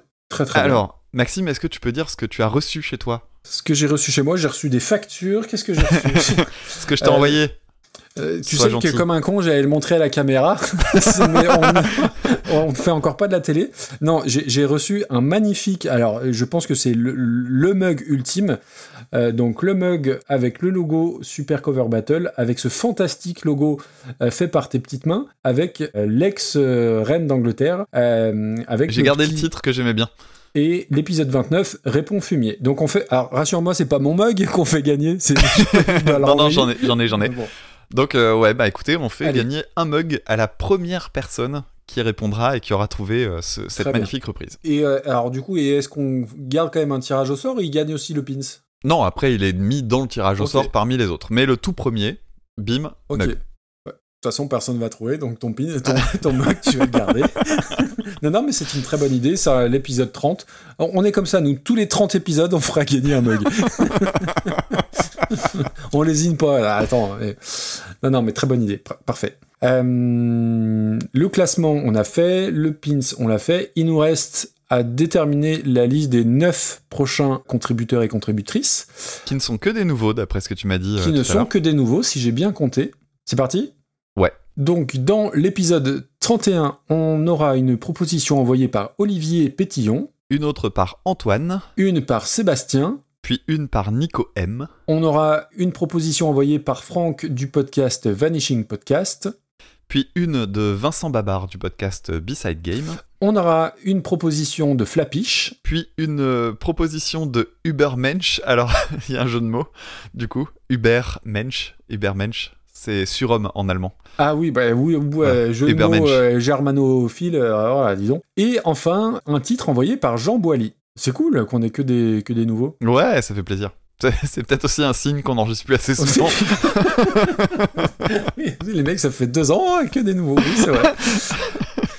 Alors, chose très importante, pour nous envoyer vos listes, vous pouvez nous envoyer tout ça. Vous nous faites un petit mail avec, on va dire, trois, allez, quatre morceaux, mais pas plus, avec un titre de liste, euh, parce que ça peut être rigolo, et vous envoyez ça à recoversionpodcast.gmail.com ou écoute sa podcast à gmail.com, j'ai bon? C'est ça. Parfait. Il nous reste à voir, euh, bah, pas grand-chose, puisqu'on a fait le tour, un petit peu euh, d'actualité, Damien. Alors, dans mon actualité, j'ai normalement prévu de sortir le Super Cover Battle très vite, ce qui veut dire que ma prochaine analyse est prête et elle devrait sortir la semaine prochaine. Ah, et c'est quoi alors? Bah du coup je vais la dévoiler euh, en exclusivité. Et ben en fait, contre toute attente, c'est une artiste électropop qui à mon avis va pas du tout parler aux personnes qui m'écoutent habituellement, Ok. puisque j'ai traité le premier album de Suzanne, qui ouais, au jour où on est en train de se parler là, elle a sorti son deuxième album qui s'appelle Cameo. Et euh, moi je me suis intéressé au premier, qui est euh, bourré de trucs intéressants à dire. Ah, t'en as parlé sur Twitter une ou deux fois et je t'avoue que j'avais mis ça de côté pour écouter et que j'ai pas écouté. Bah écoute, euh, écoute le premier. Ok, bah du coup, oui. Voilà. Mais, euh, mais ouais, je- donc euh, l'analyse euh, devrait sortir dans peu de temps. Et euh, deuxième chose aussi, j'ai enregistré un long épisode, euh, je ne sais pas quand est-ce qu'il va sortir, avec, euh, avec les mecs de la Post Club. Un gros épisode d'un format qui s'appelle la porte d'entrée, qui en gros se demande quel est le morceau, enfin quels sont les morceaux à, écouter pour découvrir un artiste. Donc album par album, et on s'est intéressé à la carrière de Jean-Jacques Goldman. Voilà. À 3 heures sur Goldman? Ouais. Euh, ça va, ouais, ça va taper 4 heures avec les extraits, je crois. Parce que oui, vous, vous traitez album, ah, ouais, album par album, il va la porte d'entrée. Ouais. Ouais, et, et, et alors, et juste, euh, je profite de l'occasion pour le dire, moi j'ai été extrêmement impressionné par leur connaissance, parce que la vache, il y avait du niveau, hein. c'était super intéressant. Alors, j'ai pas écouté tout le, tous leurs épisodes, mais euh, pour le coup, alors moi qui écoute euh, la Post Club, alors ça dépend des albums, c'est toujours pareil. Euh, Seb et JP, euh, oui, oui, c'est des puits de, c'est des puits de science. Euh, bah, JP, euh, à chaque épisode de Super, alors peut-être pas chaque, mais souvent, il m'envoie un petit mail derrière chaque épisode en me disant ah bah tiens, en fait il y a ça, si tu veux écouter. T'as dit de la merde Non, non, non, pas, pas du tout. En me disant, bah tiens, si t'as aimé ça, tu devrais écouter ça. Enfin, ça, enfin, il connaît énormément de choses, notamment bah, tout ce qui est prog, alors, qui est moins macabre, mais ouais, ouais, lui et lui et Seb, c'est des, ouais, ouais, c'est des encyclopédies les mecs. Ouais. Et là, pour Goldman, il connaissait la, sais, les différences entre les versions cassettes, les versions Ok. vinyle, les versions CD. Ah, c'était génial, c'était génial. ouf. Je suis pas sûr de l'écouter, mais euh, non, c'est cool, c'est cool. Pour les, les aficionados de, de JJG, ils en auront pour leur argent, puisqu'en plus c'est gratuit. C'est ça l'avantage euh, avec le podcast.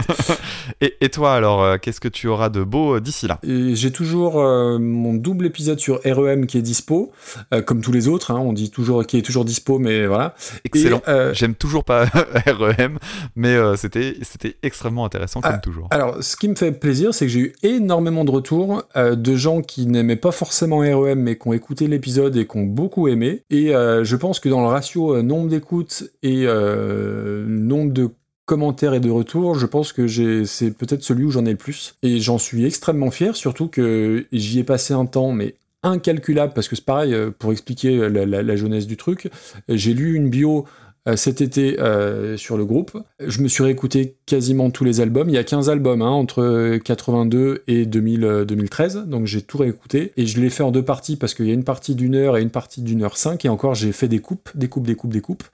Et en plus, ce qui est cool, et c'est un truc euh, qui me plaît, c'est de travailler avec d'autres voix que les miennes. Je vais les T'as citer. eu un featuring de malade qui est venu. Et j'ai eu Philippe, j'ai eu Philippe Manœuvre. Alors ce, ce, ce con de Damien euh, à qui j'ai confié une petite voix parce que je chantais bien qu'il était, il était jaloux.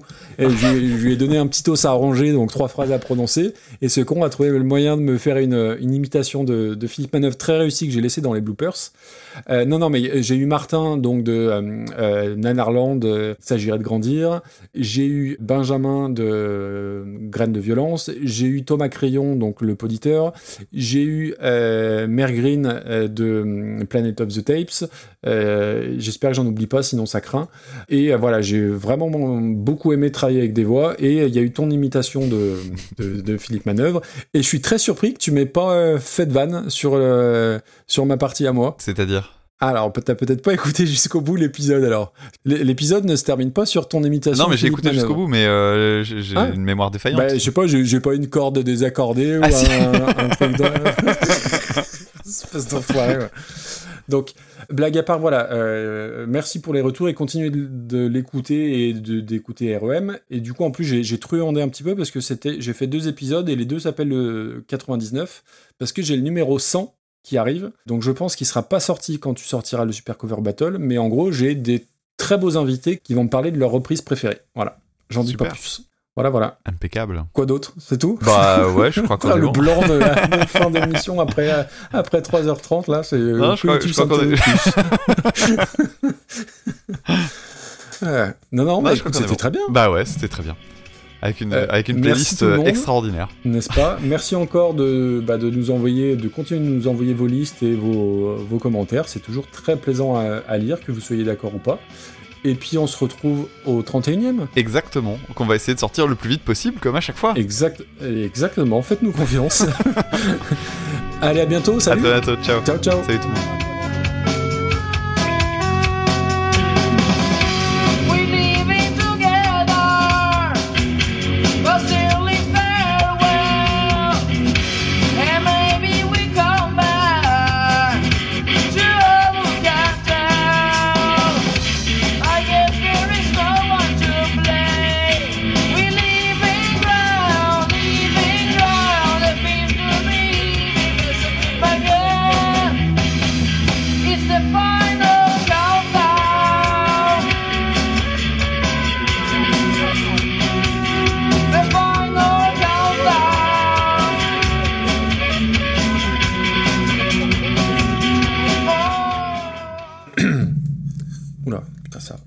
Résonner dans le bousin là. Ouais, puis t'as un ressort dans le micro, euh, je Grave.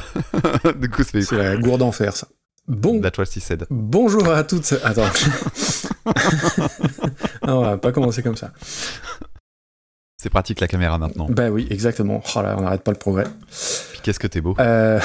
qui, mais qui est con Et je viens de m'en rendre compte en le lisant. Ça se voit que t'as bossé, dis donc. Mais j'avais pas lu. J'avais pas lu tout haut en fait, donc du coup j'ai pas fait gaffe. Mais c'est parce que tu prononces mal le norvé- norvégien, on dit Björn Berge. Ah, on va rigoler. À défaut d'écouter de la bonne musique. Alors je suis sûr que celle-là, je peux la faire sans respirer. Dans quel- ça veut dire quoi Dans quel sens? T'as pas marqué grand chose Ouais, c'est exactement ça. Ouais. Quoi? Tu marques pas grand chose sur le Velvet Underground? Oh là là Euh, Tu le fais mieux que moi, hein, j'ai des preuves. Et pour te dire, je préfère même écouter Oliphone. What? Je me souviens plus des paroles de Around the World. Tu peux me les rappeler, s'il te plaît? Je pronostique une petite imitation. Me trompe-je? Ah, je sais pas faire l'accent de Dalida. Ah, mais je parlais pas de Dalida. non, non. Quelle synchronicité. T'as vu un peu? Ouais. Incroyable. J'étais en train de me dire, t'en- t'enlèves ton casque et puis tu t'oublies que t'as le truc, tu fais. Oh putain, me casse les couilles. J'en ai plein le cul de ce podcast de merde. Excuse-moi, j'ai pris un peu de Je chocolat en m'en même temps. doutais. Vu que tu vas parler longtemps. Petit canaillou. Petit canaillou. Il fallait une imitation, ce sera l'imitation de. euh, c'était comment déjà? Sans call Non, c'était Véno- Véronique Sans call. Euh, euh, Véronique Sancol. Mais non, mais Petit moi je suis très déçu. canaillou Je suis très déçu. Je pensais que t'allais imiter Pascal Sevran tout à l'heure. Ah, mais je sais pas le faire. C'est euh, Bernard Campan qui est excellent en Pascal Sevran. Ah oui, exact. Voilà. Avec ses tics et tout. Eh bien, on en a fini avec nos 10 propositions euh, du jour. Euh, Tout à fait. il tu as un reste- morceau à reclasser, Maxime. Ah, On aurait dû le faire au début. oui, Mais oui Ah, fantastique ça Euh, Eh ben, je sais ce que je vais reclasser. Eh ben, Attends, allez. non, non, attends, attends, Alors, je vais, je vais, je On vais va- réfléchir, D'abord, on va recontextualiser. On rappelle. Le, pendant le dernier épisode, euh, Maxime devait deviner. euh, je attends. Maxime devait deviner mon pins. Bah non, c'est pas possible parce que Bah tu non, devais le deviner cette fois-ci. Eh ben non, j'ai rien à reclasser alors. Non, t'as rien à reclasser. Puisque t'avais pas trouvé mon pins, donc. Non, j'avais euh, pas trouvé le tien, donc, euh, on s'en fout. Donc on s'en On fout. est. Voilà, on est, on est rouillé, on est rouillé, on est rouillé. Faut enregistrer la semaine prochaine pour être. Allez, on fait ça. Je vais déconnecter mon micro deux secondes. Ok? Parce que je, je, je, veux, je veux pouvoir le préparer correctement. Tu m'entends plus là? Tu m'entends plus. Alors, je le vois euh, jouer, mais je ne l'entends pas. C'est très déstabilisant. Il a l'air concentré en tout cas. Il ferme les yeux tel Sidney Bechet. euh. Il cherche mais il trouve pas.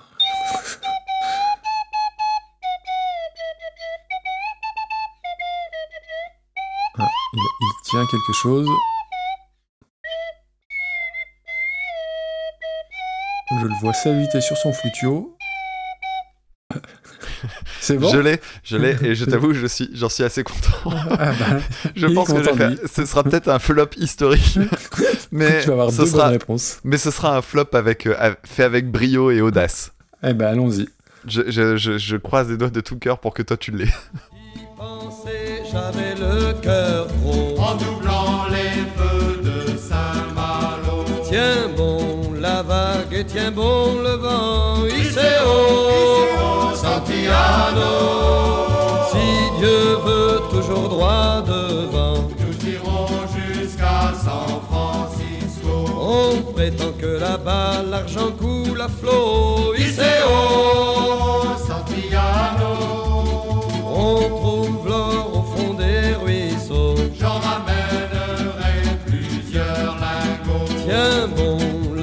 vague et tiens bon le vent. Iseo,